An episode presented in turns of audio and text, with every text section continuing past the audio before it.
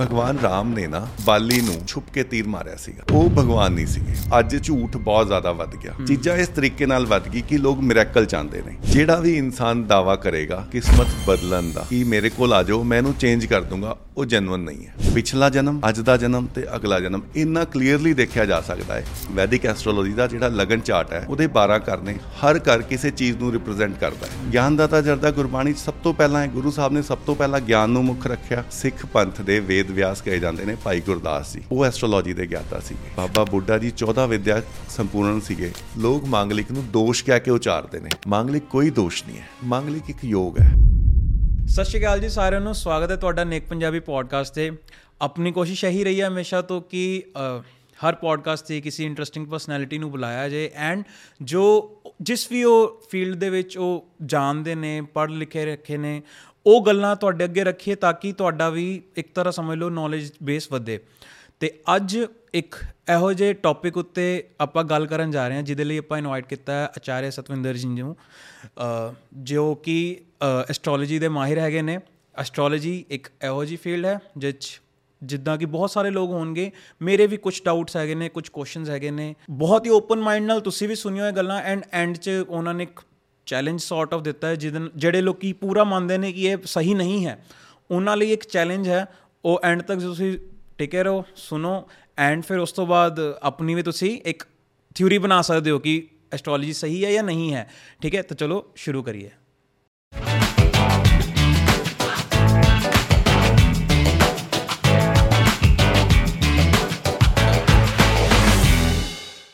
ਸਤਿ ਸ਼੍ਰੀ ਅਕਾਲ ਸਰ। ਸਤਿ ਸ਼੍ਰੀ ਅਕਾਲ ਜੀ। ਹੋਰ ਸੁਣਾਓ ਸਰ ਕੀ ਹਾਲ ਚਾਲ? ਬਹੁਤ ਵਧੀਆ ਜੀ। ਕਾਫੀ ਮਤਲਬ ਠੰਡ ਦਾ ਮੌਸਮ ਹੈਗਾ ਵਾ ਐਂਡ ਤੁਸੀਂ ਕਿਸੇ ਤਰੀਕੇ ਨਾਲ ਪਹੁੰਚ ਗਿਆ ਜੇ ਤੇ ਆਪਣੇ ਕੋਲ। ਚਲੋ ਸਫ਼ਰ ਤਾਂ ਲੰਬਾ ਹੀ ਸੀਗਾ ਪਰ ਕੋਈ ਬਾਤ ਨਹੀਂ ਬਹੁਤ ਵਧੀਆ ਰਿਹਾ ਪਹੁੰਚ ਕੇ ਤੁਹਾਨੂੰ। ਸਰ ਪਹਿਲੇ ਤਾਂ ਬਹੁਤ ਬਹੁਤ ਥੈਂਕਫੁਲ ਆ ਮੈਂ ਕਿ ਤੁਸੀਂ ਸ਼੍ਰੀ ਪੌਂਟਾ ਸਾਹਿਬ ਪੌਂਟਾ ਸਾਹਿਬ ਜੀ ਦੇ ਮਤਲਬ ਉੱਥੋਂ ਦੀ ਉਹਨਾਂ ਚਰ ਕਮਲਾ ਦਾ ਪ੍ਰਸ਼ਾਦ ਲੈ ਕੇ ਆਏ ਹੋ ਸਾਡੇ ਕੋਲ। ਮਤਲਬ ਬਹੁਤ ਬਹੁਤ ਬਹੁਤ ਬਹੁਤ ਧੰਨਵਾਦ ਆ। ਤੇ ਸਰ ਥੋੜਾ ਜਿਹਾ ਮੈਨੂੰ ਫਿਰ ਪਹਿਲੇ ਪੌਂਟਾ ਸਾਹਿਬ ਬਾਰੇ ਹੀ ਦੱਸ ਦਿਓ। ਕਿ ਕੀ ਹਾਲਾਤ ਹੈ ਉੱਥੇ ਅੱਜ ਕੱਲ ਕਿੱਦਾਂ ਮਤਲਬ ਚੱਲ ਰਿਹਾ ਹੈ? ਪੌਂਟਾ ਸਾਹਿਬ ਨਾ ਪੁਰਾਣੀ ਰਿਆਸਤ ਹੈ ਮਹਾਰਾਜਾ ਮੇਦਨੀ ਪ੍ਰਕਾਸ਼ ਦੀ। ਜਦੋਂ ਗੁਰੂ ਮਹਾਰਾਜ ਸਾਹਿਬ ਇੱਥੇ ਗੁਰੂ ਗੋਬਿੰਦ ਸਿੰਘ ਜੀ ਅਨੰਦਪੁਰ ਸਾਹਿਬ ਰਹਿ ਰਹੇ ਸੀਗੇ ਨਾ ਉਸ ਟਾਈਮ ਮੇਦਨੀ ਪ੍ਰਕਾਸ਼ ਦੀ ਰਿਆਸਤ ਦੇ ਉੱਤੇ ਗੜਵਾਲੀ ਰਾਜਿਆਂ ਦਾ ਕੁਝ ਖਤਰਾ ਹੋਇਆ। ਠੀਕ ਹੈ। ਉਹ ਜਾਣਦੇ ਸੀਗੇ ਕਿ ਮਹਾਰਾਜ ਲਾਵੋ ਲਸ਼ਕਰ ਦੇ ਨਾਲ ਇੱਥੇ ਰਹਿੰਦੇ ਨੇ ਤੇ ਉਹਨਾਂ ਨੇ ਮਹਾਰਾਜ ਨੂੰ ਸੱਦਿਆ। ਹਾਲਾਂਕਿ ਉਹ ਗੁਰੂ ਘਰ ਦੇ ਪ੍ਰੇਮੀ ਸੀਗੇ ਤੇ ਇਹ ਵੀ ਪੋਲਿਟੀਕਲ ਸੋਚ ਵੀ ਸੀਗੀ ਕਿ ਮਹਾਰਾਜ ਕਲਾ ਪ੍ਰੇਮੀ ਨੇ ਪ੍ਰਕਿਰਤੀ ਪ੍ਰੇਮੀ ਆ ਉਹਨਾਂ ਨੂੰ ਇਹ ਜਗ੍ਹਾ ਪਸੰਦ ਆਏਗੀ। ਫਿਰ ਉਹਨਾਂ ਨੇ ਜਾ ਕੇ ਮਹਾਰਾਜ ਗੁਰੂ ਗੋਬਿੰਦ ਸਿੰਘ ਜੀ ਮਹਾਰਾਜ ਉੱਥੇ ਰਹੇ। ਸਾਢੇ 4 ਸਾਲ ਕਰੀਬ ਰਹੇ ਆਪਣੇ ਜ਼ਿੰਦਗੀ ਦਾ 10ਵਾਂ ਹਿੱਸਾ ਗੁਰੂ ਗੋਬਿੰਦ ਸਿੰਘ ਜੀ ਮਹਾਰਾਜ ਨੇ ਪੌਂਟਾ ਸਾਹਿਬ 'ਚ ਬਿਤਾਇਆ। ਜ਼ਿੰਦਗੀ ਦੀ ਪਹਿਲੀ ਲੜਾਈ ਜਿਹਨੂੰ ਭੰਗਾਣੀ ਦਾ ਯੁੱਧ ਕਹਿੰਦੇ ਆ ਉੱਥੇ ਲੜੀ। ਬੜੇ ਸਾਹਿਬਜ਼ਾਦੇ ਬਾਬਾ ਅਜੀਤ ਸਿੰਘ ਜੀ ਦਾ ਜਨਮ ਸਥਾਨ ਵੀ ਪੌਂਟਾ ਸਾਹਿਬ ਹੈ। ਸਭ ਤੋਂ ਜ਼ਿਆਦਾ ਵਧੀਆ ਗੱਲ ਇਹ ਹੈ ਕਿ ਮਹਾਰਾਜ ਨੇ ਉੱਥੇ ਬੈਠ ਕੇ ਬਾਣੀ ਲਿਖੀਆਂ ਬਹੁਤ ਜ਼ਿਆਦਾ। ਅਕਾਲ ਉਸਤਤ ਚੰਡੀ ਦੀ ਵਾਰ ਜਾਪ ਸਾਹਿਬ ਇਹ ਪੌਂਟਾ ਸਾਹਿਬ ਲਿਖੀ। ਤੇ ਪੌਂਟਾ ਸਾਹਿਬ ਤੋਂ ਮਹਾਰਾਜ ਨੇ ਪੰਜ ਸਿੱਖਾਂ ਦਾ ਜੱਥਾ। ਕਾਸ਼ੀ ਭੇਜਿਆ ਸੀਗਾ ਸਨਾਤਨ ਤੇ ਵੇਦ ਦੇ ਅਧਿਐਨ ਲਈ। ਅੱਛਾ ਜੀ। ਇਹ ਬੜੀ ਵਿਚਿੱਤਰ ਗੱਲ ਹੈ ਜਿਹਦੀ ਅੱਜ ਕੱਲ ਜ਼ਿਕਰ ਬਹੁਤ ਘੱਟ ਹੁੰਦਾ ਹੈ। ਅੱਜ ਦੇ ਟਾਈਮ 'ਚ ਜਦੋਂ ਉਹ ਉੱਥੇ ਚੱਲ ਗਏ ਉਹ ਬੰਦੇ ਉੱਥੇ ਰਹਿ ਗਏ ਸਿੰਘ ਪੰਜ। ਉਹਨਾਂ ਨੇ ਗੁਰੂ ਮਹਾਰਾਜ ਨੂੰ ਸਨੇਹਾ ਭੇਜਿਆ ਜੀ ਸਾਨੂੰ ਇੱਥੇ ਆਨੰਦ ਬਹੁਤ ਆ ਰਿਹਾ ਹੈ। ਜੋ ਕੁਝ ਸਿੱਖਣਾ ਸੀਗਾ ਸਿੱਖ ਲਿਆ। ਜੇ ਹੁਕਮ ਹੋਏ ਤਾਂ ਆਈਏ ਨਹੀਂ ਤਾਂ ਇੱਥੇ ਰਹਿ ਜਾਈਏ। ਮਹਾਰਾਜ ਨੇ ਕਿਹਾ ਤੁਸੀਂ ਬਿਲਕੁਲ ਰਹਿ ਸਕਦੇ ਹੋ। ਤਾਂ ਉਹ ਜਿਹੜਾ ਪੂਰਾ ਗਰੁੱਪ ਸੀਗਾ ਉਹ ਅੱਜ ਦੇ ਟਾਈਮ 'ਚ ਨਿਰਮਲੇ ਸਿੱਖਾਂ ਦੇ ਨਾਮ ਤੋਂ ਜਾਣਿਆ ਜਾਂਦਾ ਹੈ ਨਿਰਮਲੇ ਅਖਾੜੇ। ਠੀਕ ਹੈ ਇਤਿਹਾਸ ਬਹੁਤ ਜ਼ਿਆਦਾ ਹੈ ਪਰ ਜਿਹੜੀ ਚੀਜ਼ਾਂ ਕਾਮਨ ਹੈ ਜਿਹੜੀ ਦੋ ਲੋਕਾਂ ਨੂੰ ਨੇੜੇ ਲਿਆਉਣ ਵਾਲੀ ਗੱਲ ਹੁੰਦੀ ਹੈ ਉਹ ਇਹ ਹੈ ਕਿ ਮਹਾਰਾਜ ਨੇ ਉੱਥੋਂ ਪੰਜ ਸਿੰਘ ਭੇਜੇ ਸੀਗੇ ਸਨਾਤਨ ਤੇ ਵੇਦ ਦੇ ਅਧਿਐਨ ਲਈ ਕਿਉਂਕਿ ਮਹਾਰਾਜ ਸੋਚਦੇ ਸੀਗੇ ਨੌਲੇਜ ਗਿਆਨ ਜਿੱਥੋਂ ਮਿਲੇ ਲੈ ਲੈਣਾ ਚਾਹੀਦਾ ਹੈ। ਜੀ। ਤਾਂ ਇਹ ਚੀਜ਼ ਸੀ ਜੀ ਮਤਲਬ ਤੁਸੀਂ ਇਹ ਸਮਝੋ ਕਿ ਗੁਰੂ ਸਾਹਿਬ ਨੇ ਉਹ ਗਿਆਨ ਨੂੰ ਹੀ ਐਂਡ ਚ ਇਹੀ ਕਿਹਾ ਕਿ ਇਹੀ ਸਾਰਿਆਂ ਦੇ ਗੁਰੂ ਨੇ। ਮੁੱਖ ਚੀਜ਼ ਹੈ ਬਿਲਕੁਲ ਹਾਂਜੀ ਹਾਂਜੀ। ਤੇ ਉਹ ਉਹ ਤਾਂ ਆਪਾਂ ਖੈਰ ਇਸ ਗੱਲ ਨੂੰ ਮੈਨੂੰ ਨਹੀਂ ਲੱਗਦਾ ਕਿ ਸ਼ਾਇਦ ਕੋਈ ਇਹਨੂੰ ਡਿਨਾਈ ਕਰੇਗਾ ਕਿ ਗੁਰੂ ਸਾਹਿਬ ਦਾ ਗਿਆਨ ਨਾਲ ਕਿੰਨਾ ਜ਼ਿਆਦਾ ਪਿਆਰ ਸੀਗਾ ਕਿੰਨਾ ਪ੍ਰੇਮ ਸੀਗਾ ਉਹਨਾਂ ਦਾ ਗਿਆਨ ਨਾਲ। ਤੇ ਉਹ ਤਾਂ ਗੱਲ ਹੈ ਖੈਰ ਅਸੀਂ ਉਹਨਾਂ ਦੇ ਮਤਲਬ ਜਿੰਨਾ ਆਪਾਂ ਉਹਨਾਂ ਬਾਰੇ ਕਹੀਏ ਉਹਨਾਂ ਘੱਟ ਉਹਨਾਂ ਤੇ। ਜਿੱਦਾਂ ਆਪਾਂ ਦੇਖ ਰਹੇ ਹਾਂ ਅੱਜ ਕੱਲ ਜਿੰਨੇ ਵੀ ਸ਼ਹਿਰ ਨੇ ਜਿਹੜੇ ਕਿਸੇ ਨਾ ਕਿਸੇ ਤੀਰਥ ਸਥਾਨ ਦੇ ਅਰਾਊਂਡ ਬਣਾਏ ਜਾਂਦੇ ਨੇ ਜਾਂ ਜਿਹੜੇ ਬਣ ਜਾਂਦੇ ਨੇ ਉਹ ਸ਼ਹਿਰ। ਉਸ ਹਿਸਾਬ ਨਾਲ ਪੌਂਟਾ ਸਾਹਿਬ ਦਾ ਜਿਹੜਾ ਹੁਣ ਤੁਸੀਂ ਇਲਾਕਾ ਬੋਲ ਲਓ ਪੂਰਾ ਸ਼ਹਿਰ ਬੋਲ ਲਓ ਉਹ ਕਿੰਨਾ ਕੁਝ ਡਿਵੈਲਪਮੈਂਟ ਹੋਈ ਹੈ ਜਾਂ ਹਾਲੇ ਵੀ ਉਦਾਂ ਹੀ ਚੱਲਦਾ ਹੈ ਐਕਚੁਅਲੀ 20 25 ਸਾਲ ਪਹਿਲਾਂ ਨਾ ਇੰਡਸਟਰੀਅਲ ਜਿਹੜੇ ਕ੍ਰਾਂਤੀ ਆਈ ਨਾ ਉਹਦੇ 'ਚ ਹਿਮਾਚਲ ਨੂੰ ਇੱਕ ਪੈਕੇਜ ਮਿਲ ਗਿਆ। ਠੀਕ ਹੈ। ਜਿਹਨੂੰ ਸਪੈਸ਼ਲ ਇੰਡਸਟਰੀਅਲ ਪੈਕੇਜ ਬੋਲਦੇ ਆ ਉਸ ਤੋਂ ਬਾਅਦ ਇੰਡਸਟਰੀ ਸਟੈਬਲਿਸ਼ ਹੋ ਗਈ ਬਹੁਤ ਜ਼ਿਆਦਾ। ਉਹਦੇ ਕਾਰਨ ਥੋੜਾ ਜਿਹਾ ਸ਼ਹਿਰ ਵੱਧ ਗਿਆ। ਅਦਰਵਾਈਜ਼ ਹੁਣ ਵੀ ਇੱਕ ਸਮਾਲ ਟਾਊਨ ਹੈ। ਠੀਕ ਹੈ। ਬਹੁਤ ਸ਼ਾਂਤੀ ਉੱਥੇ ਕ੍ਰਾਈਮ ਬਹੁਤ ਘੱਟ ਕਦੇ ਸੁਣਨ ਨੂੰ ਮਿਲਦਾ ਹੈ। ਸ਼ਾਂਤੀ ਬਹੁਤ ਜ਼ਿਆਦਾ ਹੈ। ਦਰਿਆ ਦਾ ਇਲਾਕਾ ਹੈ ਪੂਰਾ। ਹੂੰ। ਤੇ ਹਿਮਾਚਲ ਦਾ ਬਾਰਡਰ ਏਰੀਆ ਹੈ। ਇੱਕ ਪਾਸੇ ਉੱਤਰਾਂਚਲ ਪੈ ਜਾਂਦਾ ਇੱਕ ਪਾਸੇ ਯੂਪੀ ਇਸ ਕਰਕੇ। ਤਾਂ ਮਤਲਬ ਇੱਕ ਬਹੁਤ ਵਧੀਆ ਜਗ੍ਹਾ ਹੈ ਜਗ੍ਹਾ, ਬਹੁਤ peaceful ਜਗ੍ਹਾ। ਸ਼ਾਂਤ ਸ਼ਾਂਤ ਇਲਾਕਾ। ਹਾਂਜੀ। ਨਹੀਂ ਐਕਚੁਅਲੀ ਸਰ ਇਹ ਜਾਣਨ ਦੀ ਇੱਛੁ ਇੱਛੁਕਤਾ ਤਾਂ ਹੀ ਹੁੰਦੀ ਹੈ ਕਿ ਬਹੁਤ ਹੀ ਘੱਟ ਲੋਕ ਐਦਾਂ ਨਾ ਮਿਲਦੇ ਨੇ ਸਾਨੂੰ ਕਿ ਜਿਹੜੇ ਕਹਿੰਦੇ ਨੇ ਆਪਾਂ ਪੌਂਟਾ ਸਾਹਿਬ ਤੋਂ ਆ। ਮਤਲਬ ਮਿਲਦੇ ਨਹੀਂ ਆਪਾਂ ਨੂੰ ਜਲਦੀ ਨਾਲ ਨਾ ਕਿਉਂਕਿ ਉਹੀ ਅਗੇਨ ਕਿਉਂਕਿ ਆਬਾਦੀ ਘੱਟ ਹੈ। ਖੈਰ ਸਰ ਸਭ ਤੋਂ ਪਹਿਲਾਂ ਤਾਂ ਮੈਨੂੰ ਇਹ ਬੜਾ ਇੱਕ ਤਰ੍ਹਾਂ ਸਰ ਬੋਲ ਲਓ ਕਿ ਥੋੜੀ ਹੈਰਾਨੀ ਵੀ ਹੋਈ ਅ, ਕਿ ਜਦੋਂ ਮੈਂ ਦੇਖਿਆ ਕਿ ਐਸਟ੍ਰੋਲੋਜੀ ਦੇ ਵਿੱਚ ਮਤਲਬ ਕੋਈ ਸਿੱਖ ਸਕਾਲਰ ਵੀ ਹੈਗੇ ਨੇ ਕਿ ਇਹ ਇਹ ਸ਼ਾਇਦ ਮੇਰੀ ਮੇਰੀ ਦਿੱਕਤ ਹੈ ਤੁਸੀਂ ਇਹ ਸਮਝ ਲਓ ਕਿਉਂਕਿ ਮੈਂ ਉਸ ਜ਼ਮਾਨੇ ਦਾ ਵਾਂ ਜਿੱਥੇ ਕਿਸੇ ਨਾ ਕਿਸੇ ਤਰੀਕੇ ਕਹਿ ਲਓ ਕਿ ਕਿਸੇ ਨਾ ਕਿਸੇ ਕਰਕੇ ਵੰਡਵਾਦ ਹੋਈ ਹੈ ਆਨਲਾਈਨ ਤਾਂ ਹੋਈ ਹੈ ਹੋਈ ਹੈ ਠੀਕ ਹੈ ਜੀ? ਬਿਲਕੁਲ ਤੇ ਸਹੀ ਹੈ। ਮੈਂ ਮੈਂ ਹੈਗਾ ਉਸ ਏਜ ਦਾ ਉਸ ਮਾਹੌਲ ਦਾ ਵਾਂ ਮੈਂ। ਲੇਕਿਨ ਤੁਸੀਂ ਸ਼ਾਇਦ ਉਸ ਮਾਹੌਲ ਤੋਂ ਹੈਗੇ ਹੋ ਜਿੱਥੇ ਇਹ ਵੰਡਵਾਦ ਨਹੀਂ ਹੁੰਦਾ ਸੀਗਾ ਇੱਕ ਟਾਈਮ ਤੇ। ਤੇ ਮੈਨੂੰ ਇਹ ਦੱਸੋਗੇ ਕਿ ਕਿੱਦਾਂ ਇੱਕ ਤਾਂ ਪਹਿਲੇ ਇਹ ਵੰਡਵਾਦ ਨਹੀਂ ਔਰ ਕਿੱਦਾਂ ਐਸਟ੍ਰੋਲੋਜੀ ਮਤਲਬ ਤੁਹਾਡੇ ਪਰਿਵਾਰ ਜਾਂ ਤੁਹਾਡੇ ਵਿੱਚ ਆਈ ਦੇਖੋ ਪਤਾ ਕੀ ਹੈ? ਐਸਟ੍ਰੋਲੋਜੀ ਤਾਂ ਕੋਈ ਵੀ ਬੰਦਾ ਜਿਹੜਾ ਨਾ ਆਪਣਾ ਫਿਊਚਰ ਜਾਣਨਾ ਚਾਹੁੰਦਾ ਹੈ ਨਾ ਉਹ ਕਈ ਲੋਕਾਂ ਕੋਲ ਘੁੰਮਦਾ ਹੈ। ਹਾਲਾਂਕਿ ਜਿਹੜੇ ਪੁਸ਼ਤੈਨੀ ਲੋਕ ਚਲੇ ਹੋਏ ਨੇ ਉਹਨਾਂ ਦੀ ਹਰ ਫੈਮਿਲੀ ਦਾ ਕੋਈ ਨਾ ਕੋਈ ਐਸਟ੍ਰੋਲੋਜਰ ਜਿਵੇਂ ਇੱਕ ਪੱਕਾ ਵਕੀਲ ਪੱਕਾ ਡਾਕਟਰ ਹੁੰਦਾ ਹੈ ਨਾ ਪਹਿਲਾਂ ਲੋਕਾਂ ਕੋਲ ਇੱਕ ਪੱਕਾ ਐਸਟ੍ਰੋਲੋਜਰ ਵੀ ਹੁੰਦਾ ਸੀਗਾ। ਠੀਕ ਹੈ ਅੱਜ ਦੇ ਟਾਈਮ 'ਚ ਉਹ ਟ੍ਰੈਂਡ ਬਹੁਤ ਘਟ ਗਿਆ ਕਿਉਂਕਿ ਨਾ ਅੱਜ ਝੂਠ ਬਹੁਤ ਜ਼ਿਆਦਾ ਵੱਧ ਗਿਆ। ਚੀਜ਼ਾਂ ਇਸ ਤਰੀਕੇ ਨਾਲ ਵੱਧ ਗਈ ਕਿ ਲੋਕ ਮਿਰੈਕਲ ਚਾਹੁੰਦੇ ਨੇ। ਦਿਖਾਵਾ ਚਾਹੁੰਦੇ ਨੇ। ਲੋਕ ਇਹ ਸੋਚਦੇ ਨੇ ਵੀ ਮੇਰੀ ਕਿਸਮਤ ਬਦਲ ਜਾਏ ਜਿਹੜੀ ਕਿ ਬਦਲੀ ਨਹੀਂ ਜਾ ਸਕਦੀ।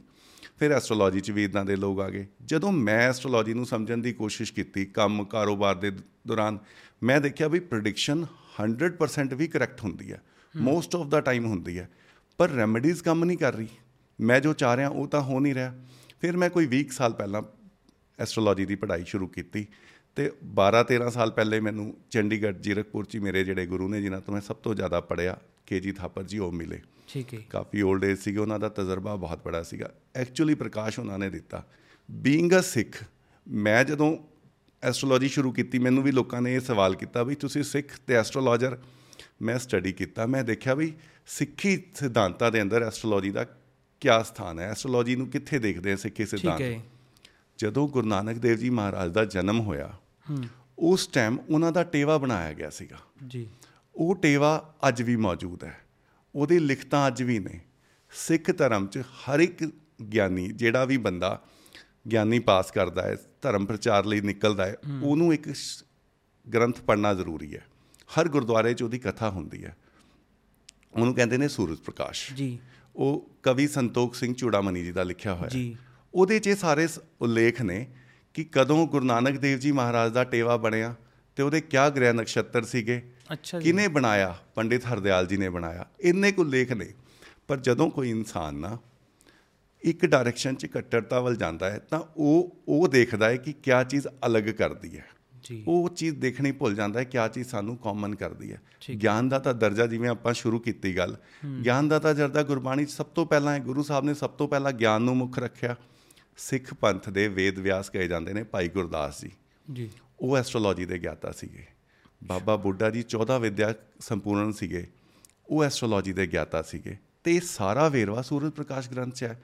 ਜਦੋਂ ਮੈਂ ਦੇਖਿਆ ਮੈਨੂੰ ਲੱਗਿਆ ਮੈਂ ਕਿਸੇ ਵੀ ਗਲਤ ਰਾਹ ਤੇ ਨਹੀਂ ਹੈ। ਗਲਤ ਇਹ ਹੁੰਦਾ ਹੈ ਕਿਸੇ ਨੂੰ ਮਿਸਗਾਈਡ ਨਾ ਕੀਤਾ ਜਾਏ। ਜੀ। ਇਹ ਨਾ ਦੱਸਿਆ ਜਾਏ ਵੀ ਤੇਰੀ ਕਿਸਮਤ ਬਦਲੀ ਜਾ ਸਕਦੀ ਹੈ। ਚਮਤਕਾਰ ਨਾ ਦਿਖਾਏ ਜਾਣ। ਜੇ ਸਿੱਧੇ ਸਿੱਧੇ ਤਰੀਕੇ ਨਾਲ ਕੰਸਲਟੈਂਸੀ ਲੋਕਾਂ ਨੂੰ ਸਿਰਫ ਪ੍ਰਕਾਸ਼ ਦਿੱਤਾ ਜਾਵੇ ਜੋਤਿਸ਼ ਜੋਤੀ ਤੋਂ ਬਣਦਾ ਹੈ ਜਿਹਨੂੰ ਲਾਈਟਮੈਂਟ ਕਹਿੰਦੇ ਆ। ਤਾਂ ਮੈਨੂੰ ਲੱਗਿਆ ਮੈਂ ਗਲਤ ਨਹੀਂ ਆ। ਸਿੱਖ ਹੋਣਾ ਐਸਟ੍ਰੋਲੋਜਰ ਹੋਣਾ ਜ਼ਿਆਦਾ ਵਧੀਆ ਗੱਲ ਹੈ। ਠੀਕ ਹੈ।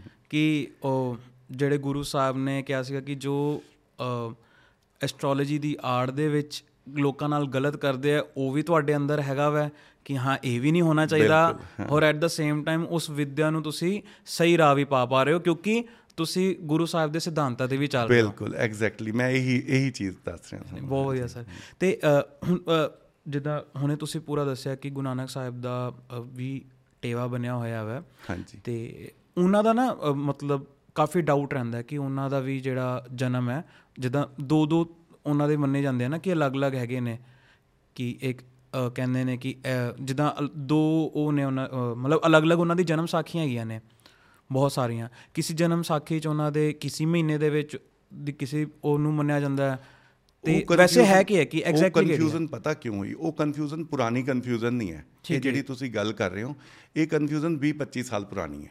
ਠੀਕ ਹੈ ਪਹਿਲਾਂ ਗੁਰਪੁਰਬ ਮਨਾਣੇ ਗੁਰੂ ਸਾਹਿਬ ਗੁਰੂ ਗੋਬਿੰਦ ਸਿੰਘ ਜੀ ਮਹਾਰਾਜ ਦਾ ਵੀ ਤੇ ਗੁਰੂ ਨਾਨਕ ਦੇਵ ਜੀ ਦਾ ਵੀ ਉਹ ਇੱਕੋ ਡੇਟ ਹੁੰਦੀ ਸੀਗੀ। ਜੀ। ਹਿੰਦੀ ਤਾਰੀਖ ਹਿੰਦੀ ਕੈਲੰਡਰ ਹੂੰ। ਵਿਕਰਮੀ ਸੰਵਤ ਜਿਹਨੂੰ ਕਹਿੰਦੇ ਆ ਉਹ। ਪੁਰਾਣਾ ਚੱਲਿਆ ਆ ਰਿਹਾ। ਜੀ। ਮਤਲਬ BC ਤੋਂ ਵੀ ਪਹਿਲਾਂ ਜਿਹੜਾ ਅਸੀਂ 2000 BC ਵਾਲਾ ਕੈਲੰਡਰ ਯੂਜ਼ ਕਰਦੇ ਆ ਮਾਡਰਨ ਉਸ ਤੋਂ ਵੀ ਪਹਿਲਾਂ ਦਾ। ਮਹਾਰਾਜ ਦਾ ਜਨਮ ਗੁਰੂ ਨਾਨਕ ਦੇਵ ਜੀ ਮਹਾਰਾਜ ਦਾ ਜਨਮ ਵੀ ਕੱਤਕ ਦੀ ਪੁੰਨਿਆ ਦਾ ਮੰਨਿਆ ਜਾਂਦਾ ਹੈ। ਜੀ। ਉਹ ਉਹਦੇ ਮੁਤਾਬਕ ਉਸ ਤੋਂ ਬਾਅਦ ਇੱਕ ਨਵਾਂ ਕੈਲੰਡਰ ਸ਼ੁਰੂ ਕਰਤਾ। ਉਹਦੇ ਸਹੀ। ਜਾਂ ਗਲਤ ਦੇ ਉੱਤੇ ਮੈਂ ਸਵਾਲ ਨਹੀਂ ਕਰਦਾ। ਨਾਨਕ ਸ਼ਾਹੀ ਕੈਲੰਡਰ ਠੀਕ ਹੈ। ਫਿਰ ਜਦੋਂ ਇੱਕ ਕੈਲੰਡਰ ਆਲਰੇਡੀ ਮੌਜੂਦ ਸੀਗਾ ਵਿਕਰਮੀ ਸੰਵਤ। ਹੂੰ। ਦੂਜਾ ਆ ਗਿਆ BC ਕੈਲੰਡਰ ਜਿਹਦਾ ਇੰਗਲਿਸ਼ ਕੈਲੰਡਰ ਆਪਾਂ ਚੱਲਦੇ ਹਾਂ। ਤੁਸੀਂ ਇੱਕ ਤੀਜਾ ਇੱਕ ਹੋਰ ਕਰਤਾ। ਉਹਦੇ ਕਾਰਨ ਕਨਫਿਊਜ਼ਨ ਪੈਦਾ ਹੋਈ ਅਦਰਵਾਈਜ਼ ਜਨਮ ਦੇ ਉੱਤੇ ਕੋਈ ਕਨਫਿਊਜ਼ਨ ਨਹੀਂ। ਠੀਕ ਹੈ। ਤੇ ਤੁਹਾਨੂੰ ਕਦੀ ਮੌਕਾ ਮਿਲਿਆ ਗੁਰੂ ਨਾਨਕ ਸਾਹਿਬ ਜੀ ਦੇ ਟੀਵੇ ਦੇਖਣ ਦਾ? ਕੀ ਕੀ ਮਤਲਬ ਵੈਸੇ ਡੇਟ ਦੇ ਹਿਸਾਬ ਨਾਲ ਕਦੇ ਤੁਸੀਂ ਬਣਾ ਕੇ ਦੇਖਿਆ? ਡੇਟ ਦੇ ਹਿਸਾਬ ਨਾਲ ਨਹੀਂ। ਮੈਂ ਉਹਨਾਂ ਨੂੰ ਦੇਖਿਆ ਜਿਹੜੇ ਐਸਟ੍ਰੋਲੋਜੀ 'ਚ ਜਿਹੜੇ ਲੋਕ ਪੂਰਨਮਾਸ਼ੀ ਨੂੰ ਪੈਦਾ ਹੁੰਦੇ ਨੇ ਨਾ ਜੀ। ਕੋਈ ਵੀ ਲੋਕ ਉਹਨਾਂ ਦਾ ਉਦਾਂ ਹੀ ਚੰ드ਰਮਾ ਬਹੁਤ ਜ਼ਿਆਦਾ ਮਜ਼ਬੂਤ ਹੋ ਜਾਂਦਾ ਹੈ। ਠੀਕ ਹੈ। ਚੰ드ਰਮਾ ਮਜ਼ਬੂਤ ਹੋਣਾ ਮਨ ਦਾ ਕਾਰਕ ਹੁੰਦਾ ਹੈ। ਮਤਲਬ ਉਹਦੇ ਅੰਦਰ ਪਹਿਲਾਂ ਹੀ ਰੋਸ਼ਨੀ ਪੂਰੀ ਬਹੁਤ ਜ਼ਿਆਦਾ ਹੁੰਦੀ ਹੈ। ਠੀਕ ਹੈ। ਕਨਫਿਊਜ਼ਨ ਇਹ ਹੈ ਐਗਜ਼ੈਕਟ ਟੇਵਾ ਬਣਾਉਣ ਲਈ ਜਿਹੜਾ ਅੱਜ ਦੀ ਮਾਡਰਨ ਐਸਟ੍ਰੋਲੋਜੀ ਮੈਂ ਵੈਦਿਕ ਐਸਟ੍ਰੋਲੋਜੀ ਪਰਾਸ਼ਰ ਯੂਜ਼ ਕਰਦਾ। ਠੀਕ ਹੈ। ਉਹਦੇ 'ਚ ਟੇਵਾ ਬਣਾਉਣ ਲਈ ਤੁਹਾਨੂੰ ਟਾਈਮ ਆਫ ਬਰਥ ਦੀ ਐਕੂਰੇਸੀ ਬਹੁਤ ਜ਼ਿਆਦਾ ਚਾਹੀਦੀ ਹੈ। ਠੀਕ। ਜਿਹੜਾ ਵੇਰਵਾ ਉਹ ਗੁਰੂ ਨਾਨਕ ਸਾਹਿਬ ਦੇ ਟੇਵੇ ਦਾ ਹੈ ਉਹ ਇਹ ਦੱਸਿਆ ਗਿਆ ਹੈ ਕਿ ਕੱਤਕ ਦੀ ਰਾਤ ਪੂਰਨਿਮਾ ਦੀ ਰਾਤ ਜਿਹੜੀ ਸੀਗੀ ਉਹਨੂੰ ਜਨਮ ਹੋਇਆ। ਉਹਦੇ 'ਚ ਉਸ ਟਾਈਮ ਟਾਈਮ ਪਹਿਰ ਚੱਲਦੇ ਸੀਗੇ ਸਮਾਂ ਨਹੀਂ ਚੱਲਦਾ ਸੀਗਾ। ਇਹ। ਕਨਫਿਊਜ਼ਨ ਹੈ। ਜੀ। ਕਈ ਲੋਕ ਦਾਵਾ ਕਰਦੇ ਨੇ ਮਸੂਰੀ 'ਚ ਵੀ ਮਹਾਰਾਜ ਦਾ ਓਰੀਜਨਲ ਟੇਵਾ ਪਿਆ ਹੈ। ਅੱਛਾ ਮੈਂ। ਕਦੇ ਦਰਸ਼ਨ ਨਹੀਂ ਕੀਤੇ। ਅੱਛਾ ਕੀ ਬਾਤ ਹੈ। ਮਤਲਬ ਕਦੀ ਜ਼ਿੰਦਗੀ 'ਚ ਮੌਕਾ ਮਿਲੇਗਾ ਤਾਂ ਜ਼ਰੂਰ ਦੇਖਣਾ ਚਾਹਾਂਗੇ। ਤੇ ਇਹ ਇਹ ਮਤਲਬ ਜਦੋਂ ਤੁਸੀਂ ਦੱਸਿਆ ਕਿ ਪੂਰਨਮਾਸ਼ੀ ਨੂੰ ਜਿਵੇਂ ਹੁੰਦਾ ਹੈ ਕਿ ਕੁਝ ਕੋਈ ਪੈਟਰਨ ਵੀ ਹੁੰਦਾ ਹੈ ਕਿ ਜਿੰਨੇ ਵੀ ਕੋਈ ਮਹਾਨ ਲੋਕ ਜਦੋਂ ਜਿਹੜੇ ਇਸ ਧਰਤੀ ਤੇ ਆਏ ਨੇ ਜਾਂ ਜਿਨ੍ਹਾਂ ਨੇ ਕੁਝ ਚੰਗਾ ਕੰਮ ਕੀਤਾ ਉਹਨਾਂ ਦੇ ਕੁਝ ਕੋਈ ਕਾਮਨ ਦੇਖਣ ਨੂੰ ਮਿਲਦੀ ਹੈ ਕੋਈ ਚੀਜ਼ ਕਿ ਉਹਨਾਂ ਦੇ ਟੀਵੇ ਦੇ ਵਿੱਚ ਕੁਝ ਬਹੁਤ ਹੁੰਦੇ ਆ? ਬਹੁਤ ਪਿਆਰਾ ਸਵਾਲ ਹੈ ਤੁਹਾਡਾ ਨਾ। ਇਹ ਚੀਜ਼ ਕਾਮਨ ਕਿਆ ਹੁੰਦੀ ਹੈ? ਕੁੰਡਲੀ ਦੇ 12 ਘਰ ਨੇ। ਜੀ। ਵੈਦਿਕ ਐਸਟ੍ਰੋਲੋਜੀ ਦਾ ਜਿਹੜਾ ਲਗਨ ਚਾਰਟ ਹੈ ਉਹਦੇ 12 ਘਰ ਨੇ। ਹਰ ਘਰ ਕਿਸੇ ਚੀਜ਼ ਨੂੰ ਰਿਪਰੈਜ਼ੈਂਟ ਕਰਦਾ ਹੈ। ਕਿਸੇ ਸਿੱਖਿਆ ਨੂੰ ਰਿਪਰੈਜ਼ੈਂਟ ਕਰਦਾ ਹੈ। ਕਿਸੇ ਥਾਟ ਨੂੰ ਰਿਪਰੈਜ਼ੈਂਟ ਕਰਦਾ ਹੈ। ਕੁੰਡਲੀ ਦਾ 9th ਹਾਊਸ ਜਿਹੜਾ ਹੈ ਉਹ ਧਰਮ ਨੂੰ ਰਿਪਰੈਜ਼ੈਂਟ ਕਰਦਾ ਹੈ। ਧਾਰਮਿਕ ਸਿੱਖਿਆ ਨੂੰ ਰਿਪਰੈਜ਼ੈਂਟ ਕਰਦਾ ਹੈ। ਤੇ 8th ਹਾਊਸ ਜਿਹੜਾ ਹੈ ਉਹ ਡੈਪਥ ਨੂੰ ਰਿਪਰੈਜ਼ੈਂਟ ਕਰਦਾ ਹੈ ਤੁਸੀਂ ਕਿੰਨੇ ਗਹਿਰੇ ਜਾਓਗੇ। ਠੀਕ ਹੈ। ਮਾਡਰਨ ਟਾਈਮ 'ਚ ਜਿਹੜੀ ਐਕੂਰੇਟ ਕੁੰਡਲੀ ਹੈ ਜਿਹਨੂੰ ਆਪਾਂ ਕਹਿ ਸਕਦੇ ਹਾਂ ਬਿਲਕੁਲ ਸਹੀ ਹੈ ਉਹ ਹੈ ਓਸ਼ੋ ਦੀ ਕੁੰਡਲੀ। ਠੀਕ ਹੈ। ਜਦੋਂ ਵੀ ਕਿਸੇ ਵੀ ਬੰਦੇ ਦੀ ਕੁੰਡਲੀ 'ਚ 9th ਹਾਊਸ ਤੇ 8th ਹਾਊਸ ਵਿੱਚ ਸ਼ਨੀ ਗੁਰੂ ਸ਼ੁਕਰ ਦਾ ਇੰਪੈਕਟ ਆਏਗਾ ਤਾਂ ਉਹ ਬੰਦਾ ਫਿਲਾਸਫਰ ਹੋਏਗਾ। ਉਹ ਫਿਲਾਸਫਿਕਲੀ ਸਪਿਰਚੁਅਲ ਫਿਲਾਸਫਰ ਵੀ ਹੋ ਸਕਦਾ ਹੈ। ਮੈਡੀਟੇਸ਼ਨ 'ਚ ਵੀ ਹੋ ਸਕਦਾ ਹੈ ਜਾਂ ਕਿਸੇ ਹੋਰ ਐਕਸਪੈਕਟ 'ਚ ਹੋ ਸਕਦਾ ਹੈ ਉਹ ਐਕਸਪੈਕਟ ਹੋਣਾ ਬਹੁਤ ਜ਼ਿਆਦਾ ਜ਼ਰੂਰੀ ਹੈ। ਇਹ ਕਾਮਨ ਨਹੀਂ ਮਿਲੇਗਾ। ਓਕੇ ਸਾਰੇ ਸਪਿਰਚੁਅਲ ਲੋਕਾਂ ਦਾ ਲਗਨ 9th ਤੇ 8th ਸਟਰੋਂਗ ਹਾਊਸਸ ਮਿਲਣਗੇ। ਠੀਕ ਹੈ।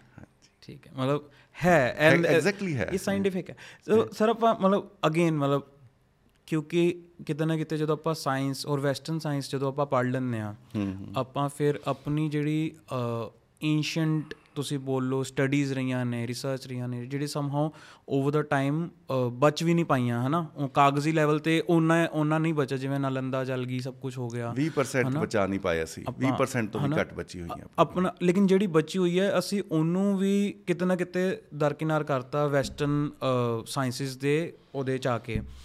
ਹੋਰ ਸਮਹਾਉ ਤੁਸੀਂ ਕਹਿ ਲਓ ਸ਼ਾਇਦ ਪ੍ਰੋਪਾਗੈਂਡਾ ਵੀ ਰਿਹਾ ਕਿ ਆਪਾਂ ਨੂੰ ਇੱਕ ਫੀਲ ਕਰਾਇਆ ਗਿਆ ਕਿ ਆਪਾਂ ਆ ਚੀਜ਼ਾਂ ਨੂੰ ਫੋਲੋ ਕਰਦੇ ਹਾਂ। ਤਾਂ ਇਹਦਾ ਮਤਲਬ ਆਪਾਂ ਕਿੰਨੇ ਪਿਛੜੇ ਹੋਏ ਆ ਕਿ ਇਹ ਇਹ ਤਾਂ ਸਾਨੂੰ ਫੀਲ ਕਰਾਇਆ ਗਿਆ ਹੈ। ਇਹ ਖੈਰ ਹੁਣ ਤਾਂ ਆਪਾਂ ਚੰਗਾ ਸਮਾਂ ਦੇਖ ਰਹੇ ਹਾਂ ਜਿੱਥੇ ਹੁਣ ਅਸੀਂ ਚੜ ਕੇ ਬੋਲ ਰਹੇ ਹਾਂ ਕਿ ਆਹ ਦੇਖੋ ਸਾਡੇ ਕਿੰਨੀ ਡੈਪਥ ਹੈਗੀ ਸੀ ਸਿਵਲਾਈਜੇਸ਼ਨ 'ਚ। ਬਿਲਕੁਲ ਬਿਲਕੁਲ। ਲੇਕਿਨ ਤੁਹਾਨੂੰ ਕੀ ਲੱਗਦਾ ਕਿ ਕੀ ਹੋਇਆ ਕੀ? ਐਗਜ਼ੈਕਟਲੀ ਕੀ ਹੋਇਆ ਕਿ ਆਪਾਂ ਦੂਰ ਚਲੇ ਗਏ ਨਾ ਐਗਜ਼ੈਕਟਲੀ ਹੋਇਆ ਪਤਾ ਕੀ ਹੈ? ਵੈਦਿਕ ਐਸਟ੍ਰੋਲੋਜੀ ਨੂੰ ਪੜਨ ਲਈ ਜਾਣਨ ਲਈ ਨਾ ਸਮਾਂ ਬਹੁਤ ਲੱਗਦਾ ਹੈ। ਟਾਈਮ ਬਹੁਤ ਲੱਗਦਾ ਹੈ। ਜਿਹੜਾ ਟਾਈਮ ਆ ਗਿਆ ਇਹ ਆ ਗਿਆ ਫਾਸਟ ਫੂਡ ਦਾ ਟਾਈਮ ਹਰ ਚੀਜ਼ ਆਦਮੀ ਨੂੰ ਕੁਇਕ ਚਾਹੀਦੀ ਹੈ। ਪ੍ਰੋਫੈਸ਼ਨ ਵੀ ਲੋਕ ਇਹਨੂੰ ਤਾਂ ਬਣਾਉਣ ਲੱਗੇ ਤਾਂ ਕਿ ਕੁਇਕ ਹੋ ਜਾਏ ਕੰਮ। ਪੈਸੇ ਦੇ ਲਾਲਚ ਵਿੱਚ। ਹੋਇਆ ਕਿਆ? ਨੂਮੈਰੋਲੋਜੀ ਵੈਦਿਕ ਜਿਹੜੀ ਐਸਟ੍ਰੋਲੋਜੀ ਹੈ ਇੰਨੀ ਕੁ ਵਾਸਟ ਹੈ। ਤੁਸੀਂ ਵੈਸਟਰਨ ਐਸਟ੍ਰੋਲੋਜੀ ਫੇਂਗ ਸ਼ੂਈ ਜਿਹੜੀ ਜਾਪਾਨ ਜਾਂ ਚਾਈਨਾ ਦੀ ਐਸਟ੍ਰੋਲੋਜੀ ਹੈ ਜਾਂ ਜਿਹਨੂੰ ਅੱਜਕੱਲ ਆਪਾਂ ਵਾਸਤੂ ਬਹੁਤ ਫੇਮਸ ਹੈ ਜਾਂ ਵਾਸਤੂ ਕਹਿ ਲਓ ਇਹ ਸਾਰੇ ਬਹੁਤ ਮਾਈਨਰ ਮਾਈਨਰ ਪਾਰਟਸ ਨੇ ਐਸਟ੍ਰੋਲੋਜੀ ਦੇ। ਠੀਕ ਹੈ। ਲੋਕਾਂ ਨੇ ਇੱਕ ਚੀਜ਼ ਪਿਕ ਕਰ ਲਈ। ਤੇ ਉਹਦੀ ਮਾਰਕੀਟਿੰਗ ਸ਼ੁਰੂ ਕਰਤੀ। ਠੀਕ ਹੈ। ਪੂਰੀ ਚੀਜ਼ ਨੂੰ ਸਮਝਣ ਦੀ ਕੋਸ਼ਿਸ਼ ਨਹੀਂ ਕੀਤੀ ਤੇ ਉਹਦੇ ਦਾਇਰੇ 'ਚ ਜਿਹੜੇ ਨੇ ਦਾਅਵੇ ਕਰਨੇ ਸ਼ੁਰੂ ਕਰਤੇ। ਉਹਦੇ ਨਾਲ ਆਪਾਂ ਦੂਰ ਹੁੰਦੇ ਚਲੇ ਗਏ। ਐਸਟ੍ਰੋਲੋਜੀ ਤੋਂ ਦੂਰ ਹੁੰਦੇ ਚਲੇ ਗਏ। ਜੀ। ਜਦੋਂ ਲੋਕ ਕਿਸੇ ਨੂੰ ਇਹ ਕਹਿੰਦੇ ਆ ਚਾਰ ਐਸਟ੍ਰੋਲੋਜਰ ਗਲਤ ਹੋ ਗਏ। ਉਹਦਾ ਐਗਜ਼ਾਮਪਲ ਇੰਨਾ ਬੜਾ ਕਰਕੇ ਦਿਖਾਤਾ ਉਹ ਨਹੀਂ ਸਮਝਿਆ ਕਿ ਗਲਤ ਜਿਹੜੀ ਚੀਜ਼ ਸੀਗੀ ਉਹ ਐਸਟ੍ਰੋਲੋਜਰ ਸੀਗਾ। ਠੀਕ ਹੈ। ਐਸਟ੍ਰੋਲੋਜੀ ਨਹੀਂ ਸੀਗੀ। ਲੋਕਾਂ ਨੂੰ ਜਿਹੜਾ ਬੰਦਾ ਐਸਟ੍ਰੋਲੋਜੀ ਜਾਂ ਫਿਰ ਆਪਣੀ ਪਰੰਪਰਾ ਨੂੰ ਨਿਰਵਾਹ ਕਰਦਾ ਹੈ ਬਿਲਕੁਲ ਐਗਜ਼ੈਕਟਲੀ ਤੁਹਾਡੀ ਗੱਲ ਸਹੀ ਸੀ ਉਹਨੂੰ ਪਿਛੜਾ ਕਹਿਤਾ। ਤੁਹਾਡੀ ਸੋਚ ਹੀ ਨਹੀਂ ਹੈ। ਜਿਹੜੇ ਬੰਦੇ ਨੇ ਕਾਊਂਟਰ ਕਰਨਾ ਸੀਗਾ ਉਹਨੇ ਦੱਸਣਾ ਸੀਗਾ ਕਿ ਨਹੀਂ ਇਹ ਪਿਛੜਾ ਨਹੀਂ ਹੈ ਐਕਚੁਅਲੀ ਇਹੀ ਐਡਵਾਂਸ ਹੈ ਉਹਨੂੰ ਇਸ ਚੀਜ਼ ਦੀ ਪੂਰੀ ਨੌਲੇਜ ਨਹੀਂ ਸੀਗੀ। ਜਦੋਂ ਹੁਣ ਸੂਚਨਾ ਕ੍ਰਾਂਤੀ ਆ ਰਹੀ ਹੈ ਜਦੋਂ ਕੋਈ ਇੱਥੋਂ ਇੱਕ ਕਾਊਂਟਰ ਕਰਦਾ ਹੈ ਤਾਂ ਉੱਥੋਂ ਵੀ ਚਾਰ ਕਾਊਂਟਰ ਹੁੰਦੇ ਨੇ। ਠੀਕ ਹੈ। ਇਹ ਗੱਲ ਹੋ ਜਾਂਦੀ ਹੈ। ਸਰ ਥੋੜਾ ਜਿਹਾ ਆਪਾਂ ਤੁਸੀਂ ਗੱਲ ਕੀਤੀ ਸੀ ਕਿ ਸਕੂਲ ਹੁੰਦੇ ਨੇ ਅਲੱਗ-ਅਲੱਗ। ਹਾਂਜੀ। ਆਪਣੇ ਐਸਟ੍ਰੋਲੋਜੀ ਦੇ। ਹਾਂਜੀ। ਕੀ ਥੋੜਾ ਜਿਹਾ ਸਮਝਾਓਗੇ ਕੀ ਸਕੂਲਸ ਹੁੰਦੇ ਨੇ ਐਂਡ ਕੀ ਵੇਰੀਏਸ਼ਨ ਕੀ ਹੁੰਦਾ? ਉਹ ਛੋਟਾ ਮੋਟਾ ਆਈਡੀਆ ਦੇ ਦਿਓ। ਜਿਹੜਾ ਜਿਹੜਾ ਸਹੀ ਤਰੀਕੇ ਦੇ ਸਕੂਲ ਨੇ ਨਾ ਉਹ ਤਾਂ ਹੁਣ ਗਵਰਨਮੈਂਟ ਕਰਾ ਰਹੀ ਹੈ ਐਸਟ੍ਰੋਲੋਜੀ ਪੀਐਚਯੂ ਹੈ। ਠੀਕ ਹੈ। ਹਾਂਜੀ ਬੀਐਚਯੂ ਐਸਟ੍ਰੋਲੋਜੀ ਦੇ ਅੰਦਰ ਡਿਪਲੋਮਾ ਆਚਾਰਿਆ ਵੇਦਾ ਆਚਾਰਿਆ ਤੇ ਪੀਐਚਡੀ ਇਨ ਐਸਟ੍ਰੋਲੋਜੀ ਕਰਾ ਰਹੀ ਹੈ। ਉਸ ਤੋਂ ਇਲਾਵਾ ਜਿਹੜੇ ਸਕੂਲਸ ਨੇ ਉਹ ਸਾਰੇ ਨਾ ਸਰਟੀਫਿਕੇਟ ਕੋਰਸ ਕਰਾਉਂਦੇ ਨੇ। ਜਿਹੜੀ ਮੈਂ ਤੁਹਾਨੂੰ ਹੁਣ ਗੱਲ ਦੱਸੀ ਹੈ। ਠੀਕ ਹੈ। ਨੁਮੈਰੋਲੋਜੀ ਦਾ ਇੱਕ ਬਾਈਟ ਦਾ ਕੋਰਸ ਕਰਾਤਾ 15 ਦਿਨ ਦਾ ਕ੍ਰੈਸ਼ ਕੋਰਸ ਹੋ ਗਿਆ ਉਹ ਹੋ ਗਿਆ। ਜੇ ਵੈਰੀਫਾਈਡ ਐਸਟ੍ਰੋਲੋਜੀ ਪੜ੍ਹਨੀ ਹੈ ਜਾਂ ਤਾਂ ਕਿਸੇ ਬਹੁਤ ਪੁਰਾਣੇ ਐਸਟ੍ਰੋਲੋਜਰ ਕੋਲ ਪੜ੍ਹਨੀ ਚਾਹੀਦੀ ਹੈ ਜੇ ਤੁਹਾਨੂੰ ਸਰਟੀਫਿਕੇਟ ਜਾਂ ਨੌਕਰੀ ਦੀ ਦਰਕਾਰ ਨਹੀਂ ਹੈ। ਜੇ ਹੈ ਤਾਂ ਗਵਰਨਮੈਂਟ ਇੰਸਟੀਚਿਊਟ ਨੇ ਇਗਨੂ ਵੀ ਕਰਾਉਂਦੀ ਹੈ। ਇੰਦਰਾ ਗਾਂਧੀ ਓਪਨ ਯੂਨੀਵਰਸਿਟੀ ਵੀ ਐਸਟ੍ਰੋਲੋਜੀ ਚ ਕੋਰਸ ਕਰਾ ਰਹੀ ਹੈ। ਠੀਕ ਹੈ। ਅ ਆਪਾਂ ਜਿੱਦਾਂ ਗੱਲ ਕਰਦੇ ਹਾਂ ਕਿ ਥੋੜਾ ਜਿਹਾ ਇੱਕ ਬੇਸਿਕ ਬੰਦੇ ਨੂੰ ਅਗਰ ਮੈਂ ਜੇ ਸਮਝਾਣਾ ਹੋਇਆ ਕਿ ਕਿਵੇਂ ਇਹ ਇੱਕ ਸਾਇੰਸ ਹੈ ਐਂਡ ਕੀ ਕੀ ਇਹਦੇ ਪਿੱਛੇ ਇੱਕ ਸਾਇੰਟੀਫਿਕ ਰੀਜ਼ਨਸ ਐਕਚੁਅਲ ਚ ਜਾਂ ਲੌਜੀਕਲ ਰੀਜ਼ਨਸ ਬੋਲ ਲਈਏ ਕਿ ਕੀ ਹੈਗੇ ਨੇ ਕਿ ਜਿਹੜੀ ਇਸ ਸਾਇੰਸ ਨੂੰ ਇਸ ਸਟੱਡੀ ਨੂੰ ਇਹਨੂੰ। ਪ੍ਰੂਵ ਕਰਦੀ ਹੈ। ਥੋੜਾ ਜਿਹਾ ਇਹਦੇ ਮਤਲਬ ਇੱਕ ਮੈਂ ਇੱਕ ਆਮ ਬੰਦੇ ਨੂੰ ਸਮਝਾਣਾ ਹੋਵੇ ਕਿ ਵਾਈ ਐਸਟ੍ਰੋਲੋਜੀ ਇਜ਼ ਰਾਈਟ ਅਗਰ ਮੈਂ ਇਹ ਬੋਲਣਾ ਹੈ ਰਾਈਟ ਇਨ ਦੈਟ ਸੈਂਸ ਕਿ it's actually a scientific study ਹਾਂ ਸਭ ਤੋਂ ਪਹਿਲਾਂ ਤਾਂ ਗੱਲ ਚੀਜ਼ ਇਹ ਹੈ ਕਿ ਜਿਹੜੀ ਐਸਟ੍ਰੋਲੋਜੀ ਹੈ ਨਾ ਇਹ ਪ੍ਰਿਡਿਕਸ਼ਨ ਦਾ ਸ਼ਾਸਤਰ ਨਹੀਂ ਹੈ। ਠੀਕ ਹੈ। ਪ੍ਰਿਡਿਕਸ਼ਨ ਕਰਨ ਲਈ ਨਹੀਂ ਸੰਭਾਵਨਾ ਦੇਖਣ ਲਈ ਹੈ। ਮੈਂ ਤੁਹਾਨੂੰ ਨਾ ਇੱਕ ਬੜੀ ਕਮਾਲ ਦੀ ਚੀਜ਼ ਦੱਸਦਾ ਕੋਈ ਵੀ ਬੰਦਾ ਆਪਣੀ ਬਾਡੀ ਦੇ ਉੱਤੇ ਅਪਲਾਈ ਕਰਕੇ ਦੇਖ ਸਕਦਾ ਹੈ ਐਸਟ੍ਰੋਲੋਜੀ ਕਿਵੇਂ ਕੰਮ ਕਰਦੀ ਹੈ। ਕੁੰਡਲੀ ਨਹੀਂ ਦੇਖਣੀ ਕੁਝ ਨਹੀਂ ਦੇਖਣਾ। ਆਪਣਾ 30 ਦਿਨ ਬੀਪੀ ਚੈੱਕ ਕਰਨਾ ਤੁਸੀਂ। ਡੇ 1 ਟੂ ਡੇ 30 ਜਿਸ ਦਿਨ ਵੀ ਪੂਰਨਮਾਸੀ ਹੋਏਗੀ ਤੁਹਾਡਾ ਬੀਪੀ ਔਨ ਐਨ ਐਵਰੇਜ ਤੋਂ 20 ਪੁਆਇੰਟ ਵੱਧ ਹੋਏਗਾ। ਅਸੀਂ ਸਾਰਿਆਂ ਦਾ। ਠੀਕ ਉਹਦਾ ਮੈਂ ਤੁਹਾਨੂੰ ਰੀਜ਼ਨ ਦੱਸਦਾ। ਜਿਸ ਦਿਨ ਵੀ ਮੱਸਿਆ ਹੋਏਗੀ ਸਾਡਾ ਜਿਹੜਾ ਬੀਪੀ ਹੈ ਨਾਰਮਲ ਤੋਂ 20 ਪੁਆਇੰਟ ਘੱਟ ਹੋਏਗਾ। ਇਹਨੂੰ ਚੈੱਕ ਕਰਕੇ ਦੇਖਣਾ ਘੱਟੋ ਘੱਟ 10 ਬੰਦਿਆਂ ਨੇ। ਤੁਸੀਂ ਵੀ ਦੇਖਣਾ। ਹੁੰਦਾ ਕੀ ਹੈ ਜਿਹੜੀ ਸਾਡੀ ਹੋਲ ਪੂਰੀ ਬਾਡੀ ਹੈ ਨਾ ਗੁਰਬਾਣੀ 'ਚ ਵੀ ਤੇ ਵੇਦਾਂ 'ਚ ਵੀ ਇੱਕ ਤੁਕ ਆਂਦੀ ਹੈ ਜੋ ਕੁਛ ਬ੍ਰਹਮੰਡੇ ਸੋ ਹੀ ਪਿੰਡੇ ਇਹ ਜੋ ਕੁਛ ਸਾਰਾ ਬ੍ਰਹਮੰਡ ਹੈ ਉਹੀ ਸਾਡਾ ਸਰੀਰ ਹੈ। ਠੀਕ ਹੈ। ਜਿੰਨਾ ਕੁ ਪਾਣੀ ਤੁਸੀਂ ਅਰਥ ਤੇ ਦੇਖਿਆ ਹੈ ਪੜਿਆ ਹੈ ਪ੍ਰੂਵ ਕਰ ਲਿਆ ਉਦਾਂ ਹੀ ਸਾਡੀ ਬਾਡੀ ਦੇ ਅੰਦਰ ਵੀ ਹੈ। 0.2% 2 ਪੁਆਇੰਟ ਉੱਤੇ ਥੱਲੇ ਹੋ ਸਕਦਾ ਹੈ। ਉਹ ਕਿਉਂ ਹੋ ਸਕਦਾ ਹੈ? ਕਿਉਂਕਿ ਸਾਡੀ ਸਮਝ ਦੀ ਵੇਰੀਏਸ਼ਨ ਹੋ ਸਕਦੀ ਹੈ। ਠੀਕ ਹੈ ਜੋ। ਕੁਝ ਐਲੀਮੈਂਟ ਤੁਸੀਂ ਦੇਖਦੇ ਹੋ ਕੋਈ ਕਹਿੰਦੇ ਨਾ ਯਾਰ ਆਇਰਨ ਦੇ ਕੈਪਸੂਲ ਖਾਓ। ਸਾਡੀ ਬਾਡੀ 'ਚ ਆਇਰਨ ਵੀ ਹੈ ਸੋਨਾ ਵੀ ਹੈ ਸਾਰਾ ਹੀ ਕੁਝ ਹੈ ਨਾ। ਜਦੋਂ ਵੀ ਸ- ਚੰ드ਰਮਾ ਧਰਤੀ ਦੇ ਨੇੜੇ ਆਂਦਾ ਹੈ ਤਾਂ ਪਾਣੀ 'ਚ ਜਵਾਰ ਭਾਟਾ ਸ਼ੁਰੂ ਹੋ ਜਾਂਦਾ ਹੈ। ਜੀ।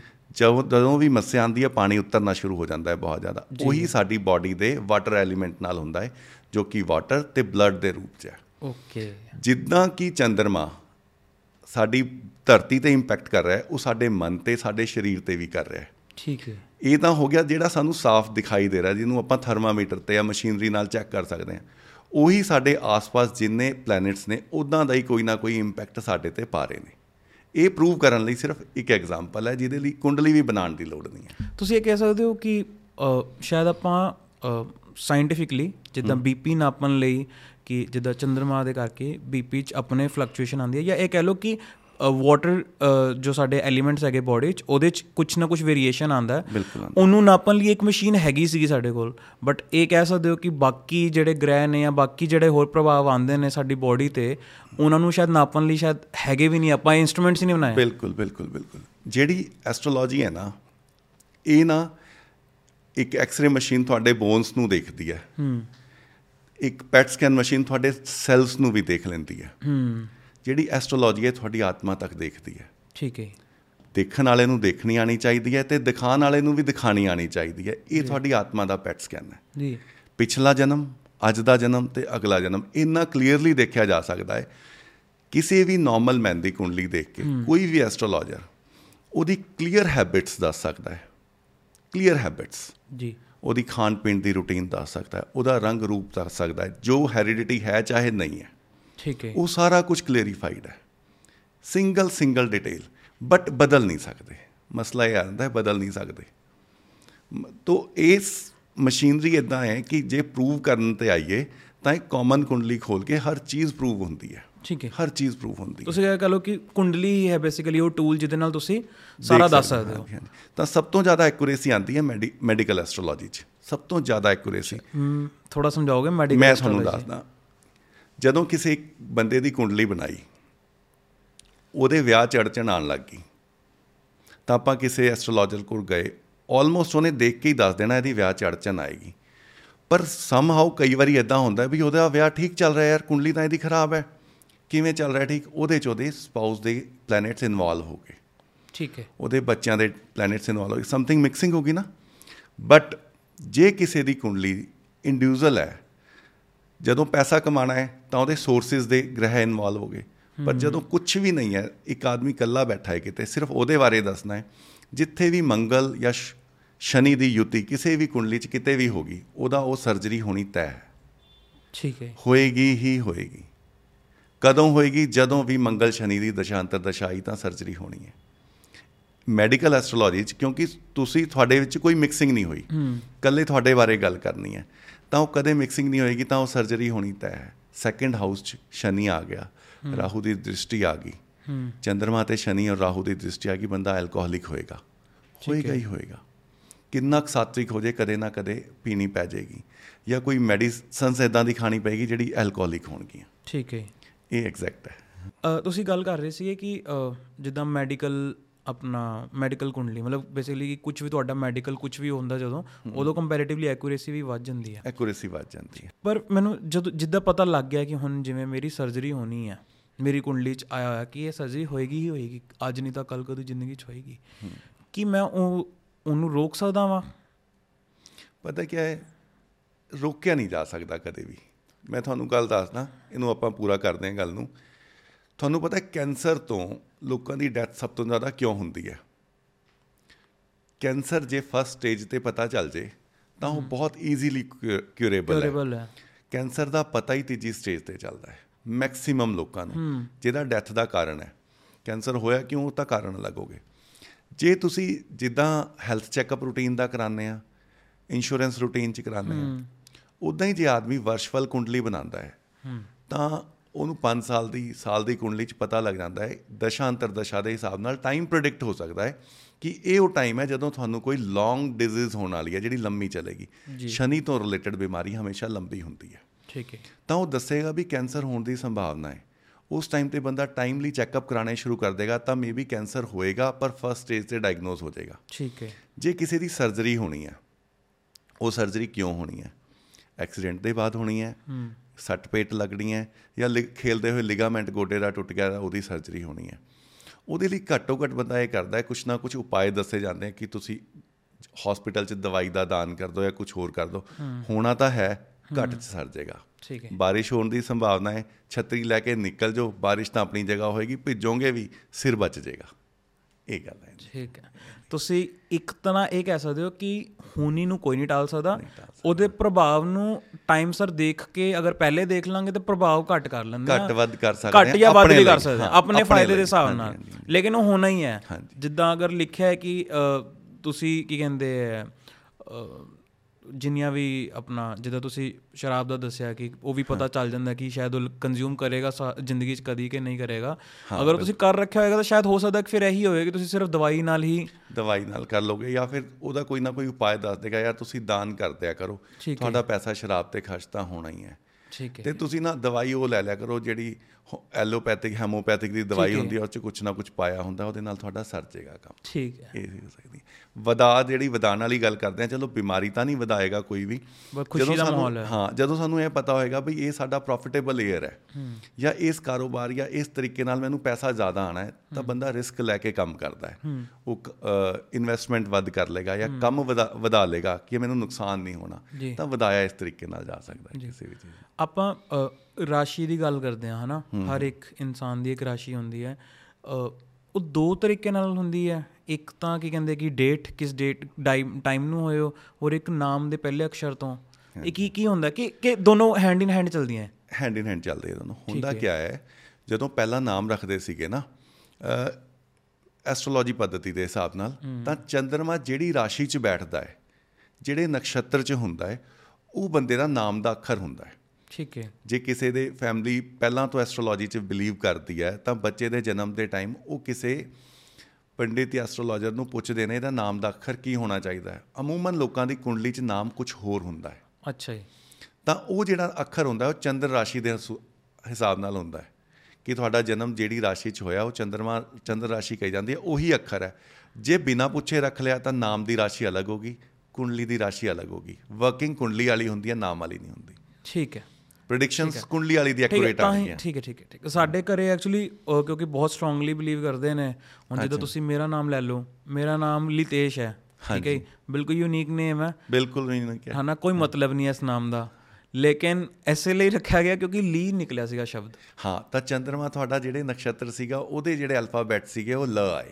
ਹਾਂਜੀ। ਲਵ ਹੀ ਨਹੀਂ ਕਹਿੰਦੇ ਐਗਜ਼ੈਕਟਲੀ ਲੀ। ਉਹ ਨਕਸ਼ਤਰ ਦੇਖੋ ਪਤਾ ਕੀ ਹੈ? 12 ਘਰ। ਮੈਂ ਵੈਦਿਕ ਐਸਟ੍ਰੋਲੋਜੀ ਨੂੰ ਐਕੂਰੇਟ ਕਿਉਂ ਮੰਨਦਾ? ਤੁਸੀਂ ਦੇਖੋਗੇ ਇੱਕ ਟਾਈਮ 'ਚ ਜਨਮੇ ਹੋਏ ਦੋ ਲੋਕਾਂ ਮਤਲਬ ਦੋ ਬੱਚੇ ਜੇ ਜੁੜਵਾ ਵੀ ਜਨਮ ਹੋਏ ਨੇ ਨਾ ਉਹਨਾਂ ਦੀ ਜ਼ਿੰਦਗੀ ਦੀ ਅਲੱਗ-ਅਲੱਗ ਕੁੰਡਲੀ ਬਣ ਜਾਏਗੀ ਜੀ। ਕਿਵੇਂ ਬਣ ਜਾਏਗੀ 12 ਘਰ ਕੁੰਡਲੀ ਦੇ 9 ਪਲੈਨਟਸ ਉਸ ਤੋਂ ਬਾਅਦ 27 ਨਕਸ਼ਤਰ। ਹਰ ਨਕਸ਼ਤਰ ਦੇ 4 ਚਰਨ ਕਿੰਨੀ ਡੈਪਥ 'ਚ ਗੱਲ ਪਹੁੰਚ ਗਈ? ਜੀ। ਜਿਹੜੇ ਚਰਨ ਜਾਂ ਜਿਹੜੇ ਨਕਸ਼ਤਰ 'ਚ ਚੰਦਰਮਾ ਬੈਠਾ ਹੈ ਉਹਦੇ ਹਿਸਾਬ ਨਾਲ ਉਹਨਾਂ ਬਰੀਕ ਅੱਖਰ ਆ ਗਿਆ। ਤੁਹਾਡੇ ਘਰ ਦੇ ਬਿਲੀਵ ਕਰਦੇ ਨੇ ਤਾਂ ਉਹ ਇਨੀ ਡੈਪਥ ਤੱਕ ਗਏ। ਅਦਰਵਾਈਜ਼ ਹਰ ਬੰਦਾ ਅੱਜ ਦੀ ਡੇਟ 'ਚ ਨਹੀਂ ਜਾਂਦਾ। ਠੀਕ ਹੈ। ਮੇਰੇ ਘਰ ਦੇ ਬਹੁਤ ਜ਼ਿਆਦਾ ਨੇ। ਵਧੀਆ ਗੱਲ ਹੈ। ਪਤਾ ਕੀ ਹੈ ਬਿਲੀਵ ਸਿਸਟਮ ਕੀ ਹੈ? ਬਿਲੀਵ ਸਿਸਟਮ ਹੈ ਕਿ ਪਲੈਨਟਸ ਕੰਮ ਕਰਦੇ ਹੈ। ਠੀਕ ਹੈ। ਇਹ ਬਿਲੀਵ ਸਿਸਟਮ ਰਾਈਟ ਹੈ। ਅਸੀਂ ਪਲੈਨਟ ਨੂੰ ਚੇਂਜ ਕਰ ਸਕਦੇ ਹਾਂ ਇਹ ਬਿਲੀਵ ਸਿਸਟਮ ਗਲਤ ਹੈ। ਠੀਕ ਹੈ। ਹੋਣਾ ਤਾਂ ਹੈ ਹੀ ਹੈ ਪ੍ਰਭਾਵ ਹੀ ਤੁਸੀਂ ਘੱਟ ਵੱਧ ਕਰ ਸਕਦੇ ਹੋ। ਹੋਰ ਦੂਜਾ ਇਹ ਹੈ ਕਿ ਤੁਸੀਂ ਐਗਜ਼ੈਕਟ ਨਹੀਂ ਕਰ ਸਕਦੇ ਨਾਪ ਸਕਦੇ। ਤੁਸੀਂ ਪ੍ਰੋਬੇਬਿਲਿਟੀ ਦੇਖਦੇ ਹੋ। ਪ੍ਰੋਬੇਬਿਲਿਟੀ ਬਿਲਕੁਲ ਐਗਜ਼ੈਕਟਲੀ ਇਹੀ ਹੈ ਜੀ। ਇਹ ਇਹ ਇਹ ਸ਼ਾਇਦ ਜੋ ਤੁਸੀਂ ਕਹਿ ਲਓ ਕਿ ਮਾਡਰਨ ਟਾਈਮ ਦੇ ਵਿੱਚ ਜਿੰਨੇ ਵੀ ਮਾਡਰਨ ਟਾਈਮ ਵਿੱਚ ਈਵਨ ਪੁਰਾਣੇ ਟਾਈਮ 'ਚ ਵੀ ਹਰ ਟਾਈਮ 'ਚ ਚੰਗੇ ਮਾੜੇ ਹਰ ਤਰ੍ਹਾਂ ਦੇ ਬੰਦੇ ਰਹਿੰਦੇ ਹੀ ਨੇ ਔਰ ਰਹਿਣਗੇ ਉਹ ਤਾਂ ਖੈਰ।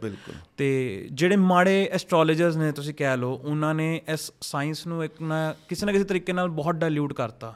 ਇਹਦੀ ਵੈਲਿਊ ਕਾਫੀ ਗਿਰਾਤੀ ਹੈ ਇਹਨਾਂ ਨੇ। ਆਮ ਬੰਦੇ ਈਵਨ ਵੈਸਟਰਨ ਕੰਟਰੀਜ਼ ਦੇ ਵਿੱਚ ਵੀ ਕਿ ਇਹ ਇਹ ਕਹਿ ਸਕਦੇ ਸਭ ਤੋਂ ਜ਼ਿਆਦਾ ਜ਼ਿੰਮੇਵਾਰ ਇਹੀ ਸੀਗੇ ਜਿਨ੍ਹਾਂ ਨੇ ਇਹਨੂੰ ਐਜ਼ ਅ ਤੁਸੀਂ ਇਹ ਸਮਝ ਲਓ ਕਿ ਉਹੀ ਕਿ ਮਾਰਕੀਟਿੰਗ ਵਾਲਾ ਹੀ ਬਣਾਤਾ ਗੰਦੇ ਤਰੀਕੇ ਨਾਲ ਕਮਰਸ਼ਲਾਈਜ਼ ਕਰਤਾ। ਹੂੰ। ਉਹਨਾਂ ਨੇ ਨਾ ਇਹ ਪ੍ਰਚਾਰ ਕਰਤਾ ਜਿੱਥੇ ਵੀ ਦੇਖੋ ਲਿਤੇਸ਼ ਜੀ ਹੁੰਦਾ ਕੀ ਹੈ? ਜਿੱਥੇ ਵੀ ਤੁਸੀਂ ਚਮਤਕਾਰ ਦੇਖੋ ਜੀ। ਕਿ ਯਾਰ ਚਮਤਕਾਰ ਹੋਣਾ ਸ਼ੁਰੂ ਹੋ ਗਿਆ ਉਹਨੇ ਇਦਾਂ ਕਰਤਾ ਉਹਨੇ ਬਿਨਾਂ ਪੁੱਛੇ ਇਹ ਗੱਲਾਂ ਦੱਸਤੀਆਂ। ਇਹ ਬਹੁਤ ਨੈਚੁਰਲ ਗੱਲ ਹੈ ਇਹਦੇ 'ਚ ਕੁਝ ਚਮਤਕਾਰ ਨਹੀਂ ਹੈ। ਦੂਜਾ ਦਾਵਾ ਕਰਨਾ ਕਿ ਮੈਂ ਇਹ ਚੇਂਜ ਕਰ ਸਕਦਾ। ਜਿੱਥੇ ਇਹ ਦੋ ਚੀਜ਼ਾਂ ਆ ਜਾਣਗੀਆਂ ਉੱਥੇ ਸਮਝੋ ਡਿਲੂਟ ਹੋ ਗਿਆ ਬਦਨਾਮੀ ਹੋ ਗਈ ਚੀਜ਼ ਖਰਾਬ ਕਰਤੀ ਤੁਸੀਂ। ਜੇ ਤੁਸੀਂ ਰੱਬ ਦਾ ਉਟ ਆਸਰਾ ਲੈ ਕੇ ਕਹੋ ਵੀ ਇਹ ਹੋਣ ਦੀ ਸੰਭਾਵਨਾ ਹੈ ਕਦੇ ਵੀ ਮੈਂ ਜਿਨ੍ਹਾਂ ਤੋਂ ਪੜਿਆ ਆਚਾਰੇ ਜੀ ਕੇ ਜੀ ਥਾਪਰ ਜੀ ਗੁਰੂ ਜੀ ਉਹਨਾਂ ਨੇ ਮੈਨੂੰ ਇਹ ਦੱਸਿਆ ਕਦੇ ਕਿਸੇ ਨੂੰ ਇਹ ਨਹੀਂ ਕਹਿਣਾ ਵੀ ਇਹ ਤਾਂ ਹੋਏਗਾ ਹੀ ਹੋਏਗਾ। ਰੱਬ ਨਹੀਂ ਬਣਨਾ। ਰੱਬ ਬਣਿਆ ਹੀ ਨਹੀਂ ਜਾ ਸਕਦਾ। ਇਹ ਹੋਣ ਦੀ ਸੰਭਾਵਨਾ ਹੈ ਕਿਉਂਕਿ ਪਲੈਨੇਟਰੀ ਪੋਜੀਸ਼ਨ ਇਹ ਹੈ। ਜਦੋਂ ਵੀ ਸ਼ਾਸਤਰਾਂ 'ਚ ਲਿਖਿਆ ਹੈ ਇਹ ਪਲੈਨੇਟਰੀ ਪੋਜੀਸ਼ਨ ਹੋਏਗੀ ਤਾਂ ਇਹ ਇਵੈਂਟ ਹੈਪਨ ਹੋਏਗਾ। ਇੱਥੇ ਤੱਕ ਠੀਕ ਹੈ। ਠੀਕ ਹੈ। ਕਮਰਸ਼ੀਅਲ ਕੀ ਹੋ ਗਿਆ? ਉਹਦੇ 'ਚ ਸਿਰਫ ਐਸਟ੍ਰੋਲੋਜਰ ਗਲਤ ਨਹੀਂ ਹੈਗੇ ਲਿਤੇਸ਼ ਜੀ। ਇਹਦੇ 'ਚ ਲੋਕ ਵੀ ਗਲਤ ਨੇ। ਠੀਕ ਹੈ। ਲੋਕ ਇਹੀ ਦਾਵਾ ਚਾਹੁੰਦੇ ਨੇ ਕਿ ਇਹਨੂੰ ਬਦਲ ਦਿਓ ਮੈਂ ਉਸ ਕੁੜੀ ਨੂੰ ਪਿਆਰ ਕਰਦਾ। ਕਿਸੇ ਤਰੀਕੇ ਨਾਲ ਮੇਰਾ ਵਿਆਹ ਬਸ ਉਹਦੇ ਨਾਲ ਹੀ ਹੋ ਜੇ। ਕਿਸੇ ਤਰੀਕੇ ਨਾਲ ਮੈਨੂੰ ਇਸੇ ਕੰਮ 'ਚ ਪੈਸਾ ਮਿਲ ਜੇ। ਕੋਈ ਉਪਾਅ ਕਰ ਦਿਓ ਜੀ ਪੈਸੇ ਦੱਸੋ। ਜੀ। ਉੱਥੇ ਦੁਕਾਨਦਾਰੀ ਸ਼ੁਰੂ ਹੋ ਗਈ। ਐਸਟ੍ਰੋਲੋਜਰ ਨੂੰ ਅਪੋਰਚੁਨਿਟੀ ਮਿਲ ਗਈ। ਹੋਰ ਤੁਸੀਂ ਇਹ ਸਮਝ ਲਓ ਕਿ ਇੱਕ ਆਮ ਇਨਸਾਨ ਜਿਹੜਾ ਉਹ ਤਾਂ ਪਹਿਲੇ ਹੀ ਪਰੇਸ਼ਾਨ ਹੈ। ਹਾਂ। ਉਹ ਤਾਂ ਮਤਲਬ ਜਿਹੜਾ ਉਹਨੂੰ ਕਹਿ ਦੇਵੇ ਕਿ ਆਪਾਂ ਤੇਰਾ ਹੱਲ ਕਰ ਦਾਂਗੇ ਜ਼ਿੰਦਗੀ ਦਾ ਉਹਦੇ ਅੱਗੇ ਝੁਕ ਜਾਂਦਾ। ਬਿਲਕੁਲ ਬਿਲਕੁਲ ਠੀਕ ਹੈ। ਉਹ ਇੱਕ ਵਾਰ ਵੀ ਨਹੀਂ ਸੋਚਦਾ ਕਿ ਕੀ ਉਹਦਾ ਪਿਛੋਕੜ ਕੀ ਹੈ ਕੀ ਉਹਦੇ ਮਤਲਬ ਉਹਨਾਂ ਦੇ ਘਰ ਦੇ ਵਿੱਚ ਕੀ ਚੱਲਦਾ ਆ ਰਿਹਾ ਹੈ। ਮਤਲਬ ਤੁਸੀਂ ਸਮਝ ਲਓ ਕਿ ਮਤਲਬ ਮੈਂ ਨਹੀਂ ਕਹਿ ਰਿਹਾ ਕਿ ਕਿਹੜਾ ਧਰਮ ਗਲਤ ਹੈ ਸਹੀ ਹੈ ਉਹ ਨਹੀਂ ਕਹਿ ਰਿਹਾ। ਲੇਕਿਨ ਲੋਕੀ ਬਸ ਆਪਣੇ ਫਾਇਦੇ ਲਈ ਇੱਕ ਵਾਰ ਵੀ ਨਹੀਂ ਸੋਚਦੇ ਕਿ ਪਿਛੋਕੜ ਕੀ ਹੈ। ਬਦਲ ਜਾਂਦੇ ਨੇ। ਬਿਲਕੁਲ। ਤੇ ਉੱਥੇ ਤਾਂ ਫਿਰ ਐਸਟ੍ਰੋਲੋਜਰ ਤਾਂ ਬਹੁਤ ਛੋਟੀ ਚੀਜ਼ ਹੈ। ਹਾਂ ਬਿਲਕੁਲ। ਬਹੁਤ ਮਤਲਬ ਦੇਖਿਆ ਜੇ ਤਾਂ। ਜਦੋਂ ਨਾ ਐਸਟ੍ਰੋਲੋਜੀ 'ਚ ਇਦਾਂ ਕਿਉਂ ਨਹੀਂ ਹੋਣਾ ਚਾਹੀਦਾ ਜਾਂ ਦੇਖੋ ਪਤਾ ਕੀ ਹੁੰਦਾ ਹੈ ਦੋ ਚੀਜ਼ਾਂ ਵਿਕਰੀਆਂ ਨੇ। ਮੈਂ ਅਕਸਰ ਗੱਲ ਕਰਦਾ ਹੁੰਦਾ ਇੱਕ ਤਾਂ ਡਰ ਵਿਕਦਾ ਹੈ। ਜਦੋਂ ਕਿਸੇ ਡਾਕਟਰ ਕੋਲ ਨਾ ਬੜੇ ਹਸਪੀਟਲਸ ਜਦੋਂ ਕੋਈ ਬੰਦਾ ਨਾ ਗੈਸ ਦਾ ਦਰਦ ਵੀ ਲੈ ਕੇ ਚੱਲਦੇ ਉਹਦੀ ਉਮਰ 50 ਤੋਂ ਉੱਤੇ ਹੈ ਨਾ। ਤੁਹਾਨੂੰ ਨਾ ਇਹੀ ਦੱਸਦੇ ਨੇ ਵੀ ਤੇਰਾ ਕੋਲੇਸਟ੍ਰੋਲ ਵੱਧ ਗਿਆ। ਬਲੌਕੇਜ ਬਹੁਤ ਹੈ ਸਟੱਡ ਪੈਣਗੇ।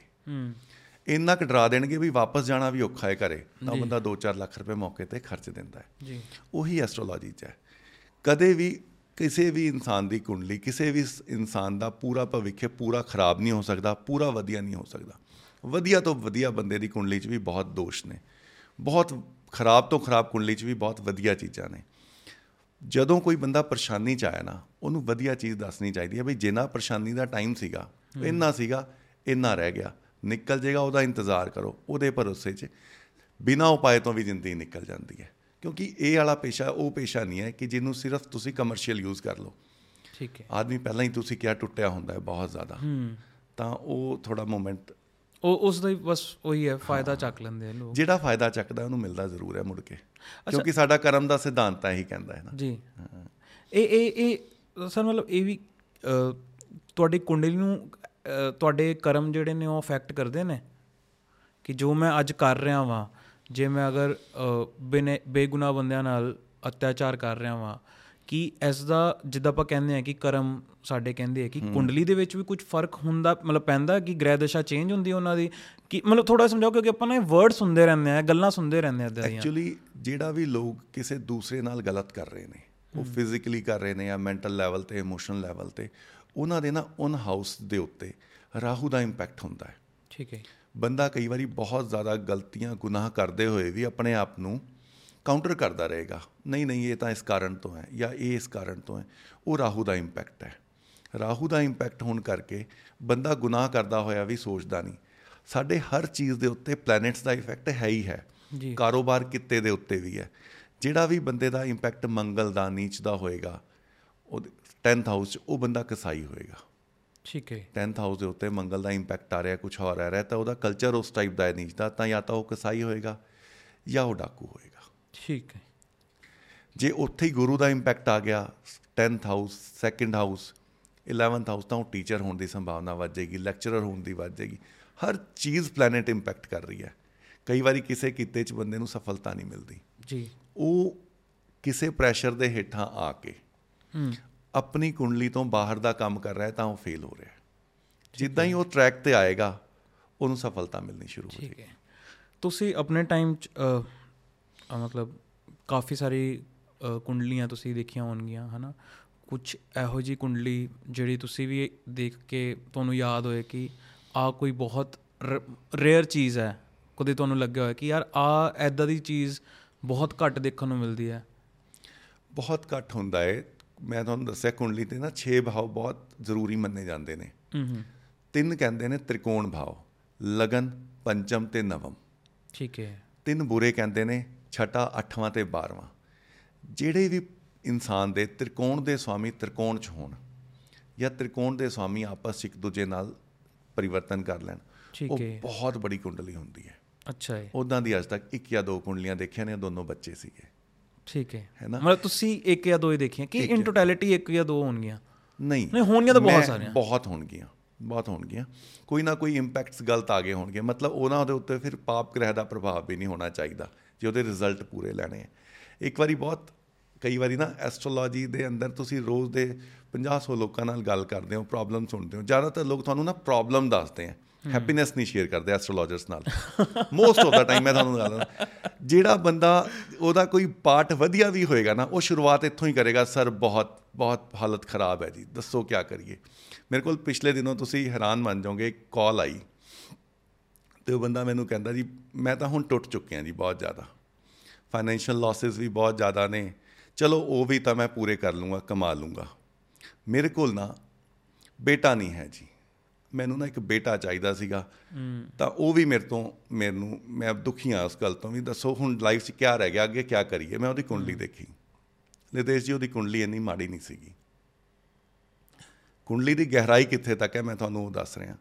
ਸੈਕੰਡ ਹਾਊਸ ਗੁੱਡ ਪੈਸਾ ਆ ਰਿਹਾ ਹੈ ਵਾਈਫ ਨਾਲ ਵੀ ਬੌਂਡ ਠੀਕ ਹੈ। ਉਹਦੇ 11th ਹਾਊਸ 'ਚ ਸ਼ੁੱਕਰ ਤੇ ਚੰ드ਰਮਾ ਠੀਕ ਹੈ। ਜਿਹਦੇ ਵੀ 11th ਹਾਊਸ 'ਚ ਸ਼ੁੱਕਰ ਚੰ드ਰਮਾ ਇਹ ਦੋ ਜਾਂ ਤਿੰਨ ਪਲੈਨਟ ਹੁੰਦੇ ਨੇ ਉਹਦਾ ਕਿਤੇ ਨਾ ਕਿਤੇ ਐਕਸਟਰਾ ਮੈਰਿਟਲ ਅਫੇਅਰਸ ਹੋਣ ਦੀ ਸੰਭਾਵਨਾ ਬਹੁਤ ਜ਼ਿਆਦਾ ਵੱਧ ਜਾਂਦੀ ਹੈ। ਠੀਕ ਹੈ। ਉਹਦੇ 5th ਹਾਊਸ ਦੇ ਉੱਤੇ ਇਦਾਂ ਦੇ ਇੰਪੈਕਟ ਪੈ ਰਹੇ ਹੈ ਕਿ ਉਹਦੇ ਕੋਲ ਬੇਟਾ ਹੈ। ਇਹ ਸ਼ੋਰ ਕਰ ਸਕਦੇ ਆਪਾਂ ਕਿ ਇਹਦਾ ਬੇਟਾ ਹੈ ਹੀ ਹੈ। ਜਦੋਂ ਮੈਂ ਦੇਖਿਆ ਵੀ ਇਹਦਾ ਇਦਾਂ ਦਾ ਵੀ ਸਿਸਟਮ ਹੈ ਤੇ ਬੇਟਾ ਇਹਦੇ ਕੋਲ ਹੋਣਾ ਚਾਹੀਦਾ ਨਾ ਦੇ ਚਾਂਸਸ ਹੀ ਨਹੀਂ ਹੈ ਕੋਈ ਵੀ। ਮੈਂ ਕਿਹਾ ਸਰ ਚਲੋ ਠੀਕ ਹੈ ਤੁਹਾਡੇ ਮੈਡਮ ਕੋਲ ਤੁਹਾਡੀ ਵਾਈਫ ਕੋਲ ਬੇਟਾ ਨਹੀਂ ਹੈ ਪਰ ਤੁਸੀਂ ਯਾਦ ਕਰੋ ਤੁਹਾਡੇ ਕੋਲ ਤਾਂ ਹੈ। ਹੀ ਵਾਸ ਸ਼ੌਕਡ ਕਹਿੰਦਾ ਇਦਾਂ ਕਿਵੇਂ ਹੋ ਸਕਦਾ ਹੈ? ਮੈਂ ਕਿਹਾ ਚਲੋ ਤੁਸੀਂ ਦੇਖੋ ਜੇ ਮੈਂ ਗੱਲ ਤਾਂ ਚਲੋ ਫਿਰ ਤੁਸੀਂ ਇਦਾਂ ਕਰੋ ਫਾਈਨੈਂਸ ਬਾਰੇ ਦੱਸੋ ਛੱਡੋ ਇਸ ਗੱਲ ਨੂੰ। ਗੱਲ ਦੀ ਗਹਿਰਾਈ ਇੱਥੇ ਤੱਕ ਪਹੁੰਚ ਜਾਂਦੀ ਹੈ। ਮਤਲਬ ਇੱਕ ਤਰ੍ਹਾਂ ਦੇਖਿਆ ਜਾਏ ਤਾਂ ਫਿਰ ਜਾਸੂਸ ਦਾ ਕੰਮ ਤੁਸੀਂ ਕਰਤਾ। ਨਹੀਂ ਇਹ ਪੋਸਿਬਿਲਟੀਜ਼ ਹੈ। ਜੇ ਮੈਂ ਗਲਤ ਹੁੰਦਾ ਉਹ ਮੈਨੂੰ ਡਿਨਾਈ ਕਰਦਾ ਜਾਂ ਮੇਰੇ ਨਾਲ ਬਹਿਸ ਕਰਦਾ ਹੈ ਨਾ? ਪਰ ਉਹ ਉਦਾਂ ਇਨਸਾਨ ਚੰਗੇ ਸੀਗੇ ਜਿਨ੍ਹਾਂ ਨਾਲ ਮੇਰੀ ਗੱਲ ਹੋ। ਰਹੀ ਸੀ। ਉਹ ਗੁੱਡ ਮੈਨ ਸੀ। ਚਲੋ ਹੋ ਜੋ ਹੋਇਆ ਉਹ ਤਾਂ ਹੋਇਆ। ਬਟ ਅਗੇਨ ਇਹ ਇਹ ਗੱਲ ਇੱਥੇ ਆ ਜਾਂਦੀ ਕਿ ਇਹ ਵੀ ਪ੍ਰੋਬੇਬਿਲਿਟੀ ਹੀ ਹੁੰਦੀ ਕਿ ਚਾਂਸਸ ਹੀ ਹੁੰਦੇ ਕਿ ਹੁੰਦੇ। ਕਿ ਮਤਲਬ ਇੱਥੇ ਤੁਸੀਂ ਸ਼ੋਰ ਹੋ ਗਏ ਸੀ। ਨਹੀਂ ਕਈ ਵਾਰੀ ਐ ਹੁੰਦਾ। ਦੇਖੋ ਪ੍ਰੋਬੇਬਿਲਿਟੀ ਕਈ ਵਾਰੀ ਐ ਹੁੰਦੀ ਹੈ ਵੀ ਇਹਦੇ 80% ਚਾਂਸ ਨੇ। ਓਕੇ ਜਦੋਂ ਨਾ ਇੰਪੈਕਟ ਕਈ ਵਾਰੀ ਇੰਨਾ ਕਲੀਅਰ ਨਜ਼ਰ ਆਉਂਦਾ ਹੈ ਕਿ ਇਹ 100% ਹੈ। ਠੀਕ ਹੈ। ਸਾਡ ਇੱਕ ਐਸਟ੍ਰੋਲੋਜਰ ਹੋਣ ਦੇ ਨਾਤੇ ਸਹੀ ਐਸਟ੍ਰੋਲੋਜਰ ਨੂੰ 100% ਕਹਿਣਾ ਨਹੀਂ ਚਾਹੀਦਾ। ਪਰ ਇੰਨਾ ਕਲੀਅਰ ਹੋ ਜਾਂਦਾ ਹੈ ਕਿ ਇਹ 100 ਹੀ ਹੈ। ਹੋਰ ਕੁਝ ਐਕਸਪੀਰੀਅੰਸ ਵੀ ਓਵਰ ਦਾ ਟਾਈਮ ਐਕਸਪੀਰੀਅੰਸ ਵੀ ਤੁਹਾਨੂੰ ਉਹ ਮਾਇਨੇ ਰਖਾਂਦਾ ਹੈ। ਹਨਾ? ਕਿ ਤੁਸੀਂ ਉਹਨਾਂ ਸਟਰੋਂਗ ਓਪੀਨੀਅਨ ਬਣਾਉਣਾ ਸ਼ੁਰੂ ਕਰ ਦਿੰਦੇ ਜਿੱਦਾਂ ਜਿੱਦਾਂ ਤੁਹਾਡੇ ਕੋਲ ਆਪਣੀ ਜਿਹੜੀ ਪਹਿਲੀ ਤੁਸੀਂ ਸਟੱਡੀ ਕੀਤੀ ਉਸ ਹਿਸਾਬ ਨਾਲ ਉਹ ਦਿਖ ਰਿਹਾ ਹੋਇਆ ਕਿ ਹਾਂ ਹੋਇਆ। ਚਾਰ ਬੰਦਿਆਂ ਨੂੰ ਇੱਕ ਗੱਲ ਦੱਸਤੀ ਇੱਕ ਪਲੈਨੇਟਰੀ ਪੋਜੀਸ਼ਨ ਦੇਖ ਕੇ। ਪਲੈਨੇਟਰੀ ਪੋਜੀਸ਼ਨਸ ਇੰਨੀ ਜ਼ਿਆਦਾ ਨੇ ਲੱਖਾਂ ਨੇ। ਤੁਸੀਂ ਦੇਖੋ ਮੈਂ ਤੁਹਾਨੂੰ ਕਹਿ ਰਿਹਾ 27 ਨਕਸ਼ਤਰ 9 ਗ੍ਰਹਿ 12 ਘਰ ਇਹਨਾਂ ਦੇ ਕੰਬੀਨੇਸ਼ਨ ਕਿੰਨੇ ਬਣ ਜਾਣਗੇ? ਬਹੁਤ ਸਾਰੇ। ਹੈ ਨਾ? ਤਾਂ ਜਦੋਂ ਇੱਕ ਸੇਮ ਪੋਜੀਸ਼ਨ ਨੂੰ ਤੁਸੀਂ 20 ਬੰਦਿਆਂ ਦੀ ਕੁੰਡਲੀ 'ਚ ਦੇਖ ਲਓਗੇ ਨਾ ਤਾਂ ਤੁਸੀਂ ਵੈਰੀਫਾਈਡ ਕਰ ਦੋਗੇ ਯਾਰ ਇਹ ਮੈਂ ਪ੍ਰੈਡਿਕਟ ਕੀਤਾ ਸੀਗਾ ਇਹ ਵਾਰ ਇਹ ਬਿਲਕੁਲ ਸਹੀ ਰਿਹਾ। ਫਿਰ ਜਦੋਂ ਤੁਸੀਂ ਪੰਜਵੀਂ ਵਾਰ ਕਰੋਗੇ ਤਾਂ ਤੁਹਾਨੂੰ ਫ਼ਰਕ ਨਹੀਂ ਪੈਂਦਾ ਸਾਹਮਣੇ ਵਾਲਾ ਤੁਹਾਡੀ ਹਾਂ 'ਚ ਹਾਂ ਮਿਲਾਉਂਦਾ ਜਾਂ ਨਾ ਕਰਦਾ। ਬਿਕੋਜ਼ ਯੂ ਆਰ ਸ਼ੋਰ ਕਿ ਇਹ ਜੇ ਇਹ ਪਲੈਨੇਟਰੀ ਪੋਜੀਸ਼ਨ ਹੈ ਤਾਂ ਇਦਾਂ ਹੋਏਗਾ ਹੀ ਹੋਏਗਾ। ਸਰ ਇੱਕ ਨਾ ਮੈਨੂੰ ਮਤਲਬ ਜੋ ਲੱਗਦਾ ਹੈ ਮੈਨੂੰ ਹੋ ਸਕਦਾ ਤੁਸੀਂ ਮੈਨੂੰ ਕਰੈਕਟ ਕਰ ਦਿਓ ਕਿ ਇੱਕ ਸਿੱਖ ਐਸਟ੍ਰੋਲੋਜਰ ਹੋਣ ਦੇ ਨਾਤੇ ਕਿ ਤੁਹਾਨੂੰ ਸਿੱਖ ਵੱਲੋਂ ਜਾਂ ਕਿਸੇ ਇੱਕ ਬੰਦੇ ਵੱਲੋਂ ਜਾਂ ਕਿਸੇ ਵੱਲੋਂ ਤੁਹਾਨੂੰ ਇਸ ਦੀ ਕ੍ਰਿਟਿਸਿਜ਼ਮ ਵੀ ਸਹਿਣੀ ਪਈ ਹੈ ਕਦੀ? ਕਿ ਬਈ ਕਿ ਸਾਡੇ ਤਾਂ ਹੈ ਨਹੀਂਗਾ ਸਾਡੇ ਚਮਤਕਾਰ ਨਹੀਂ ਮੰਨਦੇ ਸਾਡੇ ਇਹਨਾਂ ਚੀਜ਼ਾਂ ਨੂੰ ਨਹੀਂ ਮੰਨਦੇ? ਇਦਾਂ ਦਾ ਨਾ ਬਹੁਤ ਵਾਰੀ ਹੋਇਆ। ਤਾਂ ਮੈਂ ਤੁਹਾਨੂੰ ਦੱਸਿਆ ਜਦੋਂ ਮੈਂ ਐਸਟ੍ਰੋਲੋਜੀ ਸ਼ੁਰੂ ਕਰ ਰਿਹਾ ਸੀ ਮੈਂ ਪ੍ਰੋਫੈਸ਼ਨਲ ਐਸਟ੍ਰੋਲੋਜੀ ਕਰਨ ਦੀ ਕੋਸ਼ਿਸ਼ ਕੀਤੀ ਕਿ ਮੈਂ ਹੁਣ ਤੋਂ ਸ਼ੁਰੂ ਕਰਦਾ। ਸਭ ਤੋਂ ਪਹਿਲਾਂ ਮੈਂ ਇਹ ਦੇਖਿਆ ਵੀ ਮੈਨੂੰ ਨਾ ਸਵਾਲਾਂ ਦਾ ਸਾਹਮਣਾ ਸਾਹਮਣਾ ਬਹੁਤ ਜ਼ਿਆਦਾ ਕਰਨਾ ਪਏਗਾ। ਤਾਂ ਮੈਂ ਇਹਦੇ ਬਾਰੇ ਪੜ੍ਹ ਲਵਾਂ ਥੋੜਾ ਜਿਹਾ। ਤਾਂ ਲੋਕਾਂ ਨੇ ਇਹਦੇ ਕਾਊਂਟਰ 'ਚ ਮੈਨੂੰ ਬਹੁਤ ਗੱਲਾਂ ਦੱਸੀਆਂ ਗੁਰਬਾਣੀ ਦੇ ਵਿਖਿਆਨ। ਉਹ ਮੈਂ ਤੁਹਾਡੇ ਨਾਲ ਸਾਂਝੇ ਕਰਦਾ। ਦੋ ਮੈਂ ਵੀ ਪੜ੍ਹੇ ਨੇ ਵੈਸੇ। ਗੁਰਬਾਣੀ 'ਚ ਕਿਹਾ ਗਿਆ ਸਾਹਾ ਗਣੇ ਨਾ ਕਰੇ ਵਿਚਾਰ ਸਾਹੇ ਉੱਪਰ ਇੱਕ ਓੰਕਾਰ। ਸਾਹਾ ਕਹਿੰਦੇ ਨੇ ਵਿਆਹ ਦੀ ਡੇਟ ਕੱਢਣਾ ਜੀ। ਜੰਤਰੀ ਦੇਖਣਾ। ਤਾਂ ਮੈਂ ਕਿਹਾ ਬਿਲਕੁਲ ਸਹੀ ਗੱਲ ਹੈ। ਇਹ ਬਾਣੀ 'ਚ ਬਾਣੀ ਕਦੇ ਗਲਤ ਹੋ ਹੀ ਨਹੀਂ ਸਕਦੀ। ਬਾਣੀ 'ਚ ਕਿਹਾ ਗਿਆ ਬਈ ਇਹ ਇਸ ਤੋਂ ਉੱਤੇ ਪਰਮਾਤਮਾ ਕਾਲਪੁਰਖ ਵਾਹਿਗੁਰੂ ਹੈ। ਇਹ ਸਾਹੇ ਤੋਂ ਉੱਤੇ ਮੈਂ ਕਹਿੰਦਾ ਇਹ ਨਾ ਸਾਰੀਆਂ ਚੀਜ਼ਾਂ ਤੋਂ ਉੱਤੇ ਅਕਾਲ ਪੁਰਖ ਵਾਹਿਗੁਰੂ ਹੈ। ਇੱਕ ਪਰਮਾਤਮਾ ਜਿਹਨੂੰ ਆਪਾਂ ਸੁਪਰੀਮ ਪਾਵਰ ਕਹਿੰਦੇ ਉਹ ਸਾਰਾ ਇਹ ਸਾਰੀਆਂ ਚੀਜ਼ਾਂ ਤੋਂ ਉੱਤੇ ਹੀ ਹੈ। ਜੀ। ਇਹ ਕਿਹਨੇ ਕਹਤਾ ਵੀ ਐਸਟ੍ਰੋਲੋਜੀ ਸਭ ਤੋਂ ਉੱਤੇ ਹੋਗੀ ਐਸਟ੍ਰੋਲੋਜਰ ਉੱਤੇ ਹੋ ਗਏ। ਪਰ ਜਿਹੜੀ ਧਰਮ ਦਾ ਵਿਸ਼ਾ ਹੈ ਨਾ ਉਹ ਪਰਮਾਤਮਾ ਦੀ ਪ੍ਰਾਪਤੀ ਹੈ ਵਸਤੂ ਦੀ ਪ੍ਰਾਪਤੀ ਨਹੀਂ ਹੈ। ਜੀ। ਜੇ ਕੋਈ ਮੈਨੂੰ ਐਜ਼ ਅ ਸਿੱਖ ਐਸਟ੍ਰੋਲੋਜਰ ਹੋਣ ਦੇ ਨਾਤੇ ਇਹ ਕਹਦੇ ਵੀ ਐਸਟ੍ਰੋਲੋਜੀ ਗਲਤ ਹੈ ਕਰਨੀ ਨਹੀਂ ਚਾਹੀਦੀ ਫਿਰ ਮੈਂ ਉਹ ਤੋਂ ਤੱਤ ਮੰਗਦਾ। ਫਿਰ ਮੈਂ ਉਹਨੂੰ ਸੂਰਜ ਪ੍ਰਕਾਸ਼ ਗ੍ਰੰਥ ਦਾ ਰੈਫਰੈਂਸ ਦਿੰਦਾ। ਫਿਰ ਮੈਨੂੰ ਇਹ ਵੀ ਕਹਿਣਾ ਵੀ ਗਲਤ ਚੀਜ਼ ਐਸਟ੍ਰੋਲੋਜੀ ਨਹੀਂ ਹੈ। ਗਲਤ ਸਾਡਾ ਮਾਈਂਡਸੈਟ ਹੈ। ਐਸਟ੍ਰੋਲੋਜਰ ਗਲਤ ਹੋ ਸਕਦੇ ਹੈ। ਐਸਟ੍ਰੋਲੋਜੀ ਗਲਤ ਨਹੀਂ ਹੋ ਸਕਦੀ। ਜੀ। ਇਸ ਚੀਜ਼ ਨੂੰ ਸਮਝਣਾ ਬਹੁਤ ਜ਼ਰੂਰੀ ਹੈ। ਸਾਨੂੰ ਕਾਮਨ ਪੁਆਇੰਟ ਦੇਖਣੇ ਚਾਹੀਦੇ ਹੈ। ਪਰਮਾਤਮਾ ਦਾ ਨਾਮ ਲੈਣਾ ਸਿਰਫ ਪਰਮਾਤਮਾ ਦੀ ਪ੍ਰਾਪਤੀ ਲਈ ਹੈ। ਕਿਸੇ ਵੀ ਧਰਮ ਹਿੰਦੂ ਮੁਸਲਿਮ ਸਿੱਖ ਈਸਾਈ ਧਰਮ ਦਾ ਵਿਸ਼ੇ ਪਰਮਾਤਮਾ ਦੀ ਪ੍ਰਾਪਤੀ ਹੈ। ਗੁਰਦੁਆਰਾ ਸਾਹਿਬ ਜਦੋਂ ਜੇ ਜਿਹੜਾ ਬੰਦਾ ਜਾਂਦਾ ਹੈ ਉਹ ਮਨੋਕਾਮਨਾ ਲੈ ਕੇ ਜਾਏ ਤਾਂ ਗੁਰਬਾਣੀ 'ਚ ਕਿਹਾ ਗਿਆ ਹੈ ਦਾਤਾ ਉਹ ਨਾ ਮੰਗੀਏ ਫਿਰ ਮੰਗਣ ਜਾਈਏ। ਹੂੰ। ਅੱਜ ਤੁਸੀਂ ਪੈਸਾ ਮੰਗਣ ਆ ਗਏ ਕੱਲ ਤੁਸੀਂ ਕਾਰ ਮੰਗਣ ਆਓਗੇ। ਅੱਜ ਪੁੱਤ ਮੰਗਣ ਆ ਗਏ ਕੱਲ ਉਹਦੀ ਸਿਹਤ ਮੰਗਣ ਆਓਗੇ। ਇਹ ਤਾਂ ਮੰਗਣਾ ਹੀ ਨਹੀਂ ਹੈ। ਐਸਟ੍ਰੋਲੋਜੀ ਜਿਹੜੀ ਹੈ ਮੈਟਰਲਿਸਟਿਕ ਚੀਜ਼ ਹੈ। ਸਭ ਤੋਂ ਪਹਿਲਾਂ ਤੁਹਾਡੀ ਲਾਈਫ ਦੀ ਮਟੀਰੀਅਲ ਦੀ ਚੀਜ਼ ਹੈ। ਮੈਨੂੰ ਘਰ ਮਿਲੇਗਾ ਵਿਆਹ ਹੋਏਗਾ ਕਦੋਂ ਹੋਏਗਾ ਨੌਕਰੀ ਮਿਲੇਗੀ ਇਹ ਮਟੀਰੀਅਲ ਦੀ ਸਾਇੰਸ ਹੈ ਤੇ ਧਰਮ ਜਿਹੜੀ ਹੈ ਉਹ ਪਰਮਾਰਥ ਦੀ ਸਾਇੰਸ ਹੈ। ਜੀ। ਅ ਆਪਾਂ ਇਹ ਕਹਿ ਸਕਦੇ ਹਾਂ ਕਿ ਜਦੋਂ ਆਪਾਂ ਕਹਿੰਦੇ ਹਾਂ ਕਿ ਇਹਨਾਂ ਸਾਰੀਆਂ ਚੀਜ਼ਾਂ ਤੋਂ ਉੱਪਰ ਇੱਕ ਅਕਾਲ ਪੁਰਖ ਹੈ ਹਾਂਜੀ ਬਿਲਕੁਲ। ਹਨਾ? ਜਿਹਦਾ ਹਰ ਕਿਸੇ ਨੇ ਇੱਕ ਆਪਣਾ ਆਪਣਾ ਨਾਮ ਦਿੱਤਾ ਹੋਇਆ ਬਸ ਇੰਨਾ ਸਮਝ ਹਾਂ? ਨਹੀਂ ਹਾਂ ਤੇ ਕਿਸੇ ਨਾ ਕਿਸੇ ਪਾਸੇ ਆਪਾਂ ਇਹ ਕਹਿ ਸਕਦੇ ਹਾਂ ਕਿ ਮਤਲਬ ਮੈਨੂੰ ਕਰੈਕਟ ਕਰ ਦਿਓ ਕਿ ਜਿੱਦਾਂ ਇਹ ਕੋਈ ਵੀ ਇੱਕ ਪਰਸਨ ਹੈ ਉਹਨੂੰ ਉਸ ਉਸ ਦੀ ਜ਼ਿੰਦਗੀ ਵਿੱਚ ਕੌਣ ਉਹਦਾ ਲਾਈਫ ਪਾਰਟਨਰ ਹੋਏਗਾ ਉਹ ਕਿਸੇ ਨਾ ਕਿਸੇ ਤਰੀਕੇ ਹੋਰ ਉਸ ਦੇ ਆਉਣ ਤੋਂ ਬਾਅਦ ਫਿਰ ਕੁੰਡਲੀ ਬਿਲਕੁਲ ਅਲੱਗ ਤਰੀਕੇ ਨਾਲ ਉਸ ਬੰਦੇ ਦੀ ਵੀ ਬਦਲ ਜਾਂਦੀ ਹੈ ਮਤਲਬ ਬਦਲ ਜਾਂਦੇ ਹਨਾ? ਕੁਛ ਨਾ ਕੁਛ ਫ਼ਰਕ ਪੈ ਜਾਂਦਾ ਕੁਝ ਨਾ ਕੁਝ। ਫ਼ਰਕ ਪੈ ਜਾਂਦਾ ਹਾਂ ਹਾਂ। ਉਹ ਜਿਹੜਾ ਉਸ ਬੰਦੇ ਦੀ ਜ਼ਿੰਦਗੀ ਵਿੱਚ ਜੇ ਫ਼ਰਕ ਪਾਣਾ ਮੈਂ ਤਾਂ ਉਹ ਅਕਾਲ ਪੁਰਖ ਨਹੀਂ ਪਾਣਾ ਮੈਂ ਇੱਕ ਤਰ੍ਹਾਂ ਤੁਸੀਂ ਸਮਝ ਲਓ। ਆਪਾਂ ਇਹ ਕਹਿ ਸਕਦੇ ਹਾਂ ਕਿ ਸੰਜੋਗ ਵਿੰਜੋਗ ਦੋ ਕਾਰ ਚਲਾਵੇ ਲਿਖਿਆ ਹੋਵੇ ਭਾਗ ਇਹ ਤਾਂ ਸੰਜੋਗਾਂ ਜਿੱਥੇ ਜੁੜੇ ਹੋਏ ਸੀਗੇ ਉਹਨੇ ਕਿਤੇ ਨਾ ਕਿਤੇ ਆ ਕੇ ਟੱਕਰ ਜਾਣਾ। ਠੀਕ ਹੈ। ਪਰ ਜੇ ਨਾ ਦੇਖੋ ਇੱਕ ਨਾ ਚੀਜ਼ ਸਪੈਸੀਫਾਈਡ ਹੈ। ਅੰਨੇ ਹੋ ਕੇ ਚੱਲਣਾ ਤੇ ਅੰਨੇ ਹੋਣੇ 'ਚ ਫ਼ਰਕ ਹੈ। ਠੀਕ। ਹੈ ਹੈ ਨਾ? ਜੇ ਤੁਹਾਨੂੰ ਪਤਾ ਹੈ ਕਿ ਯਾਰ ਇਹ ਚੀਜ਼ ਮੈਂ ਕ੍ਰਾਸ ਚੈੱਕ ਕਰ ਸਕਦਾ ਤਾਂ ਮੈਂ ਉਹਨੂੰ ਕ੍ਰਾਸ ਚੈੱਕ ਕਰਕੇ ਚੱਲਾਂ। ਮੈਨੂੰ ਅੰਨੇ ਹੋਣ ਦੀ ਲੋੜ ਕੀ ਹੈ? ਜੀ। ਜੇ ਮੇਰੇ ਕੋਲ ਇੱਕ ਸਾਇੰਸ ਹੈ ਜਾਂ ਮੇਰੇ ਕੋਲ ਇੱਕ ਤੌਰ ਤਰੀਕਾ ਹੈ ਜਾਂਚ ਲੈਣ ਦਾ। ਤਾਂ ਜਾਂਚ ਲੈਣਾ ਚਾਹੀਦਾ ਹੈ। ਜਿਹੜੀ ਵੀ ਕਮੀ ਕਿਸੇ ਵੀ ਇਨਸਾਨ ਦੀ ਕੁੰਡਲੀ 'ਚ ਹੈਗੀ ਹੈ ਤੇ ਉਹਦਾ ਵਿਆਹ ਨਹੀਂ ਹੋਇਆ ਹਜੇ ਉਹਨੂੰ ਕਿਸੇ ਨਾ ਕਿਸੇ ਐਸੇ ਇਨਸਾਨ ਨੂੰ ਲੱਭਣਾ ਚਾਹੀਦਾ ਹੈ ਕਿ ਇਹਨੂੰ ਲੱਭਣ ਤੋਂ ਬਾਅਦ ਇਹਦੇ ਉਹ ਪਲੈਨੇਟਰੀ ਸਿਚੁਏਸ਼ਨ ਜੇ ਸਹੀ ਹੋਏ ਤਾਂ ਮੇਰੀ ਇਹ ਵਾਲੀ ਪ੍ਰੋਬਲਮ ਸੌਰਟ ਆਊਟ ਹੋ ਜਾਏਗੀ ਤੇ ਇਹਦੀ ਉਹ ਵਾਲੀ ਪ੍ਰੋਬਲਮ ਸੌਰਟ ਆਊਟ ਹੋ ਜਾਏਗੀ। ਇਹਨੂੰ ਕਹਿੰਦੇ ਨੇ ਕੁੰਡਲੀ ਮਿਲਾਨ। ਜਿਹੜੇ ਇਹ ਹੱਥ ਨੇ ਨਾ ਇਹ ਜਿਹੜੇ ਤਾਂ ਮਿਲਦੇ ਨੇ ਜਦੋਂ ਇਹਦੀ ਜਗ੍ਹਾ ਅਲੱਗ ਹੈ ਇਹਦੀ ਅਲੱਗ ਹੈ ਤਾਂ ਕਰਕੇ ਮਿਲ ਗਏ। ਇਹਨੂੰ ਮਿਲਾਨ ਕਹਿੰਦੇ ਨੇ। ਜੀ। ਇਹ ਕਰਵਾਇਆ ਜਾਏ ਤਾਂ ਬਹੁਤ ਬੈਟਰ ਹੈ। ਹੋ ਸਕਦਾ ਹੈ ਲਿਖਿਆ ਵੀ ਤੁਹਾਡੀ ਕਿਸਮਤ 'ਚ ਇਹੀ ਹੋਵੇ ਕਿ ਲੱਭ ਕੇ ਕਰਿਓ। ਅੰਨੇ ਹੋ ਕੇ ਨਾ ਕਰਿਓ। ਅੱਛਾ। ਠੀਕ ਹੈ। ਪਰ ਜੇ ਧੋਖਾ ਮਿਲਣਾ ਹੈ ਨਾ ਉਹ ਕਰਾ ਕੇ ਵੀ ਮਿਲ ਸਕਦਾ ਹੈ। ਠੀਕ ਹੈ। ਉਹਦੇ 'ਚ ਕੋਈ ਗਾਰੰਟੀ ਨਹੀਂ ਐਸਟ੍ਰੋਲੋਜਰਸ ਦੇ ਆਪਣੇ ਬੱਚਿਆਂ ਦੇ ਵੀ ਡਿਵੋਰਸ ਹੋਏ ਹੋਣਗੇ। ਪਰ ਕਿਉਂ ਹੁੰਦਾ ਹੈ? ਕੀ ਪਤਾ ਉਹਨਾਂ ਨੇ ਟਾਈਮ ਹੀ ਸਹੀ ਨਹੀਂ ਲਿਖਿਆ ਕੀ ਪਤਾ ਟਾਈਮ ਨਹੀਂ ਪਾਇਆ ਗਿਆ।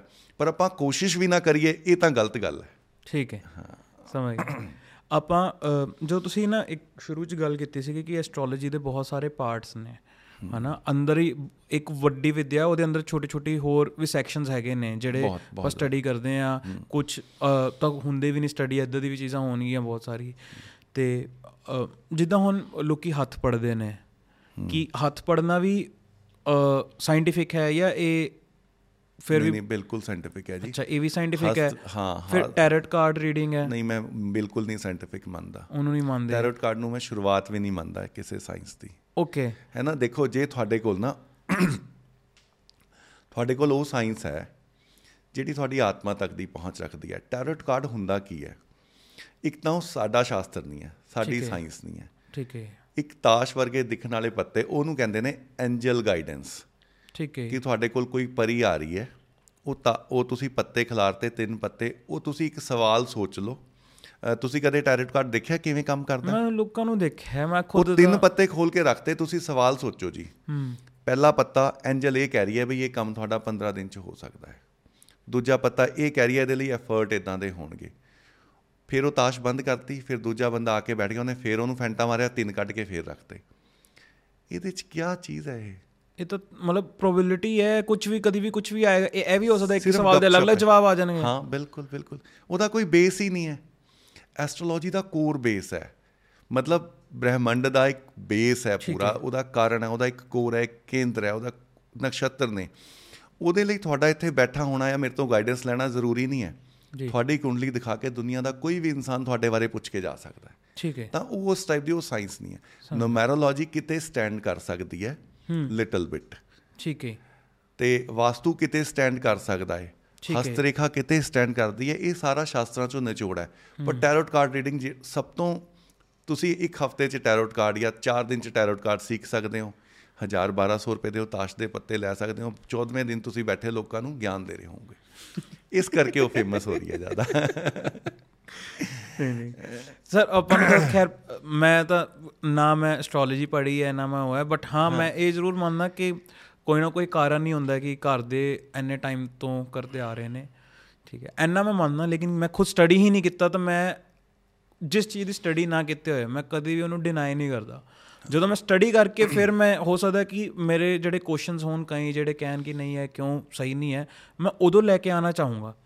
ਹਾਲੇ ਤਾਂ ਮੈਂ ਸਿਰਫ ਬੈਠ ਕੇ ਸੁਣਨਾ ਚਾਹੂੰਗਾ ਕਿ ਨਿਤੇਸ਼ ਜੀ ਐਸਟ੍ਰੋਲੋਜੀ ਨੂੰ ਸਿਰਫ ਦੋ ਲੋਕ ਡਿਨਾਈ ਕਰਦੇ ਆ। ਇੱਕ ਜਿਨ੍ਹਾਂ ਨੇ ਜਿਹੜੇ ਸੁਣਨਾ ਨਹੀਂ ਚਾਹੁੰਦੇ ਇੱਕ ਜਿਨ੍ਹਾਂ ਨੇ ਕਦੇ ਸੁਣੀ ਨਹੀਂ। ਠੀਕ ਇੱਕ ਨਾ ਤਰਕਸ਼ੀਲ ਨੇ। ਮੇਰੀ ਗੱਲ ਸੁਣੋ ਜੇ ਮੈਂ ਮੈਥਸ ਦਾ ਟੈਸਟ ਦੇਣਾ ਹੈ ਤਾਂ ਮੇਰਾ ਟੈਸਟ ਲਏਗਾ ਕੌਣ? ਮੈਥਸ ਦਾ ਬੰਦਾ ਹੀ ਮੈਥਸ ਲੱਗਦਾ ਦਾ ਟੀਚਰ ਹੀ ਲਏਗਾ ਨਾ। ਇੱਕ ਐਸਟ੍ਰੋਲੋਜਰ ਦਾ ਟੈਸਟ ਲੈਣ ਲਈ ਤੁਸੀਂ ਤਰਕਸ਼ੀਲ ਬੰਦੇ ਨੂੰ ਬਿਠਾ ਦਿਓ ਦੋਨਾਂ ਦਾ ਸਬਜੈਕਟ ਹੀ ਅਲੱਗ ਹੈ। ਹੂੰ। ਜਿਹੜੀ ਗੱਲ ਤੁਸੀਂ ਕਹਿ ਰਹੇ ਹੋ ਕਿ ਜਦੋਂ ਤੱਕ ਤੁਹਾਨੂੰ ਸਮਝ ਨਹੀਂ ਹੈ ਤਾਂ ਇੱਕ ਲੇਮੈਨ ਹੋ। ਤਾਂ ਤੁਹਾਡੇ ਸ਼ੰਕਾ ਹੋ ਸਕਦੀ ਹੈ ਸਵਾਲ ਨਹੀਂ ਹੋ ਸਕਦਾ। ਸਵਾਲ ਨਹੀਂ ਹੋ ਸਕਦਾ। ਹੈ ਨਾ? ਸਵਾਲ ਕਰਨ ਦਾ ਹੱਕ ਉਹਨੂੰ ਹੈ ਜਿਹਨੇ ਬੇਸਿਕ ਵੀ ਪੜ੍ਹੀ ਹੈ। ਜਿੱਦਾਂ ਮੈਂ ਚਾਹੁੰਦਾ ਮੇਰਾ ਇੱਕ ਟਾਰਗੇਟ ਹੈ। ਮੈਂ ਲੋਕਾਂ 'ਚ ਅਵੇਅਰਨੈਸ ਇਹ ਦੇ ਰਿਹਾ ਵੀ ਜੇ ਤੁਹਾਨੂੰ ਪਤਾ ਹੈ ਬੁਖਾਰ 'ਚ ਪੈਰਾਸੀਟਾਮੋਲ ਖਾਣੀ ਹੈ ਨਾ ਹੂੰ। ਬੁਖਾਰ ਹੋ ਗਿਆ ਪੈਰਾਸੀਟਾਮੋਲ ਖਾਣੀ ਹੈ ਦਰਦ ਹੋ ਗਈ ਡੋਲੋ ਖਾਣੀ ਹੈ। ਇੰਨੀ ਕੁ ਐਸਟ੍ਰੋਲੋਜੀ ਸਾਰਿਆਂ ਨੂੰ ਪਤਾ ਹੋਣੀ ਚਾਹੀਦੀ ਹੈ। ਕਿਸੇ ਵੀ ਐਸਟ੍ਰੋਲੋਜਰ ਨੂੰ ਰੱਬ ਬਣ ਕੇ ਨਾ ਪੁੱਛੋ ਵੀ ਮੈਨੂੰ ਦੱਸ ਦਿਓ ਕੀ ਹੋਏਗਾ। ਉਹਦੀ ਬੇਸਿਕ ਚੀਜ਼ਾਂ ਸਮਝੋ। ਬਹੁਤ ਬੇਸਿਕ ਚੀਜ਼ ਨੇ।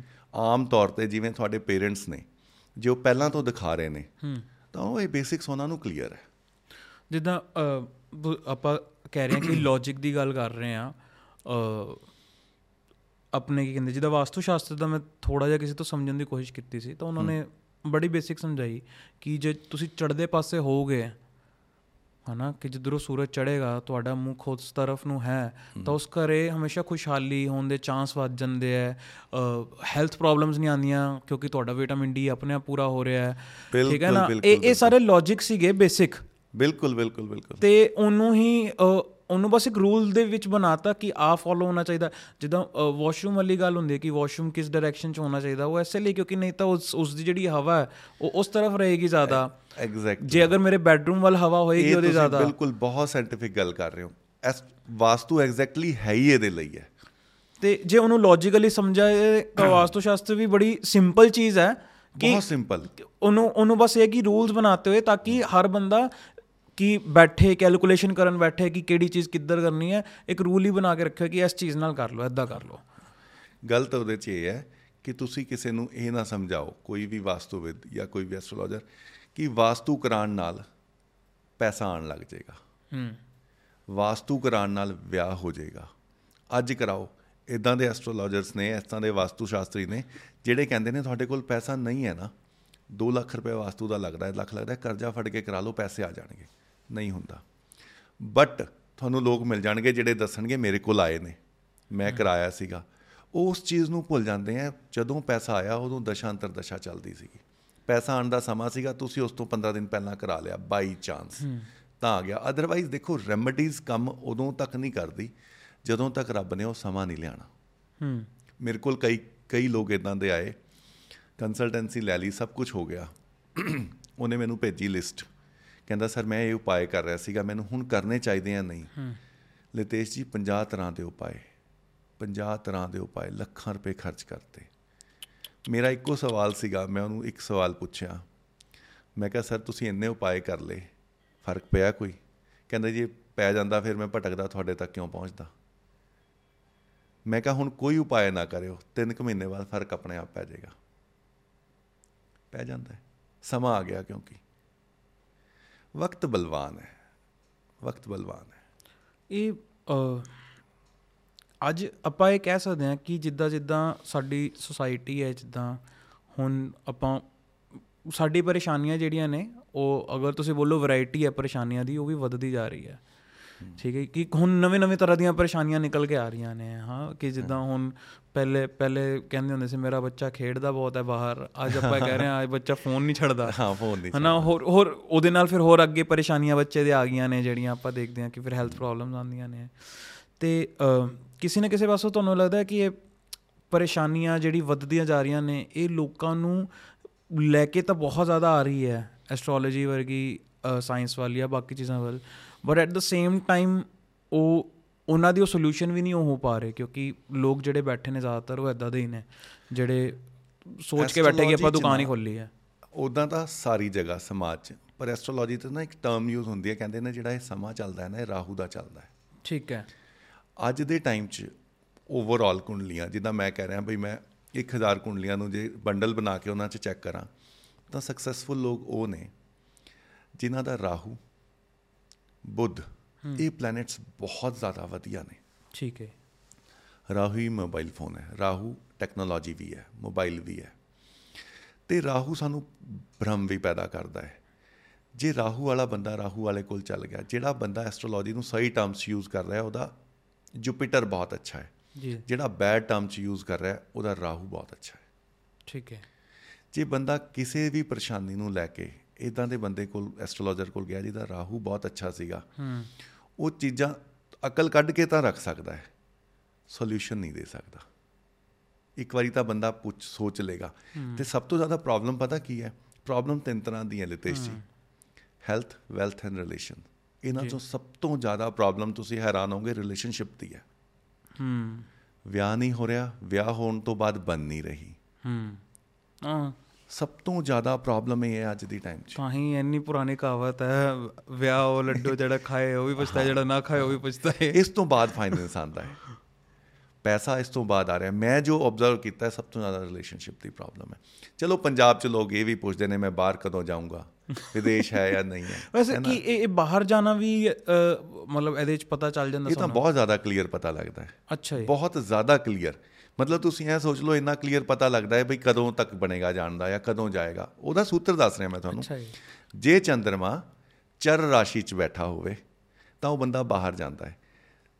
ਨੌਵੇਂ ਘਰ ਦਾ ਲਾਰਡ ਤੇ ਅੱਠਵੇਂ ਘਰ ਦਾ ਲਾਰਡ 12ਵੇਂ 'ਚ ਜਾ ਕੇ ਬੈਠ ਜੇ ਲਗਨ ਲਾਰਡ 12ਵੇਂ 'ਚ ਬੈਠ ਜੇ ਉਹਦਾ ਇੰਪੈਕਟ ਹੋਵੇ ਤਾਂ ਬੰਦਾ ਵਿਦੇਸ਼ ਜਾਏਗਾ। ਇੱਕ ਇਹ ਵੀ ਪਤਾ ਲੱਗਦਾ ਹੈ ਇਹਦਾ ਦਿਲ ਵਿਦੇਸ਼ 'ਚ ਲੱਗੇਗਾ ਜਾਂ ਮੁੜ ਕੇ ਵਾਪਸ ਆ ਜਾਏਗਾ। ਕਾਰੋਬਾਰ ਕਰੇਗਾ ਜਾਂ ਨੌਕਰੀ ਕਰਦਾ ਰਹਿ ਜਾਏਗਾ। ਵਿਦੇਸ਼ ਜਾਏਗਾ ਵਿਆਹ ਤੋਂ ਬਾਅਦ ਜਾਂ ਵਿਆਹ ਤੋਂ ਪਹਿਲਾਂ? ਜੈਨੂਇਨਲੀ ਪੜਨ ਜਾਏਗਾ ਜਾਂ ਠੱਗੀ ਕਰਨ ਜਾਏਗਾ? ਤੁਸੀਂ ਦੇਖੋ ਕਈ ਲੋਕਾਂ ਨੂੰ ਨਾ ਘਰੇ ਬੈਠੇ ਵੀਜ਼ਾ ਅਪਲਾਈ ਕੀਤਾ ਸੀਗਾ ਆ ਗਿਆ। ਹੂੰ।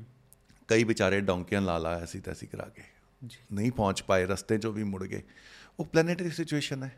ਉਹ ਪਤਾ ਲੱਗਦੀ ਹੈ। ਮੈਂ ਕਹਿੰਦਾ ਬੰਦੇ ਨੂੰ ਵਿਦੇਸ਼ ਜਾਣ ਤੋਂ ਪਹਿਲਾਂ ਚਾਹੇ ਉਹਦਾ ਕੰਮ ਬਣਦਾ ਵੀ ਹੋਵੇ ਐਸਟ੍ਰੋਲੋਜੀਕਲ ਰੈਮੇਡੀਜ਼ ਤੇ ਐਸਟ੍ਰੋਲੋਜੀਕਲ ਐਨਾਲਾਈਜ਼ ਜ਼ਰੂਰ ਕਰਾਉਣਾ ਚਾਹੀਦਾ ਹੈ। ਤਾਂ ਕਿ ਉਹਨੂੰ ਇਹ ਪਤਾ ਲੱਗ ਜਾਏ ਵੀ ਮੈਂ ਜਾ ਕੇ ਸਕਸੈਸ ਹੋਊਂਗਾ ਜਾਂ ਮੈਨੂੰ ਮੁੜ ਕੇ ਆਉਣਾ ਪਏਗਾ। ਪਰ ਸਰ ਉਹੀ ਗੱਲ ਹੈ ਨਾ ਕਿ ਜਿਹਦਾ ਯਕੀਨ ਹੀ ਨਹੀਂ ਹੈਗਾ। ਮਤਲਬ ਜਿਹਨੂੰ ਜਿਹਨੂੰ ਇੰਨਾ ਭਰੋਸਾ ਨਹੀਂ ਹੈ ਕਿ ਜਿੱਦਾਂ ਤੁਸੀਂ ਮੇਰਾ ਐਗਜ਼ਾਮਪਲ ਲੈ ਲਓ ਹਨਾ? ਵੈਸੇ ਮੈਂ ਕਦੀ ਨਹੀਂ ਜਾਊਂਗਾ ਇਦਾਂ। ਪਰ ਫਿਰ ਵੀ ਕਿ ਮੈਂ ਜਾਣਾ ਚਾਹੁੰਦਾ ਵਾਂ ਬਾਹਰ। ਮੈਂ ਹਰ ਹਾਲਤ 'ਚ ਜਾਣਾ ਹੀ ਜਾਣਾ। ਮੈਂ ਘਰਦਿਆਂ ਦੇ ਕਿੱਲੇ ਵਿਕਵਾ ਕੇ ਜਾਊਂਗਾ ਭਾਵੇਂ। ਪਰ ਮੈਂ ਜਾਣਾ ਹੀ ਜਾਣਾ ਹਨਾ? ਇਹ ਹੈਗਾ ਮੈਂ ਇੱਕ ਟਿਪੀਕਲ ਪੰਜਾਬੀ ਪੰਜਾਬ ਦਾ ਇੱਕ ਬੱਚਾ ਹੈਗਾ ਹਾਂ। ਬੱਚਾ, ਅੱਜ ਦੇ time 'ਚ ਇਹ- ਹੋਈ ਹੈ। ਇਹ ਆਮ ਹੈ। ਆਪਾਂ ਜਾ ਕੇ ਦੇਖੀਏ ਪਿੰਡਾਂ 'ਚ ਜਾਂ ਇਵਨ ਸ਼ਹਿਰਾਂ 'ਚ ਵੀ ਹੁਣ ਆਮ ਹੈ ਬਹੁਤ ਆਮ ਹੈ। ਹੁਣ ਤਾਂ ਹਰ ਜਗ੍ਹਾ ਆਮ ਹੈ? ਪੰਜਾਬ 'ਚ ਹਾਂਜੀ। ਮੇਰੇ ਵਰਗੇ ਨੂੰ ਤੁਸੀਂ ਇਹ ਗੱਲ ਕਹਿ ਰਹੇ ਹੋ ਕਿ ਬੇਟਾ ਜਾਣ ਤੋਂ ਪਹਿਲਾਂ ਤੂੰ ਆਪਣਾ ਐਸਟ੍ਰੋਲੋਜੀ ਦੇਖ ਲੈ। ਜੇ ਆ ਵੀ ਜੇ ਜੇ ਜੇ ਮੈਂ ਇੱਕ ਵਾਰੀ ਮੰਨ ਵੀ ਗਿਆ ਕਿ ਚਲੋ ਮੈਂ ਦਿਖਾ ਦਿੰਦਾ ਵਾਂ ਤੁਸੀਂ ਮੈਨੂੰ ਦੱਸਤਾ ਕਿ ਭਾਈ ਕਿ ਤੇਰਾ ਤਾਂ ਕਿਸੇ ਹਾਲਤ 'ਚ ਨਹੀਂ ਬੰਦਾ ਹਾਂ ਹਾਂ ਜੇ ਚਲਾ ਵੀ ਗਿਆ ਤਾਂ ਤੂੰ ਮੁੜ ਕੇ ਹੀ ਆਏਗਾ। ਹਾਂ ਆਣਾ ਹੀ ਆਣਾ। ਤਾਂ ਕਿੱਲਾ ਨਾ ਵੀ ਹੋਆ ਆਪਣੇ ਘਰਦਿਆਂ ਦਾ ਹਨਾ? ਤੇ ਤੁਹਾਨੂੰ ਲੱਗਦਾ ਕਿ ਮੈਂ ਇੰਨਾ ਜ਼ਿੱਦ ਵਿੱਚ ਜਿਹੜਾ ਹੈਗਾ ਵਾ ਮੈਂ ਮੰਨਾਂਗਾ? ਇਦਾਂ ਨਹੀਂ ਲਤੇਸ਼ ਜੀ ਪਤਾ ਮੇਰੇ ਕੋਲ ਕੋਈ ਵੀ ਚਾਰਟ ਜਾਂ ਕੁੰਡਲੀ ਆਉਂਦੀ ਹੈ ਦੇਖਣ ਲਈ ਨਾ ਮੈਂ ਪ੍ਰੋਬਲਮ ਤੋਂ ਨਹੀਂ ਗੱਲ ਸ਼ੁਰੂ ਕਰਦਾ। ਹੂੰ। ਸਭ ਤੋਂ ਪਹਿਲਾਂ ਕੁੰਡਲੀ ਦਿਖਾਉਣ ਲਈ ਤੁਹਾਡਾ ਟਰਸਟ ਬਿਲਟ ਅਪ ਹੋਣਾ ਜ਼ਰੂਰੀ ਹੈ। ਠੀਕ ਹੈ ਕਿਸੇ ਵੀ ਚੀਜ਼ ਲਈ ਤੁਸੀਂ ਰਿਲੇਸ਼ਨਸ਼ਿਪ ਕੋਈ ਆਦਮੀ ਰਿਲੇਸ਼ਨਸ਼ਿਪ ਲਈ ਆਇਆ ਫਾਈਨੈਂਸ ਲਈ ਆਇਆ। ਜਾਂ ਕਿਸੇ ਹੋਰ ਗੱਲ ਲਈ ਆਇਆ। ਤੁਸੀਂ ਕਹਿ ਰਹੇ ਹੋ ਪ੍ਰੋਬਲਮਸ ਤਾਂ ਬਹੁਤ ਵਧੀਆ ਅੱਜ ਕੱਲ ਤਾਂ ਉਹਦੀ ਸ਼ੁਰੂਆਤ ਹੁੰਦੀ ਹੈ ਬੇਸਿਕ ਐਨਾਲਾਈਜ਼ ਤੋਂ। ਠੀਕ ਹੈ। ਮੇਰੇ ਤੋਂ ਕਿਸੇ ਨੇ ਪੁੱਛਿਆ ਕਿ ਮੇਰੇ ਰਿਲੇਸ਼ਨਸ਼ਿਪ 'ਚ ਪ੍ਰੋਬਲਮ ਆ ਰਹੀ ਹੈ ਮੈਂ ਕਹਿੰਦਾ ਉਹਨੂੰ ਛੱਡ ਦੇ। ਲਖਾਰੀ ਬਹੁਤ ਵਧੀਆ ਹੈ ਤੂੰ।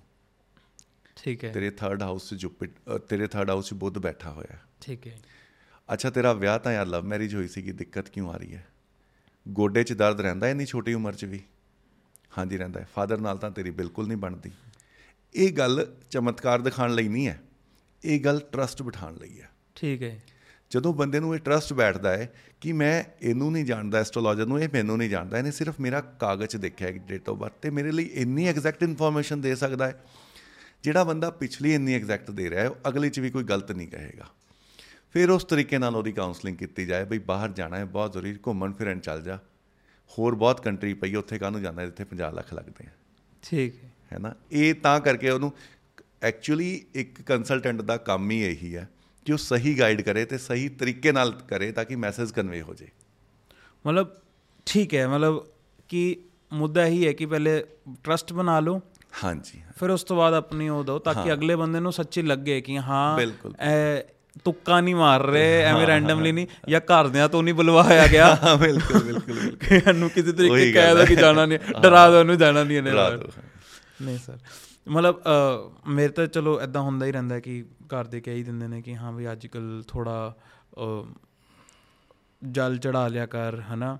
ਕਿ ਬਹੁਤ ਜ਼ਰੂਰੀ ਹੈ ਤੇਰਾ ਇਹ ਹੈ ਉਹ ਹੈ।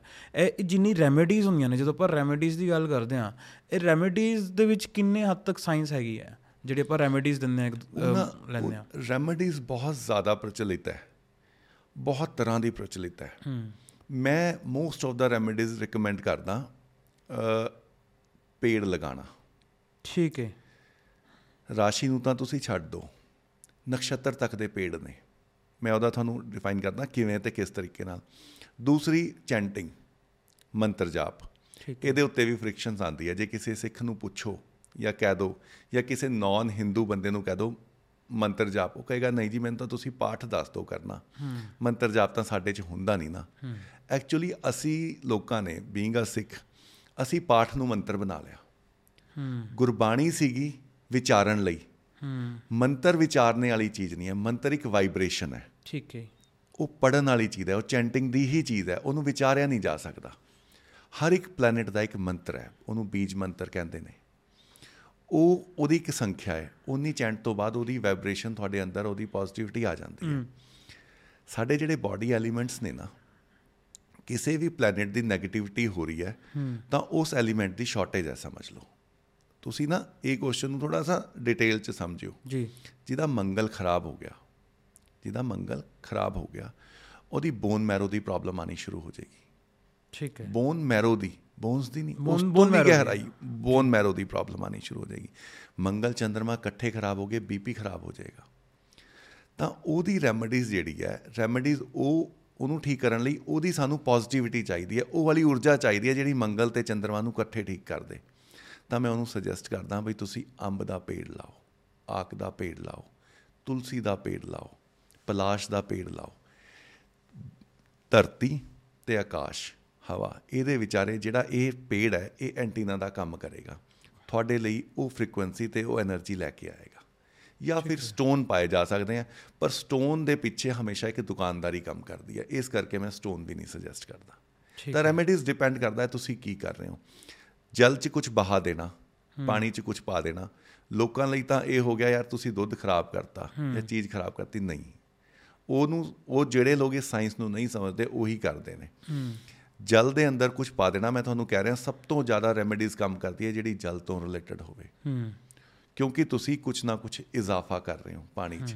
ਜਿਹੜੀ ਚੀਜ਼ ਦਾ ਇਜ਼ਾਫਾ ਕਰ ਰਹੇ ਹੋ ਤਾਂ ਤੁਹਾਨੂੰ ਨੇਚਰ ਨੇ ਉਹੀ ਮੋੜ ਕੇ ਦੇਣੀ ਹੈ। ਠੀਕ ਹੈ। ਹੈ ਨਾ? ਇਹ ਯਾਦ ਹੈ।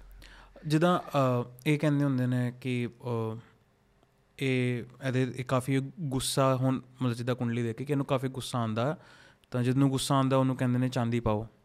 ਹਾਂਜੀ ਹਾਂਜੀ। ਹਨਾ? ਠੰਡਾ ਹੁੰਦਾ ਹੈ ਠੰਡਾ ਹੁੰਦਾ ਹੈ। ਮਨ ਦਾ ਕਾਰਕ ਹੈ ਚੰਦਰਮਾ। ਫਿਰ ਇਹ ਵੀ ਕਹਿੰਦੇ ਕਿ ਕਈਆਂ ਨੂੰ ਬਹੁਤ ਜ਼ਿਆਦਾ ਗੁੱਸਾ ਜਦੋਂ ਆਉਂਦਾ ਹੋਵੇ ਇਹ ਵੀ ਕਹਿੰਦੇ ਕਿ 골ਡ ਘੱਟ ਪਾਓ। ਜਾਂ ਮਤਲਬ ਕੁਝ ਨਾ ਕੁਝ ਕੰਡੀਸ਼ਨਸ ਇਹ ਵੀ ਕਹਿੰਦੇ ਕਿ 골ਡ ਉਹਨਾਂ ਨੂੰ ਘੱਟ ਵੀ ਪਾਣਾ ਚਾਹੀਦਾ ਹੈ। ਗੁੱਸਾ ਆਉਣ ਦੇ ਪਿੱਛੇ ਸਭ ਤੋਂ ਵੱਧ ਕਾਰਨ ਵੀ ਮੰਗਲ ਹੁੰਦਾ ਹੈ। ਠੀਕ ਹੈ। ਤਾਂ ਨਾ ਮੰਗਲ ਨੂੰ ਇਨਹੈਂਸ ਨਹੀਂ ਕਰਦੇ। ਐਕਚੁਅਲੀ ਜੇ ਕਿਸੇ ਦੇ ਲਗਨ ਦੇ ਉੱਤੇ ਮੰਗਲ ਦਾ ਪ੍ਰਭਾਵ ਹੈ ਹੂੰ। 7th ਹਾਊਸ ਦੇ ਉੱਤੇ ਹੈ ਤਾਂ ਸਮਝੋ ਉਹਨੂੰ ਗੁੱਸਾ ਆਏਗਾ। ਹੂੰ। ਬਹੁਤ ਜ਼ਿਆਦਾ ਗੁੱਸਾ ਆਏਗਾ। ਤਾਂ ਮੈਂ ਉਹਨੂੰ ਚਾਂਦੀ ਪਾਣ ਤੋਂ ਬਜਾਏ ਵੀ ਮੈਂ ਉਹਨੂੰ ਕਹਿੰਦਾ ਵੀ ਤੂੰ ਮੰਗਲ ਦੀ ਚੀਜ਼ਾਂ ਦਾ ਦਾਨ ਕਰਿਆ ਕਰ। ਠੀਕ ਹੈ। ਹੈ ਨਾ? ਤੇ ਮੈਡੀਟੇਸ਼ਨ ਬਹੁਤ ਜ਼ਿਆਦਾ ਜ਼ਰੂਰੀ ਹੈ। ਮੈਡੀਟੇਸ਼ਨ ਆਪਣੇ ਆਪ 'ਚ ਇੱਕ ਉਪਾਅ ਹੈ। ਚੰਦਰਮਾ ਨੂੰ ਵੀ ਸਟਰੋਂਗ ਕਰਦਾ ਹੈ ਤੇ ਮੰਗਲ ਨੂੰ ਵੀ ਸਟਰੋਂਗ ਕਰਦਾ ਹੈ। ਠੀਕ ਹੈ। ਇਸ ਟਾਈਪ ਦਾ। ਹਰ ਆਦਮੀ ਦੀ ਨਾ ਇੱਕ ਰਿਸਰਚ ਹੈ। ਜੀ। ਜਿਨੇ 1000 ਬੰਦਿਆਂ ਨੂੰ ਇੱਕ ਉਪਾਅ ਦਿੱਤਾ ਉਹਦੇ ਚੋਂ ਕੁਝ ਲੋਕ ਆ ਗਏ ਜੀ ਮੈਨੂੰ ਇਹਦੇ ਨਾਲ ਪੋਜ਼ਿਟਿਵਿਟੀ ਹੋਈ। ਸਹੀ ਨਹੀਂ ਹੋਇਆ ਬਦਲਿਆ ਨਹੀਂ ਕੁਝ ਵੀ। ਮੈਨੂੰ ਪੋਜ਼ਿਟਿਵਿਟੀ ਆ ਗਈ ਇਹ ਚੀਜ਼ ਮੇਰੀ ਘਟ ਗਈ ਆ ਵੱਧ ਗਈ ਤਾਂ ਸਮਝੋ ਉਪਾਅ ਕੰਮ ਕਰਨ ਲੱਗ ਗਿਆ ਇਹ ਹੈ ਮਸਲਾ ਮਤਲਬ ਤੁਸੀਂ ਕਹਿ ਲਓ ਕਿ ਸਾਇੰਸ ਇਹਦੇ 'ਚ ਵੀ ਲੱਗਦੀ ਹੈ ਲੌਜੀਕ ਇਹਦੇ 'ਚ ਵੀ ਲੱਗਦਾ ਹੈ ਕਿ ਜਿਹੜੇ ਉਪਾਏ ਦੱਸੇ ਮਤਲਬ ਜਿਹੜੇ ਆਪਣੇ ਸ਼ਾਸਤਰਾਂ ਦੇ ਹਿਸਾਬ ਨਾਲ ਜਿਹੜੇ ਵਿਦਿਆ ਦੇ ਹਿਸਾਬ ਨਾਲ ਜੋ ਉਪਾਏ ਬਣਾਏ ਗਏ ਨੇ ਉਹ ਉਹਦੇ ਹਿਸਾਬ ਨਾਲ ਬਿਲਕੁਲ ਪੂਰਾ ਹੈ। ਬਿਲਕੁਲ ਲੌਜੀਕਲ ਨੇ ਬਿਲਕੁਲ ਲੌਜੀਕਲ ਨੇ ਹੁਣ। ਜਿਹਦਾ ਵਿੱਚ ਸਾਇੰਸ ਦੀ ਗੱਲ ਆ ਰਹੀ ਹੈ ਸਾਇੰਸ ਨੂੰ ਮੈਥ ਨਾਲ ਨਾ ਗਿਣੋ ਜਾਂ ਹਿਸਟਰੀ ਨਾਲ ਨਾ ਗਿਣੋ ਐਸਟ੍ਰੋਲੋਜੀ ਨੂੰ ਸਾਇੰਸ ਨਾਲ ਨਾ। ਗਿਣੋ ਅਲੱਗ-ਅਲੱਗ ਵਿਸ਼ਾ ਨੇ। ਜਿਹੜੇ ਵਿਸ਼ੇ ਨੂੰ ਸਮਝਣਾ ਹੈ ਪਹਿਲਾਂ ਉਹਨੂੰ ਹੀ ਸਮਝਣਾ ਚਾਹੀਦਾ ਹੈ। ਕੋਈ ਕਹਿ ਦੀ ਇਹ ਸਾਇੰਟੀਫਿਕ ਨਹੀਂ ਹੈ। ਕਿਉਂ ਹੋਣੀ ਚਾਹੀਦੀ ਹੈ ਹਰ ਚੀਜ਼ ਸਾਇੰਟੀਫਿਕ ਸਾਇੰਸ ਦਾ ਵੱਖਰਾ ਸੁਭਾਅ ਹੈ। ਐਸਟ੍ਰੋਲੋਜੀ ਦਾ ਵੱਖਰਾ ਸੁਭਾਅ ਹੈ। ਅਸੀਂ ਇਹ ਕਿਉਂ ਨਹੀਂ ਕਹਿੰਦੇ ਬਈ ਸਾਇੰਸ ਜਿਹੜੀ ਹੈ ਉਹ ਐਸਟ੍ਰੋਲੋਜੀਕਲ ਨਹੀਂ ਹੈ? ਹੂੰ। ਕਿਉਂ? ਇਹ ਨਹੀਂ ਹੈ। ਕਿਉਂਕਿ ਦੋਨਾਂ ਦਾ ਬੋਥ ਆਰ ਡਿਫਰੈਂਟ ਸਾਇੰਸ ਦੋਨੋਂ ਮੈਥਡ ਅਲੱਗ ਨੇ ਦੋਨੋਂ ਚੀਜ਼ਾਂ ਹੀ ਅਲੱਗ ਨੇ। ਤਾਂ ਸਾਇੰਸ ਦੀ ਕਸੌਟੀ ਸਭ ਚੀਜ਼ਾਂ ਨੂੰ ਸਹੀ ਠਹਿਰਾਉਣ ਲਈ ਫਿਰ ਤਾਂ ਰੱਬ ਵੀ ਨਹੀਂ ਹੋਏਗਾ। ਠੀਕ ਹੈ। ਹੈ ਨਾ? ਸਾਇੰਸ ਦੇ ਹਿਸਾਬ ਨਾਲ ਤਾਂ ਫਿਰ ਉਹ ਵੀ ਨਹੀਂ ਹੈਗਾ ਐਦਾਂ ਤਾਂ। ਫਿਰ ਲੇਕਿਨ ਉਹ ਦੋਨੋਂ ਅਲੱਗ-ਅਲੱਗ ਸਬਜੈਕਟ ਦੋਨੋਂ ਸਬਜੈਕਟ ਅਲੱਗ ਅਲੱਗ ਨੇ ਦੋਨੋਂ ਸਹੀ ਨੇ ਆਪਣੀ ਆਪਣੀ ਜਗ੍ਹਾ। ਜੀ ਜੀ। ਆਪਾਂ ਜਦੋਂ ਐਸਟ੍ਰੋਲੋਜੀ ਦੀ ਗੱਲ ਕਰਦੇ ਆ ਤੇ ਇੱਕ ਆਮ ਬੰਦੇ ਨੂੰ ਜਿੱਦਾਂ ਕਿਉਂਕਿ ਅਗੇਨ ਗੱਲ ਹੋਈ ਹੈ ਕਿ ਮਾੜੇ ਬੰਦੇ ਵੀ ਹੈਗੇ ਨੇ ਮਾਰਕੀਟ 'ਚ ਹਰ ਮਾਰਕੀਟ 'ਚ ਹੈਗੇ ਨੇ। ਤੇ ਅਗਰ ਜਿੱਦਾਂ ਮੈਂ ਲੱਭਣਾ ਹੋਏ ਕਿ ਇੱਕ ਸਹੀ ਜੈਨੂਇਨ ਐਸਟ੍ਰੋਲੋਜਰ ਕੋਲ ਜਾਣਾ ਹੈ ਤਾਂ ਹੋਰ ਇੱਕ ਕੁਐਸਚਨ ਮਤਲਬ ਇਹ ਹੈਗਾ ਕਿ ਸਾਰਿਆਂ ਦੇ ਬਿਹਾਫ ਤੋਂ ਤੁਹਾਡੇ ਤੋਂ ਪੁੱਛ ਰਿਹਾ ਕਿ ਮੈਂ ਹੁਣ ਡਰ ਰਿਹਾ ਤੁਹਾਡੀ ਗੱਲਾਂ ਸੁਣ ਕੇ ਜਾਂ ਬਾਹਰ ਦੀ ਐਗਜ਼ਾਮਪਲ ਦੇਖ ਕੇ ਕਿ ਮੈਂ ਡਰ ਰਿਹਾ ਕਿ ਕਿੱਥੋਂ ਸਵਾਲ ਕੀਤਾ ਜਾਏ ਉਹ ਸੌਰੀ ਕਿ ਕਿਹਦੇ ਕੋਲ ਜਾਇਆ ਜਾਏ ਕਿਹਦੇ ਕੋਲ ਨਾ ਜਾਇਆ ਜਾਏ। ਤੇ ਇੱਕ ਸਹੀ ਐਸਟ੍ਰੋਲੋਜਰ ਨੂੰ ਲੱਭਣ ਦਾ ਕੀ ਤਰੀਕਾ? ਨਿਤੇਸ਼ ਜੀ ਜਿਹੜਾ ਤੁਸੀਂ ਕੁਐਸਚਨ ਪੁੱਛਿਆ ਨਾ ਇਹ ਬਹੁਤ ਹੀ ਵਧੀਆ ਕੁਐਸਚਨ ਹੈ। ਤੇ ਇਹਨੂੰ ਸਮਝਣਾ ਵੀ ਬਹੁਤ ਆਸਾਨ ਹੈ। ਇਹਦੇ 'ਚ ਕੋਈ ਟੈਕਨੀਕਲਟੀਜ਼ ਨਹੀਂ ਹੈ ਜਾਂ ਕੁਝ ਇਦਾਂ ਨਹੀਂ ਹੈ ਕਿ ਕੋਈ ਬੰਦਾ ਇੱਕ ਅੱਛੇ ਐਸਟ੍ਰੋਲੋਜਰ ਤੱਕ ਨਹੀਂ ਪਹੁੰਚ ਸਕਦਾ। ਤਿੰਨ ਚੀਜ਼ਾਂ ਦਾ ਧਿਆਨ ਰੱਖਿਆ ਜਾਏ। ਜਿਹੜਾ ਵੀ ਇਨਸਾਨ ਦਾਵਾ ਕਰੇਗਾ ਕਿਸਮਤ ਬਦਲਣ ਦਾ ਕਿ ਮੇਰੇ ਕੋਲ ਆ ਜਾਓ ਮੈਂ ਇਹਨੂੰ ਚੇਂਜ ਕਰ ਦੂੰਗਾ ਉਹ ਜੈਨੂਇਨ ਨਹੀਂ ਹੈ। ਠੀਕ ਹੈ। ਕਿਉਂਕਿ ਲਾਲਚ ਦੇਣ ਦਾ ਮਤਲਬ ਹੈ ਲਾਲਚ ਹੋਣਾ। ਉਹਦੇ ਅੰਦਰ ਲਾਲਚ ਹੈ। ਉਹ ਸਹੀ ਡਿਫਾਈਨ ਨਹੀਂ ਕਰ ਰਿਹਾ ਐਸਟ੍ਰੋਲੋਜੀ ਨੂੰ। ਜਦੋਂ ਵੀ ਬੰਦਾ ਇਹ ਕਹਿੰਦਾ ਕਿ ਮੈਂ ਬਦਲ ਸਕਦਾ। ਦੂਜਾ ਜਿਹੜਾ ਬੰਦਾ ਚਮਤਕਾਰ ਦਿਖਾਏ। ਜੀ। ਠੀਕ ਹੈ? ਬਹੁਤ ਪੁਰਾਣੇ ਟਾਈਮ 'ਚ ਨਾ ਆਪਾਂ ਇੱਕ ਬੜੀ ਪਿਆਰੀ ਚੀਜ਼ ਦੇਖਦੇ ਸੀਗੇ ਸ਼ਾਇਦ ਤੁਹਾਡੇ ਵਾਲੇ ਟਾਈਮ 'ਚ ਉਹ ਚੀਜ਼ ਪਹਿਲਾਂ ਨਿਕਲ ਚੁੱਕੀ ਸੀਗੀ। ਮਦਾਰੀ ਦਾ ਖੇਲ ਹੁੰਦਾ ਸੀਗਾ। ਜੀ। ਮਦਾਰੀ ਨਾ ਲੋਕਾਂ ਨੂੰ ਆਲੇ ਦੁਆਲੇ ਰੋਕ ਕੇ ਰੱਖਣ ਲਈ ਨਿਤ ਨਏ ਪਰਪੰਚ ਕਰਦਾ ਸੀਗਾ। ਜੀ। ਰੈਗੂਲਰ ਹਰ 2 ਮਿੰਟ ਤੋਂ ਬਾਅਦ ਉਹਨੇ ਇੱਕ ਪਰਪੰਚ ਕਰ ਦੇਣਾ ਉਹਨੇ ਚਮਤਕਾਰ ਦਿਖਾਣਾ ਤਾਂ ਕਿ ਲੋਕ ਰੁਕੇ ਰਹਿਣ। ਜਦੋਂ ਇਹ ਖੇਲ ਚੱਲਦਾ ਹੈ ਤਾਂ ਉਹ ਫੇਕ ਐਸਟ੍ਰੋਲੋਜਰ ਹੈ ਜਦੋਂ ਕੋਈ ਚਮਤਕਾਰ ਦਿਖਾਉਣ ਦੀ ਕੋਸ਼ਿਸ਼ ਕਰੇ। ਜਦੋਂ ਕੋਈ ਲਾਲਚ ਦਿਖਾਉਣ ਦੀ ਕੋਸ਼ਿਸ਼ ਕਰੇ ਕਿ ਮੇਰੇ ਕੋਲ ਆਓ ਮੈਂ ਠੀਕ ਕਰ ਦੂੰਗਾ ਕਿਉਂਕਿ ਠੀਕ ਨਹੀਂ ਕੀਤਾ ਜਾ ਸਕਦਾ। ਤੁਸੀਂ ਐਂ ਸੋਚੋ ਜੇ ਕਿਸੇ ਉਪਾਏ ਨਾਲ ਕੁਝ ਵੀ ਠੀਕ ਹੋ ਸਕਦਾ ਸੀਗਾ ਤਾਂ ਮਹਾਭਾਰਤ ਹੁੰਦੀ। ਸਹੀ ਗੱਲ ਹੈ। ਜਿਹਦੇ ਚ ਭਗਵਾਨ ਆਪਣੇ ਆਪ ਸੀਗੇ। ਉਹ ਨਹੀਂ ਹੋਣੀ ਸੀ ਨਾ। ਤਾਂ ਸਭ ਤੋਂ ਪਹਿਲੀ ਗੱਲ ਹੈ ਜਿਹੜਾ ਬੰਦਾ ਤੁਹਾਨੂੰ ਚਮਤਕਾਰ ਦਿਖਾਏ ਜਿਹੜਾ ਦਾਵਾ ਕਰੇ ਉਹ ਫੇਕ ਹੈ। ਇੰਨੀ ਕੁ ਗੱਲ ਜੇ ਬੰਦੇ ਸਮਝ ਲੈਣ ਨਾ ਆਪਣੇ ਲਾਲਚ ਨੂੰ ਸਰੈਂਡਰ ਕਰ ਦੇਣ ਤਾਂ ਇਹ ਦੇਖਣ ਦੂਜੀ ਚੀਜ਼ ਜਿਹੜਾ ਆਦਮੀ ਓਵਰ ਚਾਰਜ ਕਰਦੇ ਨੇ ਹੂੰ। ਇਹ ਕਹਿ ਦਿੰਦੇ ਨੇ ਉਹ ਵੀ ਗਲਤ ਹੈ ਉਹ ਲਾਲਚ 'ਚ ਹੈ। ਤਾਂ ਇਹ ਦੋ ਚੀਜ਼ਾਂ ਨੂੰ ਸਮਝਣਾ ਤਾਂ ਬਹੁਤ ਹੀ ਜ਼ਿਆਦਾ ਆਸਾਨ ਹੈ। ਇਹਨੂੰ ਤਾਂ ਕੋਈ ਮੁਸ਼ਕਿਲ ਹੀ ਹੈ ਨਹੀਂ ਸਮਝਣ ਨੂੰ। ਲੇਕਿਨ ਸਰ ਕਿਤੇ ਨਾ ਕਿਤੇ ਇਹ ਹੁੰਦਾ ਕਿ ਜਦੋਂ ਬੰਦਾ ਆਪਣੇ ਦੁੱਖ ਤੋਂ ਬਹੁਤ ਜ਼ਿਆਦਾ ਪ੍ਰਭਾਵਿਤ ਕਰ ਚੁੱਕਾ ਹੁੰਦਾ ਆਪਣੇ ਆਪ ਨੂੰ ਹੀ। ਕਈ ਵਾਰ ਉਹ ਅੱਖਾਂ ਤੇ ਪੱਟੀ ਬੰਨ ਲੈਂਦਾ। ਇਹ ਅੱਖਾਂ ਤੇ ਪੱਟੀ ਬੰਨੇਗਾ ਫਿਰ ਤਾਂ ਫਿਰ ਦਿਤਰਾਸਟ ਹੋ ਗਿਆ ਨਾ ਫਿਰ ਤਾਂ ਉਹਦੇ ਸਾਹਮਣੇ ਸਾਰਾ ਕੁਝ ਖਤਮ ਹੋਏਗਾ। ਪਹਿਲਾਂ ਪਰੇਸ਼ਾਨ ਹੈ ਹੋਰ ਪਰੇਸ਼ਾਨੀ ਚ ਆ ਜਾਏਗਾ। ਈਵਨ ਕਿ ਸਿਰਫ ਪੈਸੇ ਦਾ ਨੁਕਸਾਨ ਜਾਂ ਸਮੇਂ ਦਾ ਨੁਕਸਾਨ ਨਹੀਂ ਕਈ ਵਾਰੀ ਉਪਾਏ ਵੀ ਗਲਤ ਹੋ ਜਾਂਦੇ ਆ ਉਹਦੇ ਨਾਲ ਚੀਜ਼ਾਂ ਹੋਰ ਜ਼ਿਆਦਾ ਵਰਸਟ ਹੋਣੀ ਸ਼ੁਰੂ ਹੋ ਜਾਏਗੀ ਇਸ ਕਰਕੇ ਜਲਦਬਾਜ਼ੀ 'ਚ ਜਾਂ ਗਲਤ ਡਿਸੀਜਨ ਲੈਣਾ ਤਾਂ ਜਿੱਦਾਂ ਤੁਸੀਂ ਗਲਤ ਡਾਕਟਰ ਚੂਜ਼ ਕਰ ਲਓ ਤਾਂ ਮੌਤ ਵੀ ਹੋ ਸਕਦੀ ਹੈ ਨਾ ਹੂੰ ਉਦਾਂ ਹੀ ਜੇ ਤੁਸੀਂ ਗਲਤ ਐਸਟ੍ਰੋਲੋਜਰ ਚੂਜ਼ ਕਰ ਲਓ ਤਾਂ ਜ਼ਿੰਦਗੀ ਖਰਾਬ ਵੀ ਹੋ ਸਕਦੀ ਹੈ ਮਤਲਬ ਗਲਤ ਐਸਟ੍ਰੋਲੋਜਰ ਨਾਲੋਂ ਚੰਗਾ ਨੋ ਐਸਟ੍ਰੋਲੋਜਰ ਨੋ ਐਸਟ੍ਰੋਲੋਜਰ ਪਰਮਾਤਮਾ ਤੇ ਬਿਲੀਵ ਰੱਖੋ ਹੂੰ ਗੁਰਦੁਆਰੇ ਮੰਦਿਰ ਜਾਂਦੇ ਹੋ ਜਾਓ ਰੂਟੀਨ ਲਾਈਫ ਜੀਓ। ਹੂੰ। ਕੁਝ ਵੀ ਨਹੀਂ ਹੁੰਦਾ ਕਿਉਂਕਿ ਠੀਕ ਤਾਂ ਸਮੇਂ ਤੇ ਹੋਣਾ। ਮੈਂ ਐਸਟ੍ਰੋਲੋਜਰ ਹਾਂ। ਮੈਨੂੰ ਚਾਹੀ- ਚਾਹੀਦਾ ਹੈ ਕਿ ਮੇਰੇ ਕੋਲ। ਬਹੁਤ ਜ਼ਿਆਦਾ ਕੰਸਲਟੈਂਸੀਜ਼ ਜਾਂ ਲੋਕ ਆਣ ਪਰ ਮੈਂ ਇੱਕ ਗੱਲ ਹਮੇਸ਼ਾ ਕਹਿਣਾ ਜੇ ਤੁਹਾਡਾ ਪਰਮਾਤਮਾ ਤੇ ਭਰੋਸਾ ਹੈ ਤਾਂ ਮੈਂ ਕਿਹਾ ਕੋਈ ਵੀ ਤੁਹਾਡੀ ਜ਼ਿੰਦਗੀ ਨਹੀਂ ਬਦਲੇਗਾ। ਉਸ ਭਰੋਸੇ ਨੂੰ ਕਾਇਮ ਰੱਖੋ। ਉਪਾਏ ਰੂਟੀਨ 'ਚ ਇਹ ਸਭ ਕੁਝ ਦਿਖਾਣਾ ਦੇਖੋ ਇਹ ਜਿਹੜੀ ਸਾਇੰਸ ਹੈ ਨਾ ਲਿਤੇਸ਼ ਜੀ ਇੱਕ ਚੀਜ਼ ਸਮਝੋ ਬੁਰਾ ਮੰਨਣ ਵਾਲੀ ਗੱਲ ਨਹੀਂ ਹੈ ਇਹ ਗਰੀਬ ਦੀ ਨਹੀਂ ਹੈ। ਇਹ ਗਰੀਬ ਆਦਮੀ ਦਾ ਸ਼ਾਸਤਰ ਨਹੀਂ ਹੈ। ਐਸਟ੍ਰੋਲੋਜੀ ਕਦੋਂ ਯੂਜ਼ ਹੁੰਦੀ ਸੀਗੀ? ਰਾਜਾ ਨੇ ਯੁੱਧ ਕਦੋਂ ਸਟਾਰਟ ਕਰਨਾ? ਉਹ ਆਪਣੇ ਰਾਜ ਪੁਰੋਹਿਤ ਤੋਂ ਪੁੱਛਦਾ ਸੀਗਾ। ਜੀ। ਤੁਸੀਂ ਕਹਾਵਤ ਸੁਣੀ ਹੋਏਗੀ ਮੇਰੇ ਪਾਸ ਸਭ ਕੀ ਕੁੰਡਲੀਆਂ ਹੈ। ਹੂੰ। ਇਹ ਰਾਜ ਪੁਰੋਹਿਤ ਸੀਗਾ ਜਿਹਦੇ ਕੋਲ ਸਾਰਿਆਂ ਦੀ ਕੁੰਡਲੀ ਹੁੰਦੀ ਸੀਗੀ। ਕਿਹੜੇ ਬੰਦੇ ਨੂੰ ਕਿਹੜਾ ਡਿਪਾਰਟਮੈਂਟ ਦਿੱਤਾ ਜਾਏ ਉਹਦੀ ਕੁੰਡਲੀ ਡਿਸਾਈਡ ਕਰਦੀ ਸੀਗੀ। ਰਾਜਾ ਆਪਣੇ ਰਾਜ ਪੁਰੋਹਿਤ ਤੋਂ ਪੁੱਛਦਾ ਸੀਗਾ ਕਿ ਮੈਨੂੰ ਆਪਣਾ ਬੇਬੀ ਕਦੋਂ ਕਨਸੀਵ ਕਰਨਾ ਚਾਹੀਦਾ ਹੈ। ਠੀਕ ਹੈ। ਕਦੋਂ ਮੇਰੇ ਕੋਲ ਬੱਚਾ ਹੋਏ ਤਾਂ ਉਹ ਇਹ ਰਾਜਕਾਜ ਸੰਭਾਲ ਸਕੇ। ਇੰਨੀ ਐਕੂਰੇਸੀ ਐਸਟ੍ਰੋਲੋਜੀ 'ਚ ਇੰਨੀ ਜ਼ਿਆਦਾ ਐਕੂਰੇਸੀ ਹੈ। ਬੇਬੀ ਕਦੋਂ ਕਨਸੀਵ ਕਰਨਾ ਚਾਹੀਦਾ ਜਿਹਦੇ ਨਾਲ ਉਹ ਇੱਕ ਅੱਛਾ ਵਿਅਕਤੀ ਬਣੇਗਾ ਮਾਪੇ ਦਾ ਸੇਵਾਦਾਰ ਬਣੇਗਾ ਇਹ ਕੱਢਿਆ ਜਾ ਸਕਦਾ ਹੈ। ਇਹ ਬਹੁਤ ਆਸਾਨ ਹੈ। ਪਰ ਮਤ ਉਹਨੂੰ ਹੀ ਆਏਗੀ ਪਹੁੰਚੇਗਾ ਉੱਥੇ ਤੱਕ ਉਹੀ ਜਿਹਦੀ ਕਿਸਮਤ 'ਚ ਉਹ ਚੀਜ਼ ਲਿਖੀ ਹੋਈ ਹੈ। ਤਾਂ ਐਸਟ੍ਰੋਲੋਜੀ ਉਸ ਲੈਵਲ ਦੀ ਹੈ ਜੇ ਆਦਮੀ ਕਹਿੰਦਾ ਹੈ ਜੀ ਮੈਂ ਬਰਬਾਦ ਹੋ ਗਿਆ।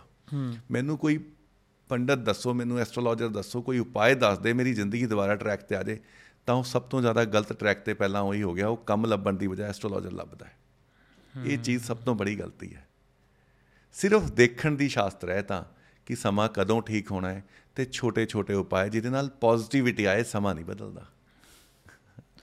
ਇਹ ਬੜੇ ਮਤਲਬ ਡੀਪ ਗੱਲ ਹੈ। ਮੈਨੂੰ ਲੱਗਦਾ ਕਿ ਹਰ ਬੰਦਾ ਸਮਝ ਜਾਏਗਾ ਤੇ ਬਹੁਤ ਹੀ ਮਤਲਬ ਸੁੱਖ ਚ ਰਹੇਗਾ। ਸਮਝਣਾ ਪਏਗਾ ਨਹੀਂ ਤਾਂ ਪਰੇਸ਼ਾਨ ਹੋਏਗਾ ਦੋ ਹੀ ਗੱਲਾਂ ਨੇ ਹਾਂ ਉਹੀ ਗੱਲ ਹੈ ਇਹ ਮਤਲਬ ਇਹ ਵਧੀਆ ਪੁਆਇੰਟ ਦੱਸ ਸਕਦੇ ਕਿ ਜਾਂ ਤੇ ਨੋ ਐਸਟ੍ਰੋਲੋਜੀ ਜਾਂ ਫਿਰ ਪਿਓਰ ਐਸਟ੍ਰੋਲੋਜੀ ਬਿਲਕੁਲ ਐਗਜ਼ੈਕਟਲੀ ਵਿਚਕਾਰ ਤੁਸੀਂ ਅਗਰ ਕਿਸੇ ਗਲਤ ਬੰਦੇ ਦੇ ਹੱਥੇ ਚੜ ਗਏ ਤਾਂ ਉਹ ਬਰਬਾਦ ਹੋ ਜਾਓਗੇ ਬਰਬਾਦ ਕਰ ਦੂਗਾ ਭਗਵਾਨ ਰਾਮ ਨੇ ਨਾ ਬਾਲੀ ਨੂੰ ਛੁਪ ਕੇ ਤੀਰ ਮਾਰਿਆ ਸੀਗਾ ਤੁਸੀਂ ਰਾਮਾਇਣ ਦੇਖੀ ਹੋਣੀ। ਪਤਾ ਪੜ੍ਹੀ ਹੋਣੀ ਜੀ ਹੈ ਨਾ ਉਹ ਭਗਵਾਨ ਨਹੀਂ ਸੀਗੇ ਉਹਨਾਂ ਨੇ ਅਵਤਾਰ ਲੈ ਲਿਆ ਸੀਗਾ ਤਾਂ ਉਹ ਜਦੋਂ ਇਨਸਾਨ ਧਰਤੀ ਤੇ ਆ ਗਿਆ ਤਾਂ ਉਹ ਕਰਮ ਦੇ ਅਧੀਨ ਹੋ ਗਿਆ। ਜੀ। ਹੈ ਨਾ? ਉਹਦੀ ਵੀ ਕੁੰਡਲੀ ਬਣੀ ਭਗਵਾਨ ਰਾਮ ਦੀ ਵੀ ਕੁੰਡਲੀ ਬਣੇਗੀ ਫਿਰ ਕਿਉਂਕਿ ਉਹਨਾਂ ਦਾ ਵੀ ਜਨਮ ਹੋਇਆ। ਫਿਰ ਉਹਨਾਂ ਨੇ ਦੁਬਾਰਾ ਅਵਤਾਰ ਲਿਆ ਭਗਵਾਨ ਕ੍ਰਿਸ਼ਨ ਦਾ ਅਵਤਾਰ। ਉਹਨਾਂ ਦੀ ਮ੍ਰਿਤਿੂ ਕਿਵੇਂ ਹੋਈ? ਇੱਕ ਸ਼ਿਕਾਰੀ ਨੇ ਹਿਰਨ ਸਮਝ ਕੇ ਤੀਰ ਚਲਾਇਆ ਮਹਾਰਾਜ ਕ੍ਰਿਸ਼ਨ ਦੇ ਪੈਰਾਂ 'ਚ ਲੱਗਿਆ। ਜੀ। ਭਗਵਾਨ ਨੇ ਦੇਹ ਛੱਡਤੀ। ਆਪਣੇ ਕਰਮਾਂ ਤੋਂ ਸਵਯੰ ਨਾਰਾਇਣ ਜਿਹਨੂੰ ਆਪਾਂ ਵਿਸ਼ਨੂੰ ਕਹਿ ਰਹੇ ਉਹਨਾਂ ਦੇ ਅਵਤਾਰ ਉਹ ਨਹੀਂ ਬਚ ਸਕੇ। ਅਸੀਂ ਕਿਹੜਾ ਉਪਾਅ ਕਰਕੇ ਬਚ ਜਾਾਂਗੇ? ਸਵਾਲ ਹੀ ਨਹੀਂ ਹੈ ਬਚਿਆ ਜਾ ਸਕਦਾ ਹੈ। ਅਸੀਂ ਸਟੋਰੀ ਸੁਣ ਲਈ ਦੋਨੋਂ ਸਟੋਰੀਜ਼ ਪੂਰੀ ਸੁਣ ਲਿਆ ਕਨਸੈਪਟ ਵੀ ਕਲੀਅਰ ਹੋ ਗਿਆ ਫਿਰ ਆਪਣੇ ਲਾਲਚ ਆ ਕੇ ਭੱਜਣ ਲੱਗ ਜੀਏ ਉਹਦਾ ਤਾਂ ਕੋਈ ਫਾਇਦਾ ਹੀ ਨਹੀਂ ਹੈ। ਬਹੁਤ ਹੀ ਵਧੀਆ ਗੱਲ ਕੀਤੀ। ਕੁਝ ਮੈਂ ਇਦਾਂ ਦੇ ਕੁਐਸਚਨਸ ਹੁਣ ਚਲੋ ਆਪਣੇ ਹੱਥ ਐਸਟ੍ਰੋਲੋਜਰ ਆਏ ਨੇ ਤਾਂ ਕੁਝ ਕੁਐਸਚਨਸ ਪੁੱਛ ਹੀ ਲੈਂਦੇ ਆ ਕਿ ਪਹਿਲੇ ਆਪਾਂ ਸਟਾਰਟ ਕਰਦੇ ਆ ਸਭ ਤੋਂ ਇੰਪੋਰਟੈਂਟ ਜਿਹੜਾ ਅੱਜ ਦੇ ਟਾਈਮ 'ਚ ਲੋਕੀ ਮੰਨਦੇ ਨੇ ਹਾਂਜੀ। ਉਹ ਹੈ ਪੈਸਾ ਹਨਾ? ਕਿ ਐਸਟ੍ਰੋਲੋਜੀ ਦੇ ਵਿੱਚ ਕੀ ਚੀਜ਼ਾਂ ਹੈਗੀਆਂ ਨੇ ਜਿਹੜੀਆਂ ਡਿਫਾਈਨ ਕਰਦੀਆਂ ਨੇ ਕਿ ਬੰਦੇ ਕੋਲ ਪੈਸਾ ਜਦੋਂ ਆਏਗਾ ਤਾਂ ਕਦੋਂ ਆਏਗਾ ਜਾਂ ਆਏਗਾ ਹੀ ਨਹੀਂ ਜਾਂ ਕੀ ਹੁੰਦਾ ਥੋੜਾ ਜਿਹਾ ਜਾਂ ਕਿੱਦਾਂ ਕਿੱਦਾਂ ਉਹਨੂੰ ਤੁਸੀਂ ਪ੍ਰਭਾਵ ਨੂੰ ਘਟਾ ਵਧਾ ਸਕਦੇ ਹੋ? ਐਸਟ੍ਰੋਲੋਜੀ 'ਚ ਨਾ ਹਾਲਾਂਕਿ ਹਰ ਚੀਜ਼ ਦੀ ਬੜੀ ਡੈਪਥ ਸਾਇੰਸ ਹੈ। ਹੂੰ। ਉਹਨਾਂ 'ਚੋਂ ਇੱਕ ਪੈਸਾ ਵੀ ਹੈ। ਹੂੰ। ਪੈਸੇ ਦਾ ਘਰ ਹੈ ਸੈਕੰਡ ਹਾਊਸ ਲਿਕੁਇਡ ਮਨੀ ਦਾ ਤੇ ਸੇਵਿੰਗ ਦਾ। ਠੀਕ ਹੈ ਐਸੈਟਸ ਦਾ ਘਰ ਹੈ ਫੋਰਥ ਹਾਊਸ ਲਾਭ ਦਾ ਘਰ ਪ੍ਰੋਫਿਟ ਤੇ ਡਿਜ਼ਾਇਰ ਦਾ ਘਰ ਹੈ 11th ਹਾਊਸ ਕਾਰੋਬਾਰ ਦਾ ਘਰ ਹੈ 10ਵਾਂ ਘਰ। ਹੁਣ ਇਹ ਕੰਬੀਨੇਸ਼ਨਸ ਨੂੰ ਦੇਖਿਆ ਜਾਂਦਾ ਕਿਸੇ ਵੀ ਇੱਕ ਘਰ ਜਾਂ ਇੱਕ ਪਲੈਨਟ ਨੂੰ ਦੇਖ ਕੇ ਪੈਸਾ ਨਹੀਂ ਦੱਸ ਸਕਦੇ ਤੁਸੀਂ। ਜੇ ਤੁਸੀਂ ਕਿਸੇ ਐਸਟ੍ਰੋਲੋਜਰ ਕੋਲ ਗਏ ਹੋ ਉਹਨੇ ਕੁੰਡਲੀ ਖੋਲੀ ਤੇ 2 ਮਿੰਟ ਚ ਤੁਹਾਨੂੰ ਦੱਸਣਾ ਸ਼ੁਰੂ ਕਰਤਾ ਤਾਂ ਉਹ ਅੱਧੀ ਗੱਲ ਹੈ ਜਾਂ ਸਿਰਫ ਮੋਮੈਂਟਰੀ ਗੱਲਾਂ ਨੇ। ਪੈਸੇ ਨੂੰ ਦੇਖਣ ਲਈ ਇਹ ਚਾਰ ਘਰ ਦੇਖਣੇ ਬਹੁਤ ਜ਼ਰੂਰੀ ਨੇ। ਕਿਹੜੇ ਪਲੈਨਟਸ ਦਾ ਇੰਪੈਕਟ ਹੈ? ਜਿਹੜੇ ਬੰਦੇ ਦਾ ਰਾਹੂ ਚੰਗਾ ਹੁੰਦਾ ਹੈ ਨਾ ਜਿਹੜੇ ਬੰਦੇ ਦਾ ਰਾਹੂ 5th 'ਚ 11th 'ਚ 3rd ਹਾਊਸ 'ਚ ਹੋਵੇ 8th ਹਾਊਸ 'ਚ ਹੋਵੇ ਉਹਨੂੰ ਬੰਦੇ ਨੂੰ ਲੋਟਰੀ ਸੱਟਾ ਜੂਆ ਇਹਦੇ ਤੋਂ ਪੈਸਾ ਮਿਲਦਾ ਹੈ। ਠੀਕ ਹੈ। ਮਿਲਦਾ ਅਚਾਨਕ ਮਿਲਦਾ ਹੈ। ਸ਼ੇਅਰ ਬਾਜ਼ਾਰ ਤੋਂ ਮੈਂ ਜਿਹੜੇ ਬੰਦੇ ਦਾ ਰਾਹੂ ਬਹੁਤ ਅੱਛਾ ਹੋਵੇ ਮੈਨੂੰ ਪਤਾ ਇਹਨੂੰ ਇਹ ਚੀਜ਼ਾਂ ਤੋਂ ਪੈਸਾ ਮਿਲ ਸਕਦਾ ਹੈ। ਮੈਂ ਉਹਨੂੰ ਸੁਜੈਸਟ ਕਰਦਾ ਸ਼ੇਅਰ ਬਾਜ਼ਾਰ 'ਚ ਪੈਸਾ ਲਾਓ ਪੜ੍ਹ ਕੇ ਲਾਓ ਸਿੱਖ ਕੇ ਲਾਓ ਤਾਂ ਕਿ ਉਹ ਜੂਆ ਨਾ ਹੋ ਜੇ ਉਹ ਕਾਰੋਬਾਰ ਕਾਰੋਬਾਰ ਰਹੇ ਕਿਉਂਕਿ। ਅਚਾਨਕ ਧਨ ਪ੍ਰਾਪਤੀ ਦਾ ਯੋਗ ਹੈ। ਬਹੁਤ ਵਧੀਆ ਪੁਆਇੰਟ ਬੋਲਿਆ ਤੁਸੀਂ। ਹੈ ਨਾ? ਇਸ ਕਰਕੇ ਚੀਜ਼ਾਂ ਨੂੰ ਪੋਜ਼ਿਟਿਵ ਵੇ ਨਾਲ ਦੇਖਣਾ ਸ਼ੁਰੂ ਕਰ ਦਿਓ। ਜੇ ਤੁਹਾਡੇ ਕੋਲ ਰਾਹੂ ਤੋਂ ਪੈਸਾ ਆਣਾ ਹੈ ਤਾਂ ਇਸ ਤਰੀਕੇ ਨਾਲ ਆਣਾ ਹੈ। ਸ਼ਨੀ ਤੋਂ ਪੈਸਾ ਆਣਾ ਹੈ ਤਾਂ ਸ਼ਰਾਬ ਦੇ ਕੰਮ ਤੋਂ ਵੀ ਆਣਾ ਹੈ ਮਸ਼ੀਨਰੀ ਤੋਂ ਵੀ ਆਣਾ ਹੈ। ਬਟ ਇੱਕ ਡਾਇਰੈਕਸ਼ਨ 'ਚ ਨਹੀਂ ਦੇਖ ਸਕਦੇ। ਉਹਦੀ ਐਨਾਲਾਈਸਿਸ ਬਹੁਤ ਡੈਪਥ ਹੈ। ਚਾਰ ਪੰਜ ਘਰ ਦੇਖਣੇ। ਫਿਰ ਜਿਹੜੇ ਪਲੈਨਟਸ ਦੇ ਇੰਪੈਕਟ ਨੇ ਮੈਂ ਫੂਡ ਦਾ ਕੰਮ ਕਰ ਲਿਆ ਇੱਕ ਬੰਦਾ ਕਹਿੰਦਾ ਮੈਂ ਬਹੁਤ ਵਾਰੀ ਕਰ ਲਿਆ। ਹੂੰ। ਮੈਨੂੰ ਫੂਡ ਵੀ ਵਧੀਆ ਬਣਾਉਣਾ ਆਉਂਦਾ ਮੇਰਾ ਕੰਮ ਨਹੀਂ ਚੱਲਦਾ। ਹੂੰ। ਉਹਦਾ ਮਤਲਬ ਉਹਨੂੰ ਫੂਡ ਬਣਾਉਣ ਦਾ ਸ਼ੌਂਕ ਹੈ ਪਰ ਕਾਰੋਬਾਰ ਉਹਨੂੰ ਫੂਡ ਦਾ ਕੰਮ ਸੁਜੈਸਟ ਨਹੀਂ ਕਰਦਾ ਤਾਂ ਨਹੀਂ ਚੱਲਦਾ। ਇਨਸਾਨ ਜੇ ਆਪਣੇ ਪਲੈਨੇਟਰੀ ਪੋਜੀਸ਼ਨ ਦੇ ਹਿਸਾਬ ਨਾਲ ਕਾਰੋਬਾਰ ਕਰੇ ਤਾਂ ਉਹਦੇ ਸਕਸੈਸ ਹੋਣ ਦੇ ਚਾਂਸਸ ਮੋਰ ਦੈਨ ਮੋਰ ਬਹੁਤ ਜ਼ਿਆਦਾ ਵੱਧ ਜਾਂਦੇ ਹਨ ਹੂੰ। ਇਦਾਂ ਹੀ ਹਰ ਫੀਲਡ ਦੇ ਹਰ ਲਾਈਫ ਦੇ ਹਰ ਐਸਪੈਕਟ ਨਾਲ ਹੁੰਦਾ ਹੈ। ਠੀਕ ਹੈ। ਤੇ ਤੁਸੀਂ ਇਦਾਂ ਕਹਿ ਸਕਦੇ ਹੋ ਕਿ ਜਦੋਂ ਵੀ ਤੁਸੀਂ ਕੋਈ ਵੀ ਡਿਸੀਜਨ ਲੈਣ ਲੱਗੇ ਹੋ ਫਾਈਨੈਂਸ਼ੀਅਲ। ਤਾਂ ਇੱਕ ਵਾਰ ਕੰਸਲਟ ਕਰ ਲਓ ਕਿ ਉਹ ਸਹੀ ਡਾਇਰੈਕਸ਼ਨ 'ਚ ਜਾ ਰਿਹਾ ਕਿ ਨਹੀਂ ਜਾ ਰਿਹਾ। ਜ਼ਰੂਰੀ ਹੈ ਜੇ ਕਰੋਗੇ ਤਾਂ ਸਕਸੈਸ ਵੱਧ ਜਾਏਗੀ। ਔਰ ਐਦਾਂ ਮਤਲਬ ਤੁਸੀਂ ਕਹਿ ਸਕਦੇ ਹੋ ਕਿ ਆਪਾਂ ਨੂੰ ਬੇਸਿਕ ਲੈਵਲ ਤੇ ਮੈਂ ਤਿੰਨ ਪਾਰਟਸ ਚ ਇੱਕ ਕਿਸੇ ਵੀ ਕੁਐਸਚਨ ਦੇ ਆਨਸਰ ਨੂੰ ਤਿੰਨ ਪਾਰਟਸ ਚ ਕਰ ਸਕਦਾ ਡਿਵਾਈਡ ਹਨਾ? ਕਿ ਇੱਕ ਤਾਂ ਹੈ ਕਿ ਸਟਰੋਂਗ ਹਾਂ ਇੱਕ ਹੈ ਓਕੇ ਓਕੇ ਇੱਕ ਹੈ ਸਟਰੋਂਗ ਨਾ। ਮਤਲਬ ਕਿ ਨਾ ਵਾਲੀ ਸਾਈਡ ਜ਼ਿਆਦਾ ਹੈ ਹਾਂ ਵਾਲੀ ਸਾਈਡ ਜ਼ਿਆਦਾ ਹੈ ਇਹ ਆਪਾਂ ਕੁਝ ਵੀ ਕਰ ਕਰ ਲੋ ਕੋਈ ਚੱਕਰ ਨਹੀਂ ਹੈ। ਨਾ ਨਹੀਂ ਹੈ ਕਰ ਇਹ ਤਿੰਨ ਤਰ੍ਹਾਂ ਦੇ ਜਵਾਬ ਹੀ ਆਣਗੇ ਅਗਰ ਆਪਾਂ ਸਮਝੀਏ। ਕਿਉਂਕਿ ਪ੍ਰੋਬੇਬਿਲਿਟੀ ਦੀ ਗੇਮ ਹੈ। ਪ੍ਰੋਬੇਬਿਲਿਟੀ ਦੀ ਗੇਮ ਤਾਂ ਹੈ ਉਹ ਨਾ ਪਲੈਨਟਸ ਥੋੜਾ ਜਿਹਾ ਡਿਸਾਈਡ ਕਰਦੇ ਆ ਮੋਸਟ ਆਫ ਦਾ ਟਾਈਮ ਜਿਹੜੀ ਹੈ ਨਾ ਜੇ ਕੋਈ ਇੰਨੀ ਡੈਪਥ ਤੱਕ ਆਪਣੀ ਕੰਸਲਟੇਸ਼ਨ ਕਰਾਂਦਾ ਹੈ ਕੁੰਡਲੀ ਦਿਖਾਏਗਾ ਕਿਸੇ ਕੋਲ ਤਾਂ 80% ਤੱਕ ਦੇ ਰਿਜ਼ਲਟ ਬਹੁਤ ਈਜ਼ੀਲੀ ਆ ਜਾਂਦੇ ਆ। ਠੀਕ ਹੈ। ਤੇ ਜ਼ਿਆਦਾਤਰ ਕੁੰਡਲੀਆਂ 'ਚ ਅਬਵ 90% ਆਉਂਦੇ ਆ। ਠੀਕ ਹੈ। ਇੱਕੋ ਹਾਊਸ ਦੇ ਉੱਤੇ ਜਦੋਂ 3-4 ਪਲੈਨਟਸ ਦਾ ਇੰਪੈਕਟ ਪੈ ਜਾਂਦਾ ਹੈ ਨਾ ਉਹ ਕਨਫਿਊਜ਼ ਕਰਦਾ ਹੈ। ਫਿਰ ਉੱਥੇ ਆਪਾਂ ਨੂੰ ਦੇਖਣਾ ਪੈਂਦਾ ਹੈ ਕਿ ਕਿਹੜੇ ਟਾਈਮ 'ਚ ਕਿਹੜਾ ਪਲੈਨਟ ਐਕਟੀਵੇਟ ਹੋਏਗਾ ਦਸ਼ਾਂਤਰ ਦਸ਼ਾ ਦੇ ਹਿਸਾਬ ਨਾਲ। ਇਹ ਵੀ ਫ਼ਰਕ ਪੈ ਜਾਂਦਾ ਹੈ ਕਈ ਵਾਰੀ। ਕਈ ਵਾਰੀ ਜ਼ਰੂਰੀ ਨਹੀਂ ਹੈ ਕਿ 100% ਐਕੂਰੇਟ ਹੋਏ ਪਰ ਮੋਰ ਦੈਨ 80% ਆਲਵੇਜ਼ ਹੁੰਦੀ ਹੈ। ਠੀਕ ਹੈ। ਮੈਨੂੰ ਇੱਕ ਟਾਈਮ ਤੁਸੀਂ ਦੱਸੋਗੇ ਜਿੱਦਾਂ ਮੈਂ ਤੁਹਾਡੇ ਕੋਲ ਆਪਣਾ ਟੀਵਾ ਲੈ ਕੇ ਆ ਗਿਆ ਹਨਾ? ਤੁਸੀਂ ਦੇਖਿਆ। ਤੇ ਜਦੋਂ ਇਨ ਡੈਪਥ ਤੁਸੀਂ ਮੇਰੇ ਬਾਰੇ ਸਾਰੀ ਚੀਜ਼ਾਂ ਕੱਢਣੀਆਂ ਨੇ ਕਿੰਨਾ ਕੁ ਟਾਈਮ ਲੱਗੇਗਾ? ਕਿ ਤੁਹਾਨੂੰ ਬਣਿਆ ਬਣਾਇਆ ਟੀਵਾ ਦੇਤਾ ਮੈਂ। ਹਾਂਜੀ। ਉਸ ਤੋਂ ਪੜ੍ਹ ਕੇ ਰਿਸਰਚ ਕਰਕੇ ਕਿੰਨੇ ਬਣਾਉਣ ਦਾ ਤਾਂ ਕੋਈ ਸਿਸਟਮ ਨਹੀਂ ਰਹਿ ਗਿਆ। ਠੀਕ ਹੈ। ਮੈਂ ਤੁਹਾਨੂੰ ਫ੍ਰੈਂਕਲੀ ਦੱਸਾਂ ਮੈਂ ਪੜਿਆ ਵੀ ਨਹੀਂ। ਐਸਟ੍ਰੋਲੋਜੀ ਦੇ ਦੋ ਪਾਰਟ ਹੁੰਦੇ ਸੀਗੇ ਗਣਿਤ ਐਸਟ੍ਰੋਲੋਜੀ ਤੇ ਫਲਿਤ ਐਸਟ੍ਰੋਲੋਜੀ ਠੀਕ ਹੈ। ਟੇਵਾ ਬਣਾਉਣਾ ਗਣਿਤ ਐਸਟ੍ਰੋਲੋਜੀ ਹੈ। ਪੰਚਾਂਗ ਦੀ ਸਹਾਇਤਾ ਨਾਲ ਟੇਵਾ ਬਣਾਇਆ ਜਾਂਦਾ ਹੈ। ਪੁਰਾਣੇ ਟੇਵੇ ਤੁਹਾਡੇ ਕੋਲ ਵੀ ਪਏ ਹੋਣਗੇ ਘਰੇ ਹੱਥ ਦੇ ਬਣੇ ਹਾਂਜੀ ਹੋਣਗੇ ਪਏ ਹੱਥ। ਦੇ ਬਣੇ ਹੋਏ ਪਏ ਆ। ਅੱਜ ਤਾਂ ਤੁਸੀਂ ਡਾਟਾ ਇਨਪੁਟ ਕਰੋ ਬਹੁਤ ਸਾਰੇ ਸੌਫਟਵੇਅਰ ਨੇ 2 ਮਿੰਟ 'ਚ ਟੇਵਾ ਬਣ ਜਾਂਦਾ ਠੀਕ ਹੈ। ਉਸ ਤੋਂ ਬਾਅਦ ਜਾਂ ਜੇ ਤਾਂ ਤੁਹਾਡਾ ਕੋਈ ਪਾਰਟਿਕੂਲਰ ਕੁਐਸਚਨ ਨਹੀਂ ਹੈ ਹੂੰ। ਇੱਕ ਰੈਂਡਮ ਐਨਾਲਾਈਜ਼ ਹੈ ਤਾਂ 20 ਤੋਂ 25 ਮਿੰਟ ਅੱਧਾ ਘੰਟਾ ਘੱਟੋ ਘੱਟ ਟੇਵਾ ਦੇਖਣ ਲਈ ਚਾਹੀਦਾ ਹੈ। ਠੀਕ ਹੈ ਟੇਵਾ ਆਂਦੇ ਹੀ ਬੰਦਾ ਬੋਲਣਾ ਸ਼ੁਰੂ ਕਰ ਦੇਗਾ। ਜੇ ਤੁਸੀਂ ਮੇਰੇ ਸਾਹਮਣੇ ਰੱਖੋਗੇ ਮੈਂ 10 ਤੋਂ 15 ਸੈਕਿੰਡ 'ਚ ਬੋਲਣਾ ਸ਼ੁਰੂ ਕਰ ਦੂੰਗਾ ਇਹਦੇ 'ਚ ਇਹ ਹੈ ਇਹਦੇ 'ਚ ਇਹ ਹੈ ਇਹਦੇ 'ਚ ਇਹ ਹੈ। ਉਹ ਨੇ ਬੇਸਿਕ ਚੀਜ਼ਾਂ। ਜੇ ਆਪਾਂ ਦੇਖਣਾ ਹੈ ਪੈਸਾ ਰਿਲੇਸ਼ਨਸ਼ਿਪ ਵਿਦੇਸ਼ ਯਾਤਰਾ ਇਹ ਦੇਖਣਾ ਹੈ ਤਾਂ ਫਿਰ ਉਹ ਇੱਕ ਕੁਐਸਚਨ ਦੇ ਉੱਤੇ 4 4 5 5 ਘਰ ਤੇ 9 ਗ੍ਰਹਿ ਦੇ ਇੰਪੈਕਟ ਦੇਖਣੇ ਪੈਣੇ ਆ। ਠੀਕ ਹੈ। ਉਹ 25 ਤੋਂ 30 ਮਿੰਟ ਦਾ ਟਾਈਮ ਲੱਗਦਾ ਹੀ ਲੱਗਦਾ ਹੈ। ਠੀਕ ਹੈ। ਮ- ਹੋਰ ਅਗ- ਅਗਰ ਕੁਝ ਕੇਸਿਸ ਚ ਇੱਦਾਂ ਵੀ ਹੁੰਦਾ ਕਿ ਬਹੁਤ ਜ਼ਿਆਦਾ ਟਾਈਮ ਵੀ ਲਾ ਜਾਂਦਾ ਜਿੱਥੇ ਤੁਸੀਂ ਕਹਿ ਰਹੇ ਹੋ ਕਿ ਇੱਕ ਹਾਊਸ ਦੇ ਵਿੱਚ ਅਗਰ ਬਹੁਤ ਸਾਰੇ ਗ੍ਰਹਿਾਂ ਦਾ ਪ੍ਰਭਾਵ ਆ ਜਾਏ ਫਿਰ ਹੋਰ ਥੋੜਾ ਡੈਪਥ ਚ ਤੁਹਾਨੂੰ ਹੋਰ ਟਾਈਮ ਲਗਾਉਣਾ ਪੈਂਦਾ ਸਾਰਾ ਸਮਝਣ ਲਈ। ਕਈ ਵਾਰੀ ਬੰਦਾ ਕਹਿ ਰਿਹਾ ਮੇਰੀ ਰਿਲੇਸ਼ਨਸ਼ਿਪ 'ਚ ਪ੍ਰੋਬਲਮ ਹੈ ਹੂੰ। ਜਾਂ ਮੈਨੂੰ ਫਾਈਨੈਂਸ ਦੀ ਪ੍ਰੋਬਲਮ ਹੈ ਪਰ ਤੁਹਾਨੂੰ ਨਾ ਲਗਨ ਚਾਰਟ 'ਚ ਕੋਈ ਪ੍ਰੋਬਲਮ ਨਜ਼ਰ ਨਹੀਂ ਆ ਰਹੀ। ਹੂੰ। ਫਿਰ ਉਹਦੀ ਡੈਪਥ ਤੱਕ ਦੇਖਣਾ ਪਏਗਾ ਵੀ ਕਿਉਂ ਆ ਰਹੀ ਹੈ? ਜਦੋਂ ਲਗਨ ਚਾਰਟ 'ਚ ਪ੍ਰੋਬਲਮ ਨਹੀਂ ਹੈ। ਫਿਰ D9 ਦੇਖਣਾ ਪਏਗਾ ਉਹਦਾ ਭਾਗੇ ਦਾ ਜਿਹੜਾ D9 ਚਾਰਟ ਦੇਖਣਾ ਪਏਗਾ ਉਸ ਤੋਂ ਅੱਗੇ ਸੁਦਰਸ਼ਨ ਚੱਕਰ ਬਣਦਾ ਹੈ ਹਰ ਕੁੰਡਲੀ ਦਾ। ਉਹ ਬਹੁਤ ਗਹਿਰਾਈ ਤੱਕ ਲੈ ਜਾਂਦਾ ਹੈ ਵੀ ਪ੍ਰੋਬਲਮ ਆ ਕਿਉਂ ਰਹੀ ਹੈ। ਠੀਕ ਹੈ। ਟਾਈਮ ਲੱਗਦਾ ਤੇ ਤੁਹਾਡੇ ਨਾਲ ਹਾਲੇ ਵੀ ਇਦਾਂ ਹੁੰਦਾ ਹੈ ਕਿ ਜਾਂ ਤੁਹਾਡੇ ਨਾਲ ਰੀਸੈਂਟ ਟਾਈਮ ਤੱਕ ਕਦੀ ਇਦਾਂ ਹੁੰਦਾ ਰਿਹਾ ਕਿ ਇਹੋ ਜੀ ਬੈਟਰੀ ਹੈ ਕੈਲਕੂਲੇਸ਼ਨਾਂ ਬੈਠ ਰਹੀਆਂ ਨੇ ਕਿ ਤੁਹਾਨੂੰ ਜਵਾਬ ਨਹੀਂ ਮਿਲ ਪਾ ਰਿਹਾ।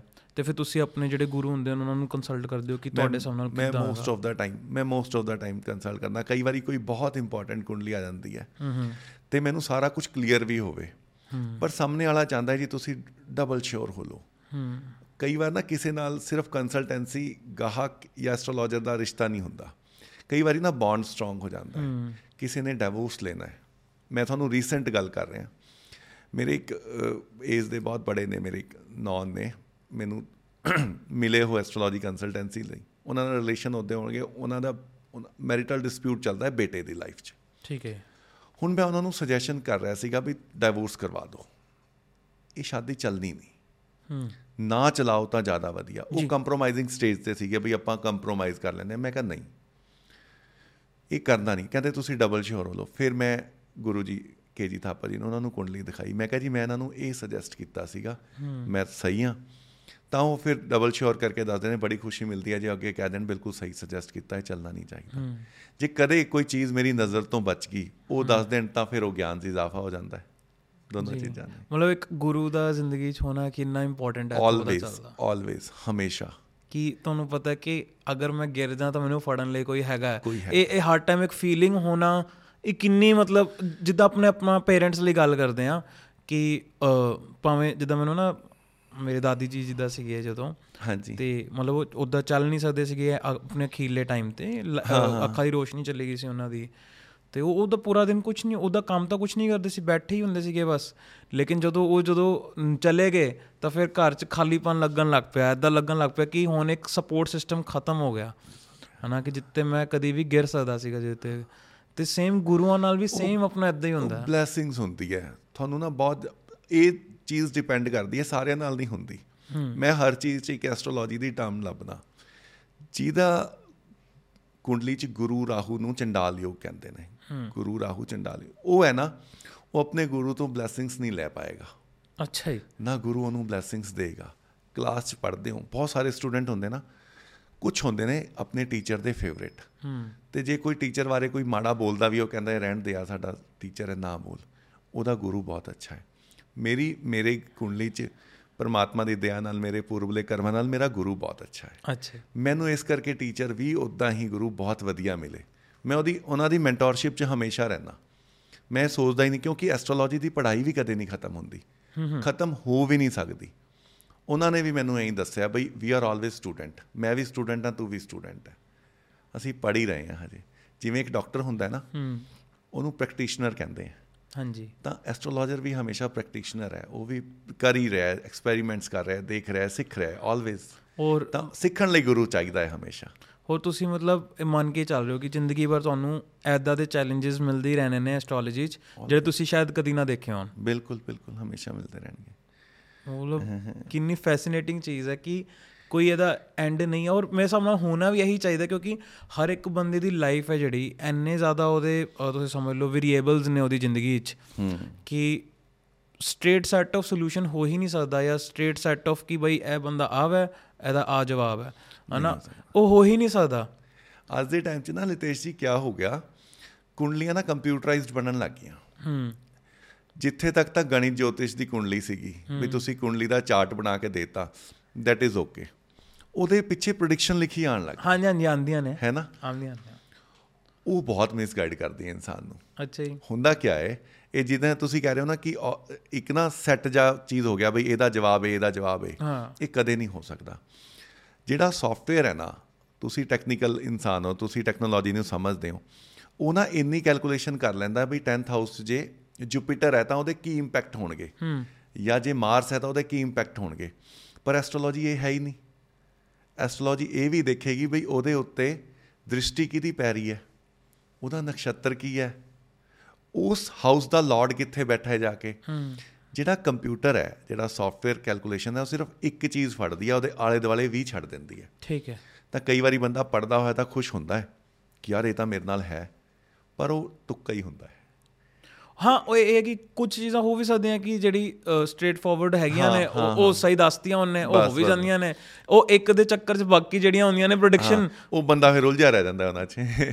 ਇਸ ਕਰਕੇ ਇਹ ਵਾਲੀ ਸਾਇੰਸ ਤਾਂ ਹਮੇਸ਼ਾ ਇੱਕ ਇਨਸਾਨ ਦੀ ਰੋਲ ਹੈ। ਇਹ ਕਦੇ ਵੀ ਵਰਚੁਅਲ ਨਹੀਂ ਹੋ ਸਕਦਾ ਕਿ ਚਲੋ ਕਰ ਲਈਏ ਕੰਪਿਊਟਰ ਦੇ ਭਰੋਸਾ ਨਹੀਂ ਹੋ ਸਕਦਾ ਕਦੇ ਵੀ ਨਹੀਂ। ਮੈਨੂੰ ਯਾਦ ਦਿਲਾ ਦਿਓ ਮੈਂ ਹੋਰ ਵੀ ਬੜੇ ਕੁਐਸਚਨ ਹੈਗੇ ਨੇ। ਪਹਿਲੇ ਵਾਰੀ ਮੈਂ ਕਰੀਅਰ ਇੱਕ ਮੈਂ ਇੱਕ ਕਰੀਅਰ ਦਾ ਕਿ ਕਿ ਕਰੀਅਰ ਦਾ ਕਿੱਦਾਂ ਆਪਾਂ ਕੈਲਕੂਲੇਟ ਕਰ ਸਕਦੇ ਹਾਂ ਆਪਾਂ ਥਰੂ ਐਸਟ੍ਰੋਲੋਜੀ ਕਿ ਕਰੀਅਰ ਕਿੱਦਾਂ ਆਪਾਂ ਬਣਾਉਣਾ ਚਾਹੀਦਾ ਬਹੁਤ ਨਾ। ਸੈੱਟ ਚੀਜ਼ ਹੈ। ਆਦਮੀ ਉਹ ਕੰਮ ਕਰੇਗਾ ਜਿਹੜਾ ਪਲੈਨਟ ਉਹਦੀ ਕੁੰਡਲੀ 'ਚ ਸਭ ਤੋਂ ਜ਼ਿਆਦਾ ਮਜ਼ਬੂਤ ਜਾਂ ਬਲਵਾਨ ਹੈ। ਠੀਕ ਹੈ। ਪੰਜ ਛੇ ਫਾਰਮੂਲਾਜ਼ ਨੇ ਉਹੀ ਕਹਿ ਰਹਾ ਕਿ ਕੰਪਿਊਟਰ ਨਹੀਂ ਕੈਲਕੂਲੇਟ ਕਰ ਸਕਦਾ। ਜਾਂ ਤਾਂ ਉਹ ਕੰਮ ਕਰੇਗਾ ਜਿਹੜਾ ਪਲੈਨਟ ਉਹਦੀ ਕੁੰਡਲੀ 'ਚ ਸਭ ਤੋਂ ਜ਼ਿਆਦਾ ਸਟਰੋਂਗ ਹੈ। ਹੂੰ। ਜਾਂ ਉਹ ਕੰਮ ਕਰੇਗਾ ਆਪਣੇ 10th ਲਾਰਡ ਤੋਂ ਰਿਲੇਟਡ ਕਈ ਵਾਰੀ ਤੁਸੀਂ ਦੇਖਿਆ ਹੋਵੇਗਾ ਅੱਜ ਕੱਲ ਬਹੁਤ ਚੱਲਦਾ ਹੈ ਪੜ੍ਹਾਈ ਤਾਂ ਕੀਤੀ ਕਿਸੇ ਹੋਰ ਫੀਲਡ 'ਚ ਕਾਰੋਬਾਰ ਕਿਤੇ ਹੋਰ ਹੈ। ਜੀ। 5th ਹਾਊਸ ਤੋਂ ਰਿਲੇਟਡ ਬੰਦਾ ਪੜ੍ਹਾਈ ਕਰਦਾ ਹੈ। ਹੂੰ। 9th ਹਾਊਸ ਤੋਂ ਰਿਲੇਟਡ ਮਾਸਟਰਸ ਕਰਦਾ ਹੈ। ਠੀਕ ਹੈ। 10th ਹਾਊਸ ਤੋਂ ਰਿਲੇਟਡ ਕਾਰੋਬਾਰ ਕਰਦਾ ਹੈ। ਪੈਸਾ ਕਿਹਦੇ ਤੋਂ ਆਉਂਦਾ ਹੈ? 11th ਔਰ 2nd ਤੋਂ ਰਿਲੇਟਡ ਜਦੋਂ ਇਹਦਾ ਕੰਬੀਨੇਸ਼ਨ ਸਹੀ ਬੈਠੇ ਫਿਰ ਉਹਦੇ ਚੋਂ ਨਿਕਲਦਾ ਹੈ ਵੀ ਇਸ ਬੰਦੇ ਨੂੰ ਸ਼ਨੀ ਔਰ ਮੰਗਲ ਤੋਂ ਰਿਲੇਟਡ ਕੰਮ ਕਰਨਾ ਚਾਹੀਦਾ ਹੈ। ਇਹਦੇ ਇਹ ਦੋ ਪਲੈਨਟ ਠੀਕ ਨੇ ਤੇ 10th ਹਾਊਸ ਤੋਂ ਇੰਪੈਕਟ ਪਾ ਰਹੇ ਹਨ ਜਿਹਦਾ ਵੀ ਸ਼ਨੀ ਮੰਗਲ ਵਧੀਆ ਹੋ ਜਾਏਗਾ ਡਾਕਟਰ ਬਣੇਗਾ। ਠੀਕ ਹੈ। ਡਾਕਟਰ ਤੋਂ ਵੀ ਗਾਹਾਂ ਸਰਜਨ ਬਣੇਗਾ। ਹਾਂ ਹਾਂ ਹਾਂਜੀ। ਤਾਂ ਇਹ ਇੰਪੈਕਟ ਜਿਹਦਾ ਮੰਗਲ ਬਹੁਤ ਸਟਰੋਂਗ ਹੈ ਕੱਲਾ 10th ਹਾਊਸ ਜਾਂ ਲਗਨ ਚ ਉਹ ਪੁਲਿਸ ਜਾਏਗਾ ਆਰਮੀ ਚ ਜਾਏਗਾ ਫਾਇਰ ਸਰਵਿਸਿਜ਼ ਚ ਜਾਏਗਾ। ਜਿਹਦਾ ਬੁੱਧ ਬਹੁਤ ਸਟਰੋਂਗ ਹੈ ਬੈਂਕਿੰਗ ਚ ਚੱਲ ਜਾਏਗਾ। ਜੁਪੀਟਰ ਸਟਰੋਂਗ ਹੈ ਤਾਂ ਉਹ ਸਲਾਹਕਾਰ ਹੋ ਸਕਦਾ ਹੈ। ਆਈਪੀ ਆਈਏਐਸ ਹੋ ਸਕਦਾ ਹੈ। ਤਾਂ ਇਸ ਇਹਦਾ ਫਾਇਦਾ ਹੈ ਕਿ ਜਦੋਂ ਬੱਚਾ 8ਵੀਂ ਚ ਪੜਦਾ ਹੈ ਆਈਸੀਐਸਸੀ ਬੋਰਡ ਚ 9th ਉਹਦੇ ਸਬਜੈਕਟ ਚੇਂਜ ਹੋ ਜਾਂਦੇ ਹਨ ਜੇ ਉਹ ਐਚਪੀ ਬੋਰਡ ਹੈ ਜਾਂ ਸੀਬੀਐਸਈ ਚ ਹੈ ਤਾਂ 10th ਤੋਂ ਬਾਅਦ ਹੁੰਦੇ ਨੇ। ਉਸ ਟਾਈਮ ਹਰ ਬੱਚੇ ਦਾ ਕੁੰਡਲੀ ਐਨਾਲਾਈਸਿਸ ਕੈਰੀਅਰ ਦੇ ਅਕੋਰਡਿੰਗ ਕਰਾਉਣਾ ਹੀ ਚਾਹੀਦਾ ਹੈ। ਕਿਉਂਕਿ ਤੁਸੀਂ ਕੋਈ ਵੀ ਬੰਦਾ ਕਰਾਏਗਾ ਨਾ ਤਾਂ ਐਸਟ੍ਰੋਲੋਜਰ ਨੂੰ ਡੇਟ ਆਫ ਬਰਥ ਦੇ ਦੇਗਾ। ਉਹਨੂੰ ਦੱਸਣ ਦੀ ਲੋੜ ਨਹੀਂ ਹੈ ਬੱਚੇ ਦਾ ਸਬਜੈਕਟ ਕਿਹੜਾ ਠੀਕ ਹੈ। ਜੇ ਉਹ ਐਸਟ੍ਰੋਲੋਜਰ ਹੈ ਜੇ ਮੇਰੇ ਕੋਲ ਕੁੰਡਲੀਆਂ ਆਉਂਦੀ ਹੈ ਤਾਂ ਮੈਂ ਕੁੰਡਲੀ ਦੇਖ ਕੇ ਦੱਸ ਦਿੰਦਾ ਕਿ ਇਸ ਬੰਦੇ ਦਾ ਮੈਥਸ ਬਹੁਤ ਹੀ ਵਧੀਆ ਹੈ। ਜਿਹਦਾ ਬੁੱਧ ਬਹੁਤ ਵਧੀਆ ਹੈ। ਗੁਰੂ ਤੇ ਬੁੱਧ ਦੀ ਕੰਜੈਸ਼ਨਸ ਹੈ ਉਹਦਾ ਮੈਥਸ ਵਧੀਆ ਹੋ ਰਿਹਾ ਇਹਨੂੰ ਮੈਥਸ ਵਾਲੀ ਫੀਲਡ ਜਾਣੀ ਚਾਹੀਦੀ ਹੈ ਜਾਂ ਇਹਦਾ ਐਨਾਲਿਟੀਕਲ ਸਕਿੱਲਸ ਜਾਂ ਇਹਨੂੰ ਇਕਨੋਮਿਕਸ ਜਾਣਾ ਚਾਹੀਦਾ ਹੈ। ਇਹਦੇ ਸ਼ਨੀ ਤੇ ਮੰਗਲ ਦੇ ਯੋਗ ਬਣ ਰਹੇ ਨੇ ਇਦਾਂ ਦੇ ਤੇ ਇਹਨੂੰ ਡਾਕਟਰੀ ਕਰਨੀ ਚਾਹੀਦੀ ਹੈ। ਤਾਂ ਉਹ ਇੰਪੈਕਟ ਆ ਜਾਂਦਾ ਹੈ ਕੈਰੀਅਰ 'ਚ। ਕੀ ਬਾਤ ਹੈ। ਮਤਲਬ ਕਿੰਨਾ ਡੈਪਥ ਵਿੱਚ ਹੈ। ਬਹੁਤ ਡੈਪਥ ਹੈ ਬਹੁਤ ਡੈਪਥ ਹੈ। ਸੋ ਤੇ ਅਗਰ ਜਿੱਦਾਂ ਆਪਾਂ ਰਿਲੇਸ਼ਨਸ਼ਿਪ ਰਿਲੇਸ਼ਨਸ਼ਿਪ ਹੁਣ ਅਗੇਨ ਜੋ ਤੁਹਾਨੂੰ ਤੁਹਾਡੇ ਹਿਸਾਬ ਨਾਲ ਹੈ ਹਨਾ?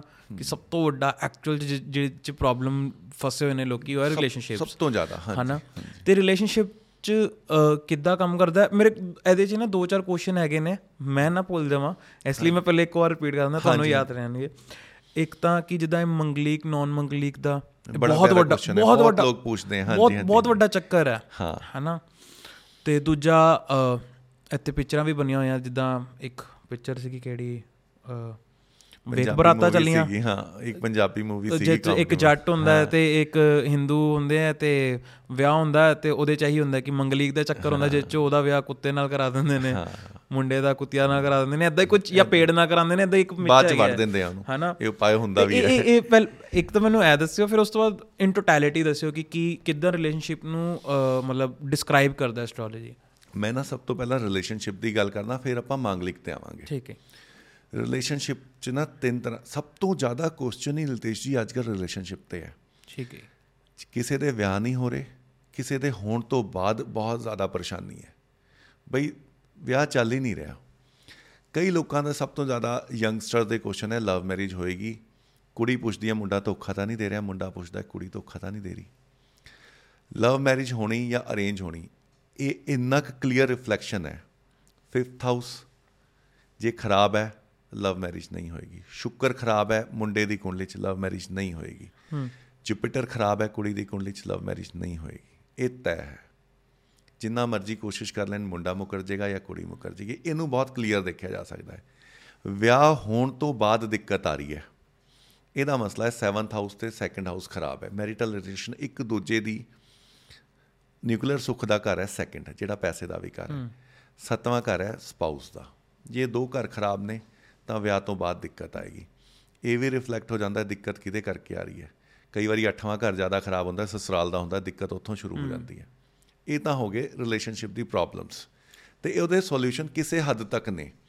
ਜੇ ਪ੍ਰੋਬਲਮ ਮੈਲਫਿਕ ਪਲੈਨਟਸ ਇੱਕ ਤੋਂ ਵੱਧ ਬੈਠੇ ਨੇ ਤਾਂ ਆਪਾਂ ਇਹ ਸੋਚਦੇ ਹਾਂ ਪ੍ਰੋਬਲਮ ਜ਼ਿਆਦਾ ਹੈ। ਦਸ਼ਾਂਤਰ ਦਸ਼ਾ ਵੀ ਉਦਾਂ ਦੀ ਚੱਲ ਰਹੀ ਹੈ ਤਾਂ ਸੁਜੈਸਟ ਕਰਦੇ ਹਾਂ ਟਾਈਮ ਲੰਘਾ ਲਓ ਯਾਰ ਕਿਸੇ ਤਰੀਕੇ ਨਾਲ ਠੀਕ ਹੋ ਜਾਓਗੇ। ਰੈਮੇਡੀਜ਼ ਕਰ ਲਓ ਪੋਜ਼ਿਟਿਵਿਟੀ ਆ ਜਾਏਗੀ।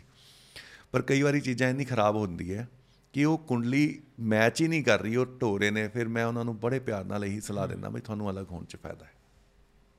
ਜ਼ਿੰਦਗੀ ਬਹੁਤ ਲੰਬੀ ਹੈ ਸਾਰਾ ਕੁਝ ਹੁੰਦਾ ਹੈ ਜ਼ਿੰਦਗੀ 'ਚ ਹੋ ਜਾਣਾ ਚਾਹੀਦਾ ਹੈ।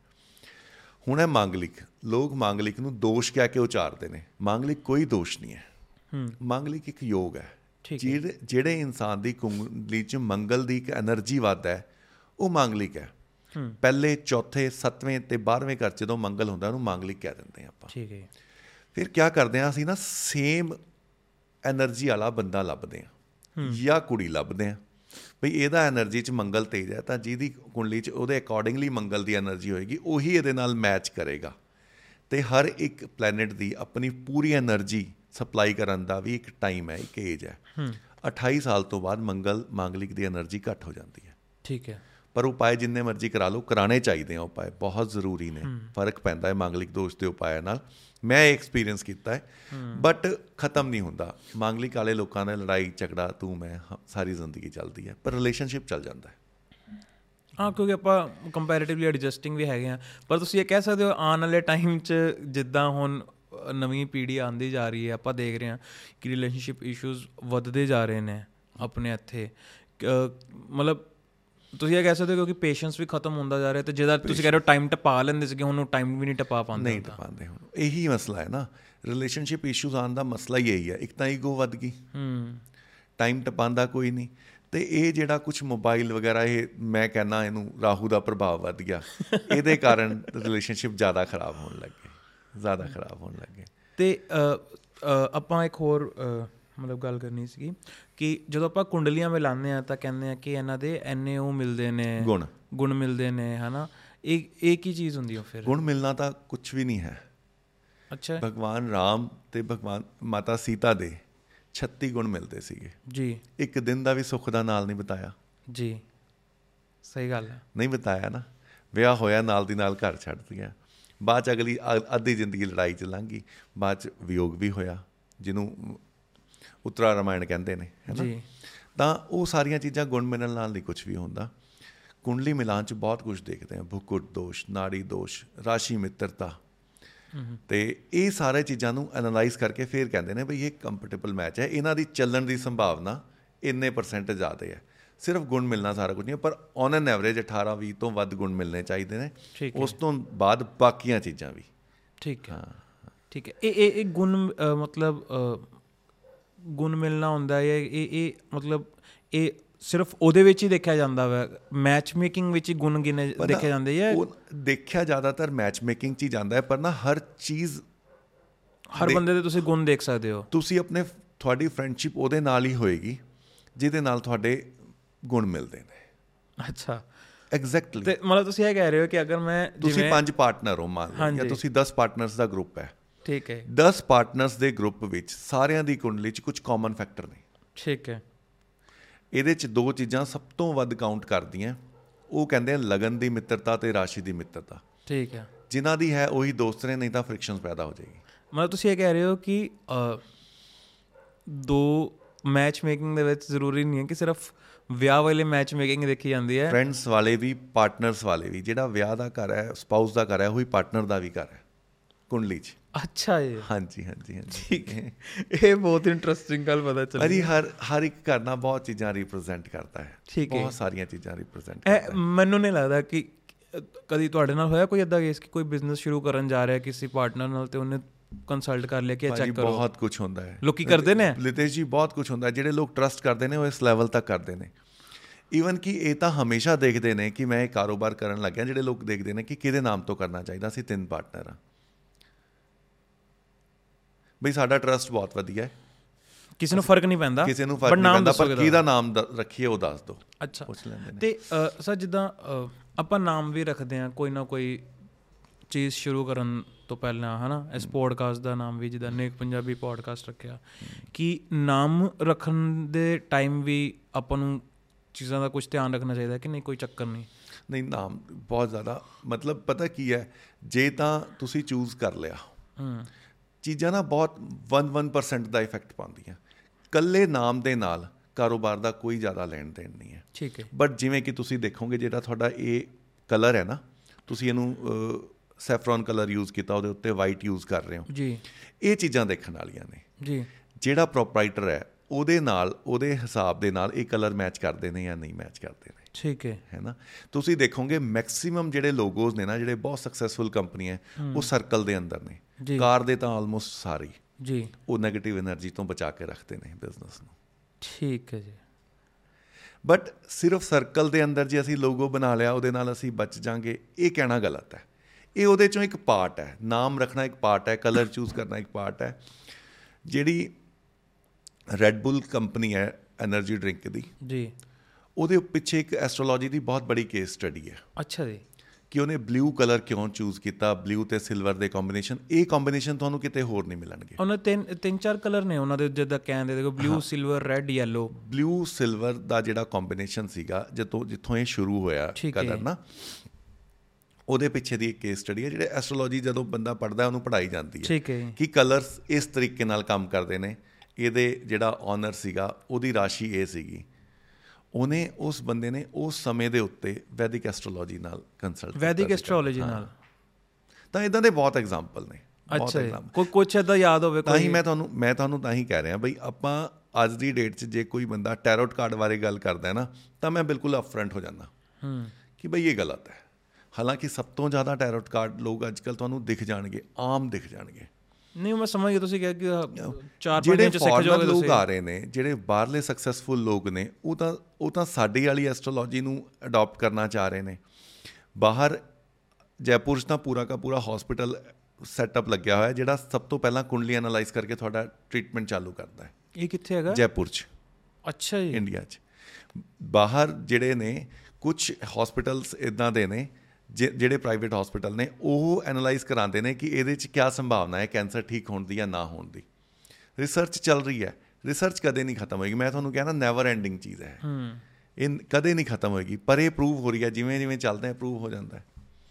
ਮੈਂ ਤਾਂ ਇੱਕ ਚੀਜ਼ ਦਾ ਦਾਵਾ ਨਹੀਂ ਕਰਦਾ ਪਰ ਮੈਂ ਇਹ ਕਹਿੰਦਾ ਬਈ ਇੰਨੀ ਕੁ ਐਕੂਰੇਟ ਹੈ।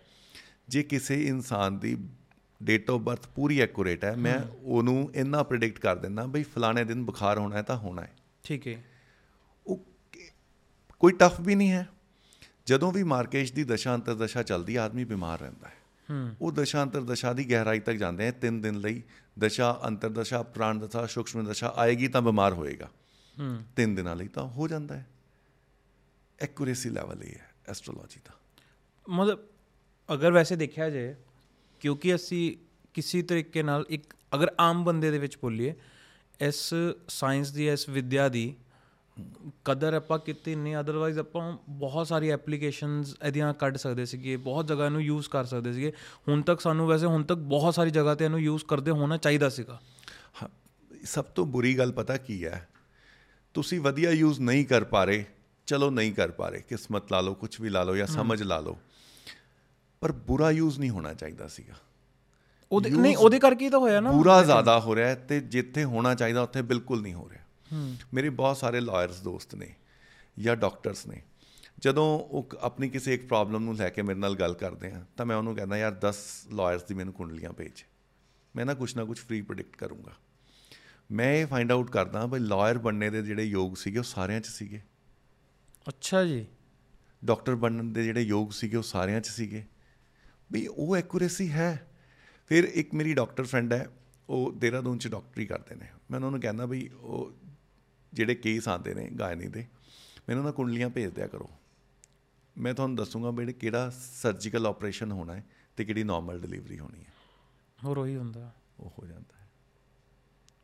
ਕਿ ਇਸ ਲੈਵਲ ਤੱਕ ਹੈਗੀ ਹੈ ਇਸ ਐਕੂਰੇਸੀ ਲੈਵਲ ਦੀ ਐਕੂਰੇਸੀ ਹੈ। ਪਰ ਆਪਾਂ ਕਿਉਂ ਮਤਲਬ ਸਰ ਮੈਂ ਵੀ ਦੇਖੋ ਇਹ ਗੱਲਾਂ ਸੁਣ ਰਿਹਾ ਵਾਂ ਹਨਾ? ਮੈਂ ਬੀਇੰਗ ਅ ਇੰਜੀਨੀਅਰਿੰਗ ਸਟੂਡੈਂਟ ਮਤਲਬ ਮੇਰੇ ਲਈ ਮਤਲਬ ਮੈਂ ਪਿੱਛੇ ਨਹੀਂ ਹਟਾਂਗਾ ਬਟ ਮੇਰੇ ਲਈ ਨਾ ਡਾਈਜੈਸਟ ਕਰਨਾ ਮੁਸ਼ਕਿਲ ਹੋ ਰਹੀ ਹੈ ਕਿ ਅੱਛਾ ਕਿ ਅਗਰ ਆਪਾਂ ਇੰਨੀ ਐਡਵਾਂਸਡ ਹੈਗੇ ਆ ਤੇ ਆਪਾਂ ਨੂੰ ਕਿਉਂ ਨਹੀਂ ਪਤਾ ਹੁਣ ਤੱਕ? ਪਤਾ ਪਤਾ ਹੈ ਬਹੁਤ ਤੁਹਾਡੇ ਮਦਰ ਫਾਦਰ ਨੂੰ ਇਹਦੀ ਐਕੂਰੇਸੀ ਪਤਾ ਹੈ ਉਹ ਤਾਂ ਕਰਕੇ ਇਹਨੂੰ ਫੋਲੋ ਕਰਦੇ ਨੇ। ਬਟ ਪ੍ਰੋਬਲਮ ਕਿੱਥੇ ਆ ਰਹੀ ਹੈ? ਚੀਜ਼ਾਂ ਸਾਹਮਣੇ ਨਾ ਵਿਵਸਾਈਕਰਨ ਕਮਰਸ਼ੀਅਲਾਈਜੇਸ਼ਨ ਜੋ ਮੈਂ ਤੁਹਾਨੂੰ ਕਹਿ ਰਿਹਾ ਨਾ ਉਹਦੇ ਕਰਕੇ ਸਾਡੇ ਸਾਹਮਣੇ ਉਹ ਚੀਜ਼ ਆ ਰਹੀ ਹੈ ਜਿਹੜੀ ਚਮਤਕਾਰੀ ਹੈ ਜਾਦੂਗਰੀ ਹੈ। ਦਿਖਾਵਾਪਨ ਹੈ। ਉਹ ਚੀਜ਼ਾਂ ਸਾਹਮਣੇ ਆਉਂਦੀ ਹੈ। ਦੇਖੋ ਗਹਿਰਾਈ 'ਚ ਜਾਣ ਲਈ ਤਾਂ ਉਤਰਨਾ ਪੈਂਦਾ ਹੈ। ਕਿਨਾਰੇ ਖੜੇ ਹੋ ਕੇ ਤਾਂ ਤੁਸੀਂ ਲਹਿਰਾਂ ਹੀ ਦੇਖੋਗੇ। ਅੱਜ ਆਪਾਂ ਬੈਠੇ ਆ ਇੰਨੀ ਦੇਰ ਗੱਲ ਕਰ ਰਹੇ ਆ ਫਿਰ ਆਪਾਂ ਇੱਥੇ ਤੱਕ ਪਹੁੰਚੇ ਨਾ। ਜੀ। ਜੇ ਤੁਹਾਡਾ ਸਬਜੈਕਟ ਹੀ ਨਹੀਂ ਹੈ ਤਾਂ ਤੁਸੀਂ ਕਦੇ ਵੀ ਕੋਈ YouTube ਤੇ ਜਾਂ ਕਿਸੇ ਵੀ ਜਗ੍ਹਾ ਤੇ ਬੁੱਕ ਕਦੇ ਵੀ ਐਸਟ੍ਰੋਲੋਜੀ ਦੀ ਬੁੱਕ ਖਰੀਦ ਕੇ ਪੜ੍ਹੀ ਨਹੀਂ। ਹੂੰ। ਜੇ ਪੜ੍ਹੀ ਹੁੰਦੀ ਤਾਂ ਤੁਸੀਂ ਸੋਚਦੇ ਹਾਂ ਯਾਰ ਇਹ ਤਾਂ ਬੜੀ ਆਮ ਗੱਲਾਂ ਕਰ ਰਹੇ ਨੇ। ਤੁਸੀਂ ਮੇਰੇ ਬਾਰੇ ਵੀ ਇਹੀ ਕਹਿੰਦੇ ਹਾਂ ਜੀ ਮੈਂ ਪੜ੍ਹਿਆ ਹੋਇਆ ਮੈਂ ਦੇਖਿਆ ਇਹ ਹੁੰਦਾ ਹੈ। ਆਪਣੀ ਕੁੰਡਲੀ ਤੋਂ ਇਲਾਵਾ ਕਿਸੇ ਦੀ ਕੁੰਡਲੀ ਦੇਖੀ ਨਹੀਂ। ਕਿਸੇ ਐਸਟ੍ਰੋਲੋਜਰ ਨਾਲ ਅੱਜ ਤੱਕ ਤੁਸੀਂ ਚਾਰ ਕੁੰਡਲੀਆਂ ਡਿਸਕਸ ਹੀ ਨਹੀਂ ਕੀਤੀ। ਜੀ। ਜੇ ਕਰਦੇ ਤੁਸੀਂ ਕਹਿੰਦੇ ਹਾਂ ਯਾਰ ਇਹ ਲੈਵਲ ਹੈ। ਮੇਰੇ ਕੋਲ 90% ਜਿਹੜੀ ਕੁੰਡਲੀਆਂ ਆਉਂਦੀਆਂ ਮੈਂ ਤੁਹਾਨੂੰ ਦੱਸਿਆ ਮੇਰਾ ਗੱਲ ਕਰਨ ਦਾ ਤਰੀਕਾ ਹੀ ਇਹੀ ਹੁੰਦਾ ਹੈ। ਜਿਹੜਾ ਸਵਾਲ ਹੁੰਦਾ ਹੈ ਮੈਂ ਉਹਦੇ ਤੇ ਬਾਅਦ ਚ ਆਉਂਦਾ। ਜਿਹੜੀ ਪ੍ਰੋਬਲਮ ਹੈ ਮੈਂ ਉਹਦੇ ਬਾਰੇ ਬਾਅਦ ਚ ਡਿਸਕਸ ਕਰਦਾ। ਪਹਿਲਾਂ ਬਾਕੀਆਂ ਚੀਜ਼ਾਂ ਡਿਸਕਸ ਕਰ ਲੈਂਦਾ ਤਾਂ ਕਿ ਇਨਸਾਨ ਦਾ ਟਰਸਟ ਬਿਲਟ ਅਪ ਹੋ ਜਾਏ ਵੀ ਐਸਟ੍ਰੋਲੋਜੀ ਦਿਸ ਮਚ ਐਕੂਰੇਟ ਹੂੰ। ਤਾਂ ਕਿ ਉਹ ਜੇ ਮੈਂ ਉਹਨੂੰ ਕੋਈ ਰੈਮੇਡੀਜ਼ ਦੱਸੂਗਾ ਜਾਂ ਉਹਨੂੰ ਕੋਈ ਦਿਲਾਸਾ ਦਊਂਗਾ ਵੀ ਇਸ ਟਾਈਮ ਤੱਕ ਤੇਰਾ ਕੰਮ ਹੋਣਾ ਹੈ ਤਾਂ ਉਹਨੂੰ ਭਰੋਸਾ ਹੋ ਜਾਏ ਹਾਂ ਉਸ ਟਾਈਮ ਤੱਕ ਹੋ ਜਾਏਗਾ। ਬਹੁਤ ਹੀ ਮੈਨੂੰ ਲੱਗ ਰਿਹਾ ਸ਼ਾਇਦ ਬਹੁਤ ਜ਼ਰੂਰਤ ਹੈਗੀ ਹੈ। ਇਹਦੇ ਬਾਰੇ ਪੜਨ ਦੀ। ਮੈਨੂੰ ਮੈਨੂੰ ਮਤਲਬ ਤੁਸੀਂ ਇਸ ਚੀਜ਼ ਨੂੰ ਕਹਿ ਰਹੇ ਹੋ ਕਿ ਤੁਸੀਂ ਇਸ ਚੀਜ਼ ਨੂੰ ਚੈਲੰਜ ਕਰ ਸਕਦੇ ਹੋ ਕਿ ਅਗਰ ਬੰਦਾ ਕੋਈ ਵੀ ਬੰਦਾ ਇਹਨੂੰ ਪੜ ਲੇ ਹਨਾ? ਕਿ ਇਹਦੇ ਬਾਰੇ ਬੇਸਿਕ ਸਾਰੇ ਪੜ ਲਵੇ। ਤਾਂ ਉਹ ਡਿਨਾਈ ਨਹੀਂ ਕਰੇਗਾ। ਫਿਰ ਉਹ ਡਿਨਾਈ ਨਹੀਂ ਕਰੇਗਾ ਹਨਾ? ਨਹੀਂ ਕਰੇਗਾ। ਪੜ ਕੇ ਆਏ ਪਰ। ਹਾਂ, ਉਹੀ ਪੜ ਕੇ ਆਏ। ਹਨਾ? ਔਰ ਜੇ ਅਗਰ ਕਿਸੇ ਨੇ ਪੜਨਾ ਹੋਏ ਮਤਲਬ ਮੈਂ ਹੁਣ ਇਹੀ ਕੁਐਸਚਨ ਤੇ ਆਉਂਗਾ ਕਿਉਂਕਿ ਮੈਨੂੰ ਪਤਾ ਹੈ ਕਿ ਬਹੁਤ ਸਾਰੇ ਲੋਕ ਹੋਣਗੇ ਜਿਹੜੇ ਪੋਡਕਾਸਟ ਦੇਖਣ ਤੋਂ ਬਾਅਦ ਕੁਐਸਚਨ ਕਰਨਗੇ। ਇਹ ਕਿ ਭਾਈ ਕਿ ਇਹ ਤਾਂ ਸਾਰੀ ਗੱਪਾਂ ਨੇ ਇਹ ਸਾਰੇ ਉੱਪਰ ਦੀ ਗੱਲਾਂ ਨੇ। ਮੈਂ ਕਹਿ ਰਿਹਾ ਕਿ ਉਹ ਉਹਨਾਂ ਨੂੰ ਇਵਨ ਇਨਕਲੂਡਿੰਗ ਮੀ ਮੈਂ ਵੀ ਉਹਨਾਂ ਨਾਲ ਇਹਨਾਂ ਨਾਲ ਉਹਨਾਂ ਨਾਲ ਮਿਲ ਜਾਂਦਾ ਇੱਕ ਵਾਰ। ਬਿਲਕੁਲ ਮਿਲਣਾ ਚਾਹੀਦਾ। ਮੈਂ ਉਹਨਾਂ ਨਾਲ ਮਿਲ ਜਾਂਦਾ ਇੱਕ ਵਾਰ। ਹਾਂਜੀ। ਕਿ ਮੈਂ ਨਹੀਂ ਯਕੀਨ ਕਰਦਾ। ਲੇਕਿਨ ਮੈਨੂੰ ਇਹੋ ਜਿਹੀ ਕੁਝ ਮੈਨੂੰ ਕਿਤਾਬਾਂ ਦੱਸੋ ਕਿ ਆਹ ਕਿਤਾਬਾਂ ਅਗਰ ਮੈਂ ਪੜ੍ਹ ਲਾਂਗਾ ਫਿਰ ਮੈਨੂੰ ਜਾਂ ਤਾਂ ਜਵਾਬ ਮਿਲ ਜਾਣਗੇ ਜਾਂ ਮੈਨੂੰ ਸਵਾਲ ਮਿਲ ਜਾਣਗੇ। ਸੁਣੋ ਸਭ ਤੋਂ ਪਹਿਲਾਂ ਤਾਂ ਨਾ ਬਹੁਤ ਜ਼ਿਆਦਾ ਬੁੱਕਸ ਕੋਈ ਇਨਸਾਨ ਨਹੀਂ ਪੜ ਪਾਏਗਾ। ਹੂੰ। ਕੁਝ ਬੇਸਿਕਸ ਹੀ ਕਿਤਾਬਾਂ ਨੇ। ਜਾਤਕ ਪਾਰੀਜ਼ਾਤ ਹੈ। ਜਾਂ ਫਿਰ ਮੈਂ ਤੁਹਾਨੂੰ ਕਹੂੰਗਾ ਬਈ ਤੁਸੀਂ ਸਭ ਤੋਂ ਬੇਸਿਕ ਕਿਤਾਬ ਪੜ੍ਹਨੀ ਹੈ ਤਾਂ ਇੱਕ ਨਾ ਅੰਮ੍ਰਿਤਾ ਪ੍ਰੀਤਮ ਦੇ ਨਾਲ ਇੱਕ ਐਸਟ੍ਰੋਲੋਜਰ ਹੋਏ ਨੇ ਦਿੱਲੀ ਦੇ ਉਹਨਾਂ ਨੇ ਇੱਕ ਛੋਟੀ ਜੀ ਕਿਤਾਬ ਲਿਖੀ ਹੈ ਤ੍ਰਿਕ ਭਾਵੋਂ ਕੀ ਗਾਥਾ। ਉਹਨਾਂ ਨੋਵਲ ਸ਼ੇਪ 'ਚ ਲਿਖੀ ਹੋਈ ਹੈ। ਠੀਕ ਹੈ। ਉਹਨਾਂ ਨੇ ਆਪਣੇ ਅੰਮ੍ਰਿਤਾ ਪ੍ਰੀਤਮ ਸਾਹਿਤਕਾਰ। ਤਾਂ ਉਸ ਟਾਈਪ ਨਾਲ ਲਿਖੀ ਹੈ ਉਹਨੂੰ ਪੜੋ ਤੁਹਾਨੂੰ ਪਤਾ ਲੱਗੇਗਾ ਸਭ ਤੋਂ ਬੈਸਟ ਚੀਜ਼ ਪਤਾ ਕੀ ਹੈ?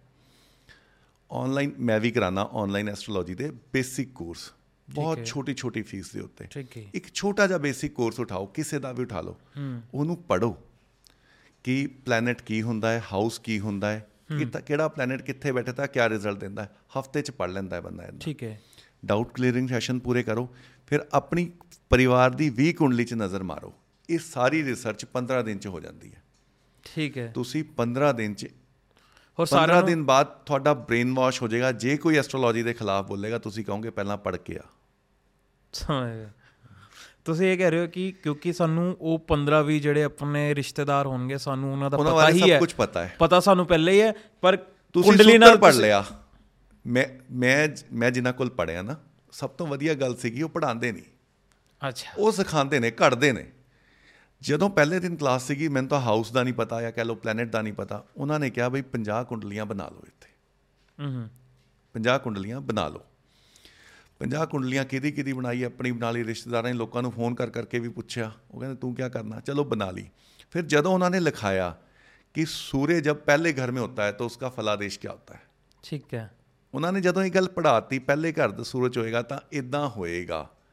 ਤਾਂ ਉਹ 50 ਚ ਦੇਖਿਆ ਜਿਹਦੇ ਜਿਹਦੇ ਪਹਿਲੇ ਘਰ ਸੂਰਜ ਦਾ ਨਤੀਜਾ ਹੀ ਉਹੀ ਹੈ। ਕਿਆ ਕਿਹੜਾ ਬੰਦਾ ਗਾਲਾਂ ਕੱਢਦਾ ਹੈ ਜ਼ਿਆਦਾ? ਕੁੰਡਲੀ ਅੱਧੀ ਦੇਖ ਕੇ ਪਤਾ ਚੱਲ ਜਾਂਦਾ ਇੰਨਾ ਕੁ ਦੇਖ ਕੇ ਪਤਾ ਚੱਲ ਜਾਂਦਾ ਯਾਰ ਇਹ ਬੋਲਦਾ ਬੜਾ ਕੌੜਾ ਹੈ। ਜਿਹੜੇ ਸੈਕੰਡ ਹਾਊਸ 'ਚ ਪਾਪ ਗ੍ਰਹਿ ਬੈਠੇ ਹੋਣਗੇ ਇੱਕ ਤੋਂ ਵੱਧ ਬੈਠ ਕੇ ਰਾਹੂ ਦੀ ਦ੍ਰਿਸ਼ਟੀ ਬੰਦਾ ਗਾਲਾਂ ਕੱਢ ਕੇ ਹੀ ਗੱਲ ਕਰੇਗਾ।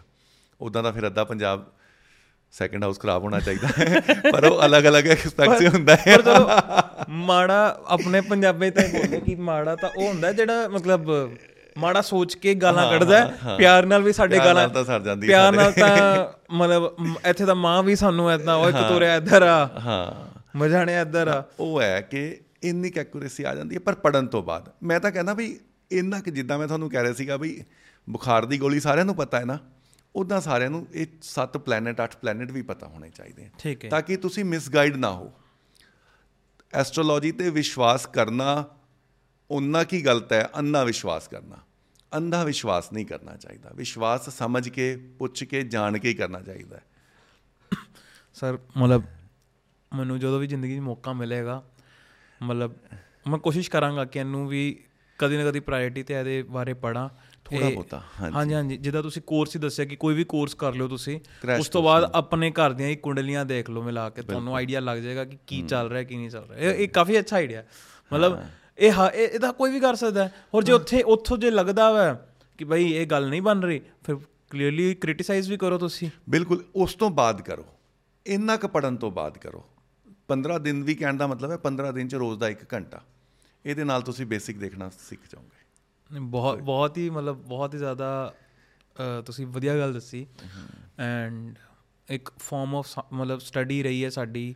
ਅੱਛਾ ਥੋੜਾ ਜਿਹਾ ਤੇ ਵੀ ਚਾਨਣ ਪਾਓ ਤੁਸੀਂ ਕਿ ਜਦੋਂ ਤੁਸੀਂ ਐਨੀ ਇਨ ਡੈਪਥ ਪੜਿਆ ਹਾਂਜੀ। ਤੇ ਇਹ ਜਿਹੜਾ ਪੂਰਾ ਐਸਟ੍ਰੋਲੋਜੀ ਦਾ ਜਿਹੜਾ ਪੂਰਾ ਤੁਸੀਂ ਬੋਲੋ ਜਿਹੜੀ ਸਟੱਡੀ ਹੈ ਇੱਕ ਤਾਂ ਇਹ ਵੀ ਦੱਸ ਦਿਓ ਕਿ ਕਿੰਨਾ ਤੋਂ ਸਟਾਰਟ ਹੋਈ ਸੀ? ਮਤਲਬ ਕਿਹੜੇ ਲੋਕ ਸੀਗੇ ਉਹ ਜਿਨ੍ਹਾਂ ਨੇ ਐਸਟ੍ਰੋਲੋਜੀ ਦੀ ਸਟੱਡੀ ਜਿਹੜੀ ਲਿਖੀ ਹੈ ਉਹ ਕੌਣ ਲੋਕ ਨੇ? ਐਂਡ ਉਹ ਦਿਮਾਗ ਲੈਵਲ ਤੋਂ ਕਿਸ ਲੈਵਲ ਤੇ ਹੋਣਗੇ ਉਹ ਬੰਦੇ ਜਿਨ੍ਹਾਂ ਨੇ ਅਦਰ ਸਟੱਡੀ ਲਿਖੀ ਹੈ? ਏਸ਼ੀਅਨ ਟਾਈਮਸ ਨਾ ਸ਼ਾਸਤਰਾਂ 'ਚ ਨਾ ਕਈ ਉਲੇਖ ਮਿਲਦੇ ਨੇ। ਜਿਹੜੀ ਐਸਟ੍ਰੋਲੋਜੀ ਪद्धਤੀ ਮੈਂ ਪੜਦਾ ਉਹਨੂੰ ਕਹਿੰਦੇ ਨੇ ਵੈਦਿਕ ਐਸਟ੍ਰੋਲੋਜੀ ਪਰਾਸ਼ਰ ਮਹਰਸ਼ੀ ਪਰਾਸ਼ਰ ਦੀ ਲਿਖੀ ਹੋਈ ਹੈ। ਠੀਕ ਹੈ। ਇਦਾਂ ਹੀ ਮਹਰਸ਼ੀ ਜੈਮਨੀ ਦੀ ਲਿਖੀ ਹੋਈ ਹੈ ਉਹਨੂੰ ਜੈਮਨੀ ਕਹਿੰਦੇ ਨੇ। ਬੇਸਿਕਲੀ ਸ਼ਾਸਤਰ ਹੈ ਭ੍ਰਿਗੂ ਸ਼ਾਸਤਰ। ਜਿਹਦੇ ਅੰਦਰ ਇਹ ਐਸਟ੍ਰੋਲੋਜੀ ਦੇ ਸਾਰੇ ਐਸਪੈਕਟਸ ਆਉਂਦੇ ਨੇ। ਠੀਕ ਹੈ। ਪਰ ਉਹਨੂੰ ਵੀ ਅਲੱਗ-ਅਲੱਗ ਤਰੀਕੇ ਨਾਲ ਸਮਝਣਾ ਪੜਨਾ ਪੈਂਦਾ। ਇੱਕ ਐਸਟ੍ਰੋਲੋਜੀ ਦਾ ਹੈ ਜਿਹਨੂੰ ਅਗਸਤਿਆ ਮੁਨੀ ਨੇ ਲਿਖਿਆ ਹੈ। ਉਹਨੂੰ ਨਾੜੀ ਕਹਿੰਦੇ ਨੇ। ਉਹ ਕਹਿੰਦੇ ਨੇ ਪੱਤਰਾਂ ਤੇ ਲੱਖਾਂ ਲੋਕਾਂ ਦੀ ਕੁੰਡਲੀ ਬਣਾ ਕੇ ਚੱਲ ਗਏ ਸਿਰਫ ਪੱਤਰ ਦੇਖ ਕੇ ਪੜਦੇ ਨੇ। ਉਹ ਸਾਊਥ ਚੱਲਦੀ ਆ ਉਹ ਪੱਧਤੀ। ਸਾਊਥ ਦਾ ਨਾਰਥ ਦਾ ਇਹ ਪੱਧਤੀ ਵੀ ਥੋੜੀ ਥੋੜੀ ਅਲੱਗ ਹੈ। ਇਸ ਉਹ ਨਾ ਜਿਹੜੀ ਚੀਜ਼ ਵੀ ਨਾ 5000 ਤੋਂ ਵੀ ਸਾਲ ਜ਼ਿਆਦਾ ਪੁਰਾਣੀ ਹੋਗੀ ਉਹਦੀ ਕਈ ਸ਼ਾਖਾ ਨਿਕਲ ਗਈ ਕਈ ਇਨਪੁਟ ਆਊਟਪੁੱਟਸ ਆ ਗਏ ਕਈ ਵੰਟ ਗਏ ਚੀਜ਼ਾਂ।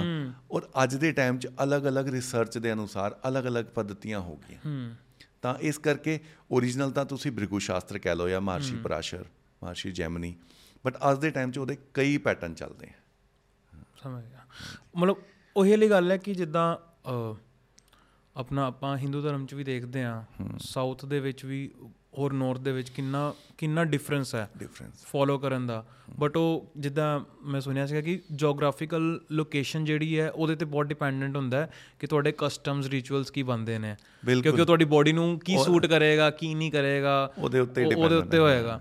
ਤੇ ਉਹ ਉਹੀ ਚੀਜ਼ਾਂ ਨੇ ਫਿਰ ਉਹ ਜਿਹੜੀਆਂ ਹੋ ਜਾਂਦੀਆਂ ਨੇ ਕਿ ਜਿਹੜਾ ਜ- ਕਸ਼ਮੀਰੀ ਪੰਡਤ ਹੁੰਦਾ ਸੀ ਉਹਦਾ ਕਪੜਾ ਪਹਿਨਾ ਉਹ ਬਿਲਕੁਲ ਅਲੱਗ ਹੁੰਦਾ ਸੀਗਾ ਜੋ ਸਾਊਥ ਵਿੱਚ ਹੁੰਦਾ ਸਾਊਥ ਸੀਗਾ ਦਾ ਬਿਲਕੁਲ ਅਲੱਗ ਹੁੰਦਾ। ਹਾਂ ਇਹ ਬੜੀ ਇਹ ਬੜੀ ਪਿਆਰੀ ਗੱਲ ਹੈ ਜਿਹੜੀ ਤੁਸੀਂ ਕਹਿ ਰਹੇ ਹੋ ਨਾ ਇਹ ਸਾਰੇ ਕਸਟਮ ਰਿਚੁਅਲਸ ਜੀਓਗ੍ਰਾਫੀਕਲ ਕੰਡੀਸ਼ਨਸ ਦੇ ਅਕੋਰਡਿੰਗ ਹੋਈ ਹੋਈ ਹੋਈ ਫਿਰ ਉਸ ਹਿਸਾਬ ਨਾਲ ਹੀ ਜਿੱਦਾਂ ਅ, ਕੁੰਡਲੀ ਦਾ ਵੀ ਹੈ ਜਾਂ ਆਪਣੇ ਜਿੱਦਾਂ 뮤직 ਦੇ ਵਿੱਚ ਵੀ ਹੈ ਆਪਣੇ 뮤직 ਵਿੱਚ ਵੀ ਦੋ ਸ਼ਾਖਾ ਹੈਗੀਆਂ ਨੇ ਇੱਕ ਅ, ਮਤਲਬ ਨਾਰਥ ਹੈਗੀ ਹੈ, ਇੱਕ ਸਾਊਥ ਹੈਗੀ ਹੈ ਹਨਾ ਉਹ ਉਹ ਉਹ ਬੇਸਿਕਲੀ ਉਹ ਡਿਵਾਈਡ ਉਸ ਹਿਸਾਬ ਨਾਲ ਹੀ ਹੁੰਦਾ ਕਿ ਕਿੱਥੇ ਕੀ ਸੈੱਟ ਬੈਠੇਗਾ ਜ਼ਿਆਦਾ ਬਿਲਕੁਲ ਬਿਲਕੁਲ ਉਦਾਂ ਹੀ ਇਹ ਕਾਫੀ ਮਤਲਬ ਕਾਫੀ ਜ਼ਿਆਦਾ ਇੰਟਰਸਟਿੰਗ ਅੱਜ ਗੱਲਾਂ ਪਤਾ ਚੱਲੀਆਂ ਨੇ ਐਂਡ ਮਤਲਬ ਬਹੁਤ ਬਹੁਤ ਥੈਂਕ ਯੂ ਸਰ ਮਤਲਬ ਮਤਲਬ ਐਦਾਂ ਧੰਨਵਾਦ ਤੁਸੀਂ ਵੀ ਟਾਈਮ ਦਿੱਤਾ। ਮਤਲਬ ਮੈਂ ਤੁਹਾਨੂੰ ਸੱਚੀ ਦੱਸ ਰਿਹਾ ਕਿ ਬਹੁਤ ਸਾਰੇ ਕੁਐਸਚਨ ਹੈਗੇ ਨੇ ਐਂਡ ਮੈਂ ਹੁਣ ਨੈਕਸਟ ਟਾਈਮ ਜਦੋਂ ਤੁਹਾਨੂੰ ਕੁਐਸਚਨ ਕਰਾਂਗਾ ਤੇ ਮੈਂ ਉਦੋਂ ਕਰੂੰਗਾ ਜਦੋਂ ਮੇਰੇ ਕੋਲ ਹੁਣ ਕੁਝ ਪੁੱਛਣ ਵਾਲਾ ਹੋਏਗਾ ਕਿ ਹੋਰ ਮੈਂ ਮਜ਼ਾ ਕੇ ਆਏਗਾ।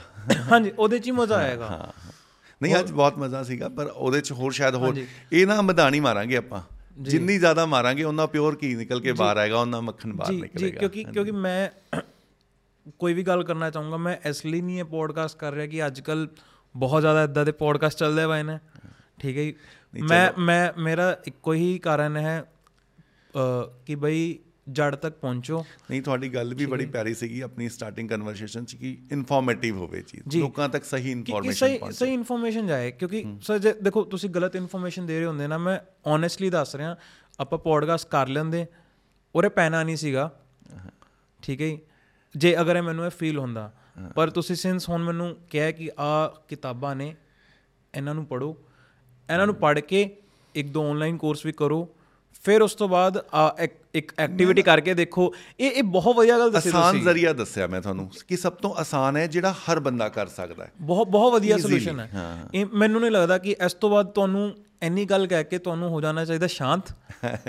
ਠੀਕ ਹੈ? ਉਸ ਤੋਂ ਬਾਅਦ ਤੁਹਾਨੂੰ ਕਹਿਣਾ ਚਾਹੀਦਾ ਹੁਣ ਤੁਹਾਡੀ ਜ਼ਿੰਮੇਵਾਰੀ ਹੈ ਜੇ ਤੁਸੀਂ ਗਿਆਨ ਪ੍ਰਾਪਤ ਕਰਨਾ ਹੈ ਤਾਂ ਮਿਹਨਤ ਤਾਂ ਤੁਹਾਨੂੰ ਹੀ ਕਰਨੀ ਪਏਗੀ। ਬਿਲਕੁਲ। ਹਨਾ? ਤੁਸੀਂ ਐਸਟ੍ਰੋਲੋਜੀ ਦਾ ਗਿਆਨ ਪ੍ਰਾਪਤ ਕਰ ਲਿਆ ਹੁਣ ਜੇ ਮੈਨੂੰ ਇਸ ਚੀਜ਼ ਮੈਨੂੰ ਤਾਂ ਹੁਣ ਦੇਖੋ ਇੰਨਾ ਹੀ ਗਿਆਨ ਚਾਹੀਦਾ ਵਾ ਕਿ ਮੈਨੂੰ ਕੀ ਐਸਟ੍ਰੋਲੋਜੀ ਫੋਲੋ ਕਰਨੀ ਚਾਹੀਦੀ ਹੈ ਕਿ ਨਹੀਂ ਕਰਨੀ ਚਾਹੀਦੀ ਹਨਾ? ਮੈਂ ਪ੍ਰੋਫੈਸ਼ਨ ਐਜ਼ ਅ ਪ੍ਰੋਫੈਸ਼ਨ ਦਾ ਜਾਣਾ ਵੀ ਨਹੀਂ।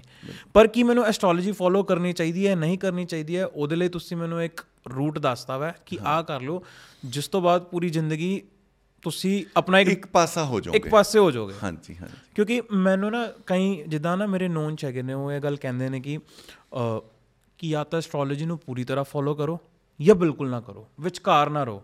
ਕਦੀ ਵੀ। ਮੈਨੂੰ ਕਈ ਹੈਗੇ ਨੇ ਜਿਨ੍ਹਾਂ ਨੇ ਇਹ ਕਿਹਾ ਸੀ ਕਿ ਜਾਂ ਤੇ ਮੰਨਣਾ ਤਾਂ ਮੰਨ ਲਓ ਨਹੀਂ ਤਾਂ ਫਿਰ ਉਹਨੂੰ ਬਿਲਕੁਲ ਹੀ ਗਿਵ ਅਪ ਹੀ ਕਰ ਦਿਓ ਫਿਰ ਜਿੱਦਾਂ ਚੱਲ ਰਿਹਾ ਜ਼ਿੰਦਗੀ ਉਦਾਂ ਜ਼ਿਆਦਾ ਵਧੀਆ। ਇਹ ਗੱਲ ਬਿਲਕੁਲ ਠੀਕ ਹੈ ਪਰ ਉਹਦਾ ਨਾ ਮੈਂ ਤੁਹਾਨੂੰ ਕਾਰਨ ਦੱਸਦਾ ਇਹਦਾ ਕਿਉਂ ਹੋਣਾ ਚਾਹੀਦਾ। ਜਦੋਂ ਐਸਟ੍ਰੋਲੋਜੀਕਲ ਕੋਈ ਵੀ ਰੈਮੇਡੀਜ਼ ਕਰਾਈ ਜਾਂਦੀ ਹੈ ਨਾ ਤਾਂ ਉਹ ਰੈਮੇਡੀਜ਼ ਜਿਹੜੀ ਹੈ ਉਹ ਕੋਈ ਸਰਜਰੀ ਤਾਂ ਹੈ ਨਹੀਂ। ਹੂੰ। ਉਹ ਸਾਰੀ ਗੇਮ ਨਾ ਜਿਹੜੀ ਅੱਜ ਕੱਲ ਬਹੁਤ ਵਰਡ ਚੱਲਦਾ ਹੈ ਮੈਨੀਫੈਸਟ ਉਹ ਮੈਨੀਫੈਸਟ ਦੀ ਹੈ। ਜੇ ਤੁਸੀਂ ਪੂਰਾ ਵਿਸ਼ਵਾਸ ਕਰਦੇ ਹੋ ਤਾਂ ਹੀ ਉਹ ਰੈਮੇਡੀ ਕੰਮ ਕਰੇਗੀ ਤੁਹਾਡੀ ਭਾਵਨਾ ਜੁੜ ਜਾਏਗੀ। ਭਗਵਾਨ ਜੀ ਦੇ ਨਾਲ ਜੁੜੇ ਹੁੰਦੇ ਨੇ ਭਾਵਨਾ।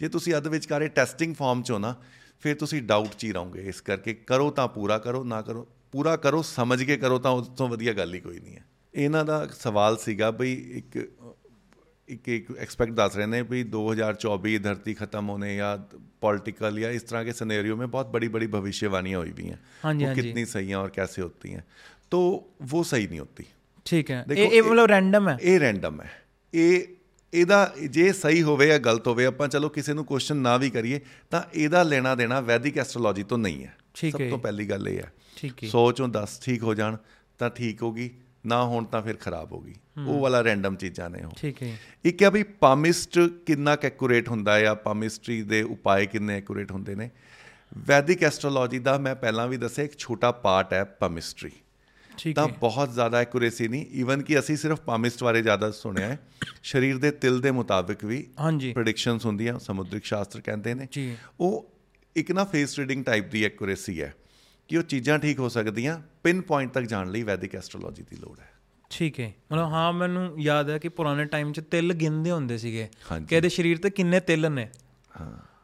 ਉਹ ਗਿਣਤੀ ਦਾ ਵੀ ਕੁਝ ਨਾ ਕੁਝ ਹੈਗਾ ਵੈ। ਪਾਠ ਦਾ ਵੀ ਗਿਣਤੀ ਦਾ ਵੀ ਕਿਸੇ ਕੁੜੀ ਦੇ ਜੇ ਖੱਬੇ ਗਾਲ ਤੇ ਤਿਲ ਹੈ ਤਾਂ ਪੈਸਾ ਬਹੁਤ ਹੋਏਗਾ। ਸਾਰੀ ਜ਼ਿੰਦਗੀ ਪੈਸੇ ਦੀ ਕਮੀ ਨਹੀਂ ਰਹੇ ਠੀਕ ਹੈ। ਅੱਛਾ ਕੁਝ ਚੀਜ਼ਾਂ ਇਹ 'ਚ ਵੀ ਬਣੇ ਹੋਏ ਜੇ ਰੂਲ। ਕਿਸੇ ਲੇਡੀਜ਼ ਦੇ ਪਿੱਠ ਦੇ ਉੱਤੇ ਤਿਲ ਹੈ ਤਾਂ ਉਹਨੂੰ ਆਪਣੇ ਪਤੀ ਦਾ ਸੁੱਖ ਨਹੀਂ ਮਿਲੇਗਾ। ਉਹ ਕਿਸੇ ਵੀ ਤਰੀਕੇ ਨਾਲ ਚਾਹੇ ਕੋਈ ਉਹ ਤਲਾਕ ਹੋ ਜਾਏ ਜਾਂ ਕੁਝ ਹੋਰ ਹੋ ਜਾਏ ਪਤੀ ਦੇ ਸੁੱਖ 'ਚ ਕਮੀ ਆ ਜਾਏਗੀ। ਔਰਤ ਦੇ ਪਿੱਠ ਦੇ ਉੱਤੇ ਤਿਲ ਹੋਣਾ ਬੁਰਾ ਮੰਨਿਆ ਜਾਂਦਾ ਹੈ। ਇਸੇ ਵਿੱਚ ਮੈਂ ਛੋਟੀ ਜਿਹੀ ਇੱਕ ਗੱਲ ਹੋਰ ਦੱਸਦਾ ਤੁਹਾਨੂੰ। ਗੁਰੂ ਅਮਰਦਾਸ ਸਾਹਿਬ ਦੇ ਹੱਥ 'ਚ ਪਦਮ ਦਾ ਚਿੰਨ੍ਹ ਸੀਗਾ ਪੈਰ 'ਚ ਵੀ। ਠੀਕ ਹੈ। ਭਗਵਾਨ ਕ੍ਰਿਸ਼ਨ ਦੇ ਪੈਰ 'ਚ ਪਦਮ ਦਾ ਚਿੰਨ੍ਹ ਸੀਗਾ। ਇਹ ਇਹਦਾ ਕੀ ਸਿਗਨੀਫੀਕੈਂਸ ਕੀ ਹੁੰਦਾ ਉਹ ਬੰਦਾ ਲੋਕਾਂ ਨੂੰ ਰਾਹ ਦਿਖਾਉਂਦਾ ਹੈ। ਅੱਛਾ ਹੈ ਛੱਤਰ ਝਲਦੇ ਨੇ ਸਿਰ ਦੇ ਉੱਤੇ ਇਸ ਤਰੀਕੇ ਨਾਲ ਐਕਸਪਲੇਨ ਕੀਤਾ ਜਾਂਦਾ ਹੈ। ਕੀ ਬਾਤ ਜਿੱਦਾਂ ਸਰ ਮਤਲਬ ਦੋ ਚਾਰ ਕੁਐਸਚਨ ਹੈ। ਜ਼ਿਆਦਾ ਟਾਈਮ ਨਾ ਲੈਂਦੇ ਇੱਕ ਹੈ ਸਰ ਕਿ ਜਦੋਂ ਟੀਮ ਇੰਡੀਆ ਹਨਾ ਜਦੋਂ ਕਹਿੰਦੇ ਨੇ ਕਿ ਵਰਲਡ ਕੱਪ ਜਿੱਤੇਗੀ ਹਾਰੇਗੀ। ਪਰ ਇਹ ਨਾ ਬਹੁਤ ਪਿਆਰਾ ਕੁਐਸਚਨ ਹੈ ਸਾਡਾ ਇਹ ਸਕਿਪ ਹੋ ਗਿਆ। ਮੈਂ ਤੁਹਾਨੂੰ ਇੱਕ ਗੱਲ ਦੱਸਦਾ।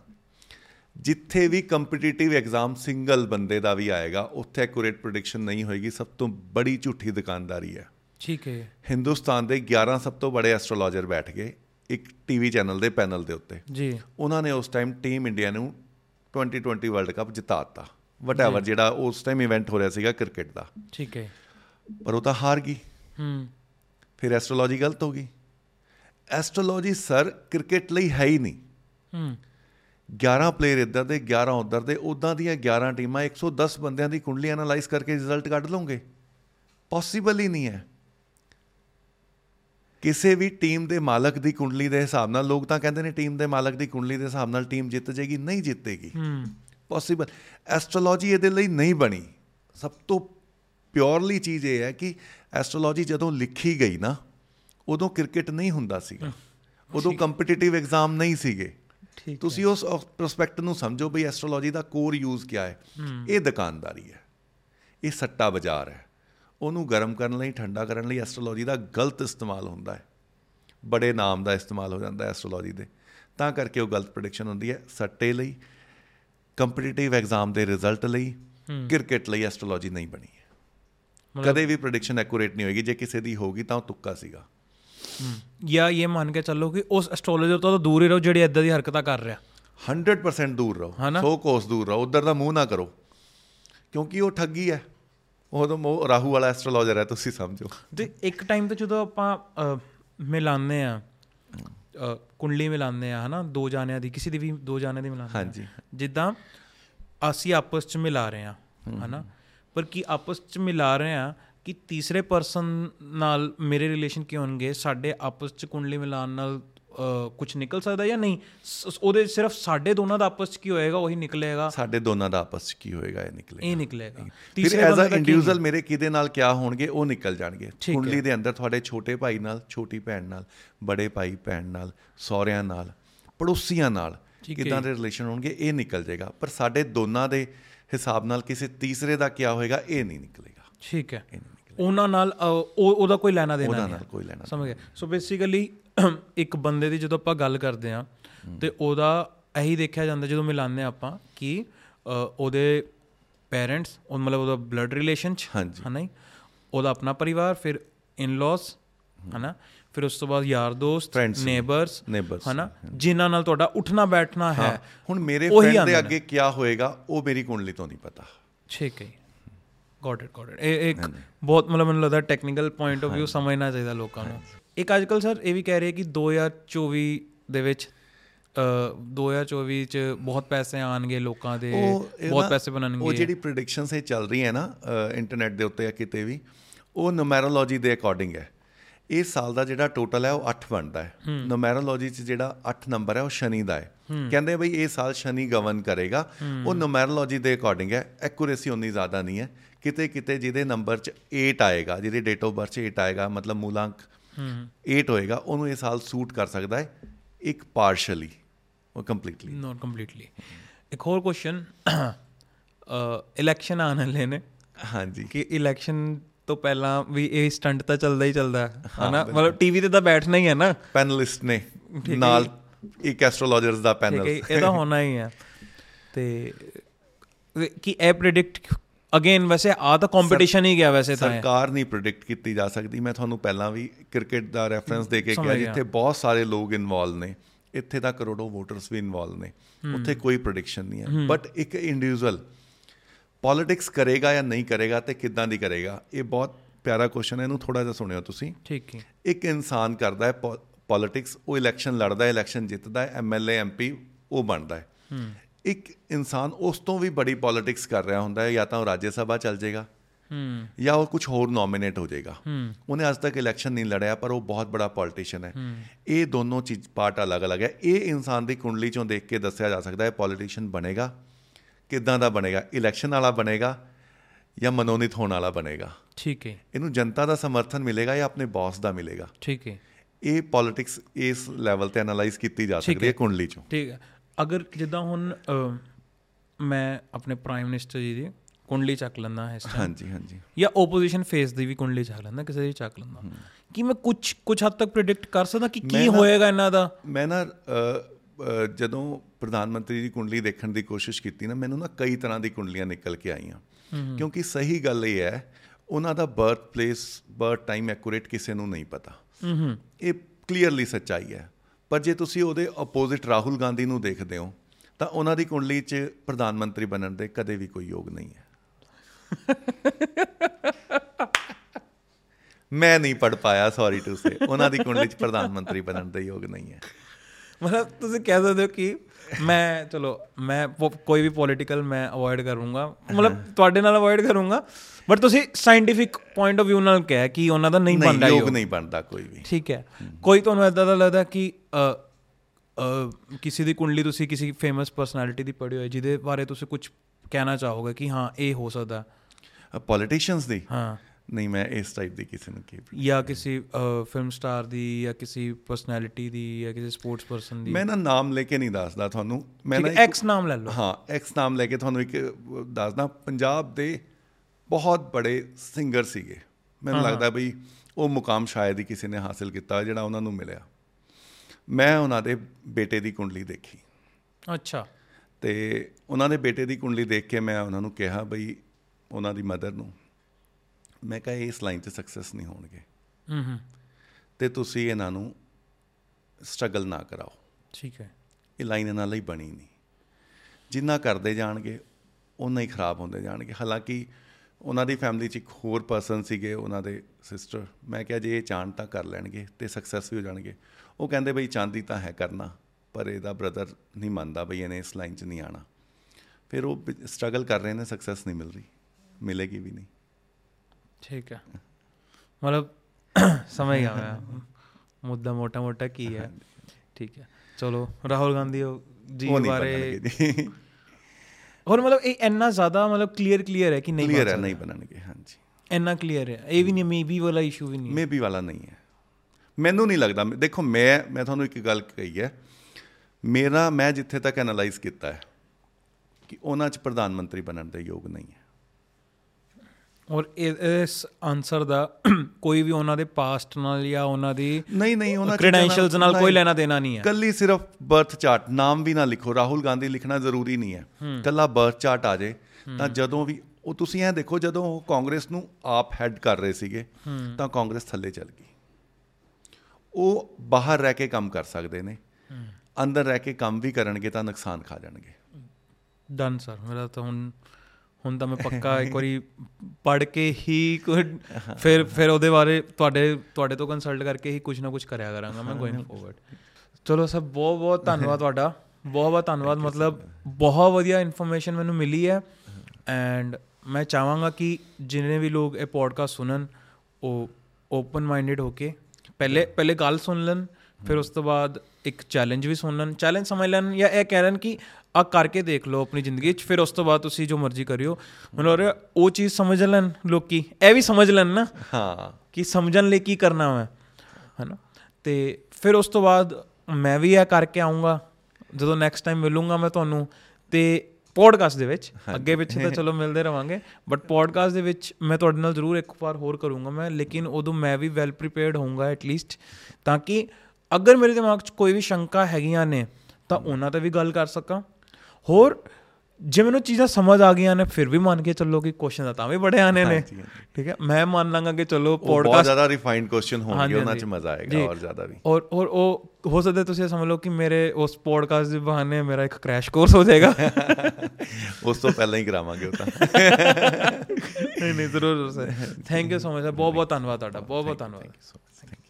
ਉਮੀਦ ਕਰਦੇ ਹਾਂ ਤੁਹਾਨੂੰ ਇਹ ਪੋਡਕਾਸਟ ਪਸੰਦ ਆਇਆ ਹੋਵੇਗਾ ਕੁਝ ਸਿੱਖਣ ਨੂੰ ਮਿਲਿਆ ਹੋਵੇਗਾ ਕੁਝ ਪਤਾ ਚੱਲਿਆ ਹੋਵੇਗਾ ਕਿ ਹਾਂ ਸਾਡੀ ਜਿਹੜੀ ਜੜ੍ਹਾਂ ਸੀਗੀਆਂ ਉਹ ਬਹੁਤ ਜ਼ਿਆਦਾ ਮਜ਼ਬੂਤ ਸੀਗੀਆਂ ਜਿਹੜੀ ਆਪਣੀ ਸਟੱਡੀਜ਼ ਆਪਣੀ ਅ, ਜਿੰਨੀ ਵੀ ਤੁਸੀਂ ਕਹਿ ਲਓ ਰਿਸਰਚ ਹੋ ਰੱਖੀ ਹੋਈ ਹੈ ਉਹ ਐਦਾਂ ਨਹੀਂ ਹੈ ਕਿ ਤੁੱਕਾ ਵੈ। ਕੁਛ ਨਾ ਕੁਛ ਉਹਦੇ ਪਿੱਛੇ ਇੱਕ ਬਹੁਤ ਵੱਡਾ ਲੌਜੀਕ ਬਹੁਤ ਵੱਡਾ ਸਾਇੰਸ ਹੈ ਐਂਡ ਜੇ ਕਿਸੇ ਵੀ ਤੁਹਾਡੇ ਮੈਂ ਮਤਲਬ ਮੈਂ ਤਾਂ ਇਹ ਇੱਕ ਜਿਹੜਾ ਚੈਲੰਜ ਦਿੱਤਾ ਇਹਨਾਂ ਨੇ ਮੈਂ ਤਾਂ ਕੋਸ਼ਿਸ਼ ਕਰਾਂਗਾ ਕਿ ਆਪਣੀ ਜ਼ਿੰਦਗੀ 'ਚ ਕਦੀ ਨਾ ਕਦੀ ਮੌਕਾ ਮਿਲੇ ਤਾਂ ਉਸ ਚੈਲੰਜ ਨੂੰ ਪੂਰਾ ਕਰਾਂ ਤਾਂ ਕਿ ਮੈਂ ਵੀ ਇੱਕ ਪਾਸੇ ਹੋ ਜਾ ਕਿ ਜਾਂ ਤਾਂ ਮੈਂ ਐਸਟ੍ਰੋਲੋਜੀ ਨੂੰ ਪੂਰਾ ਯਕੀਨ ਕਰਾਂ ਜਾਂ ਪੂਰਾ ਇਹਨੂੰ ਡਿਸਰੀਗਾਰਡ ਕਰਾਂ।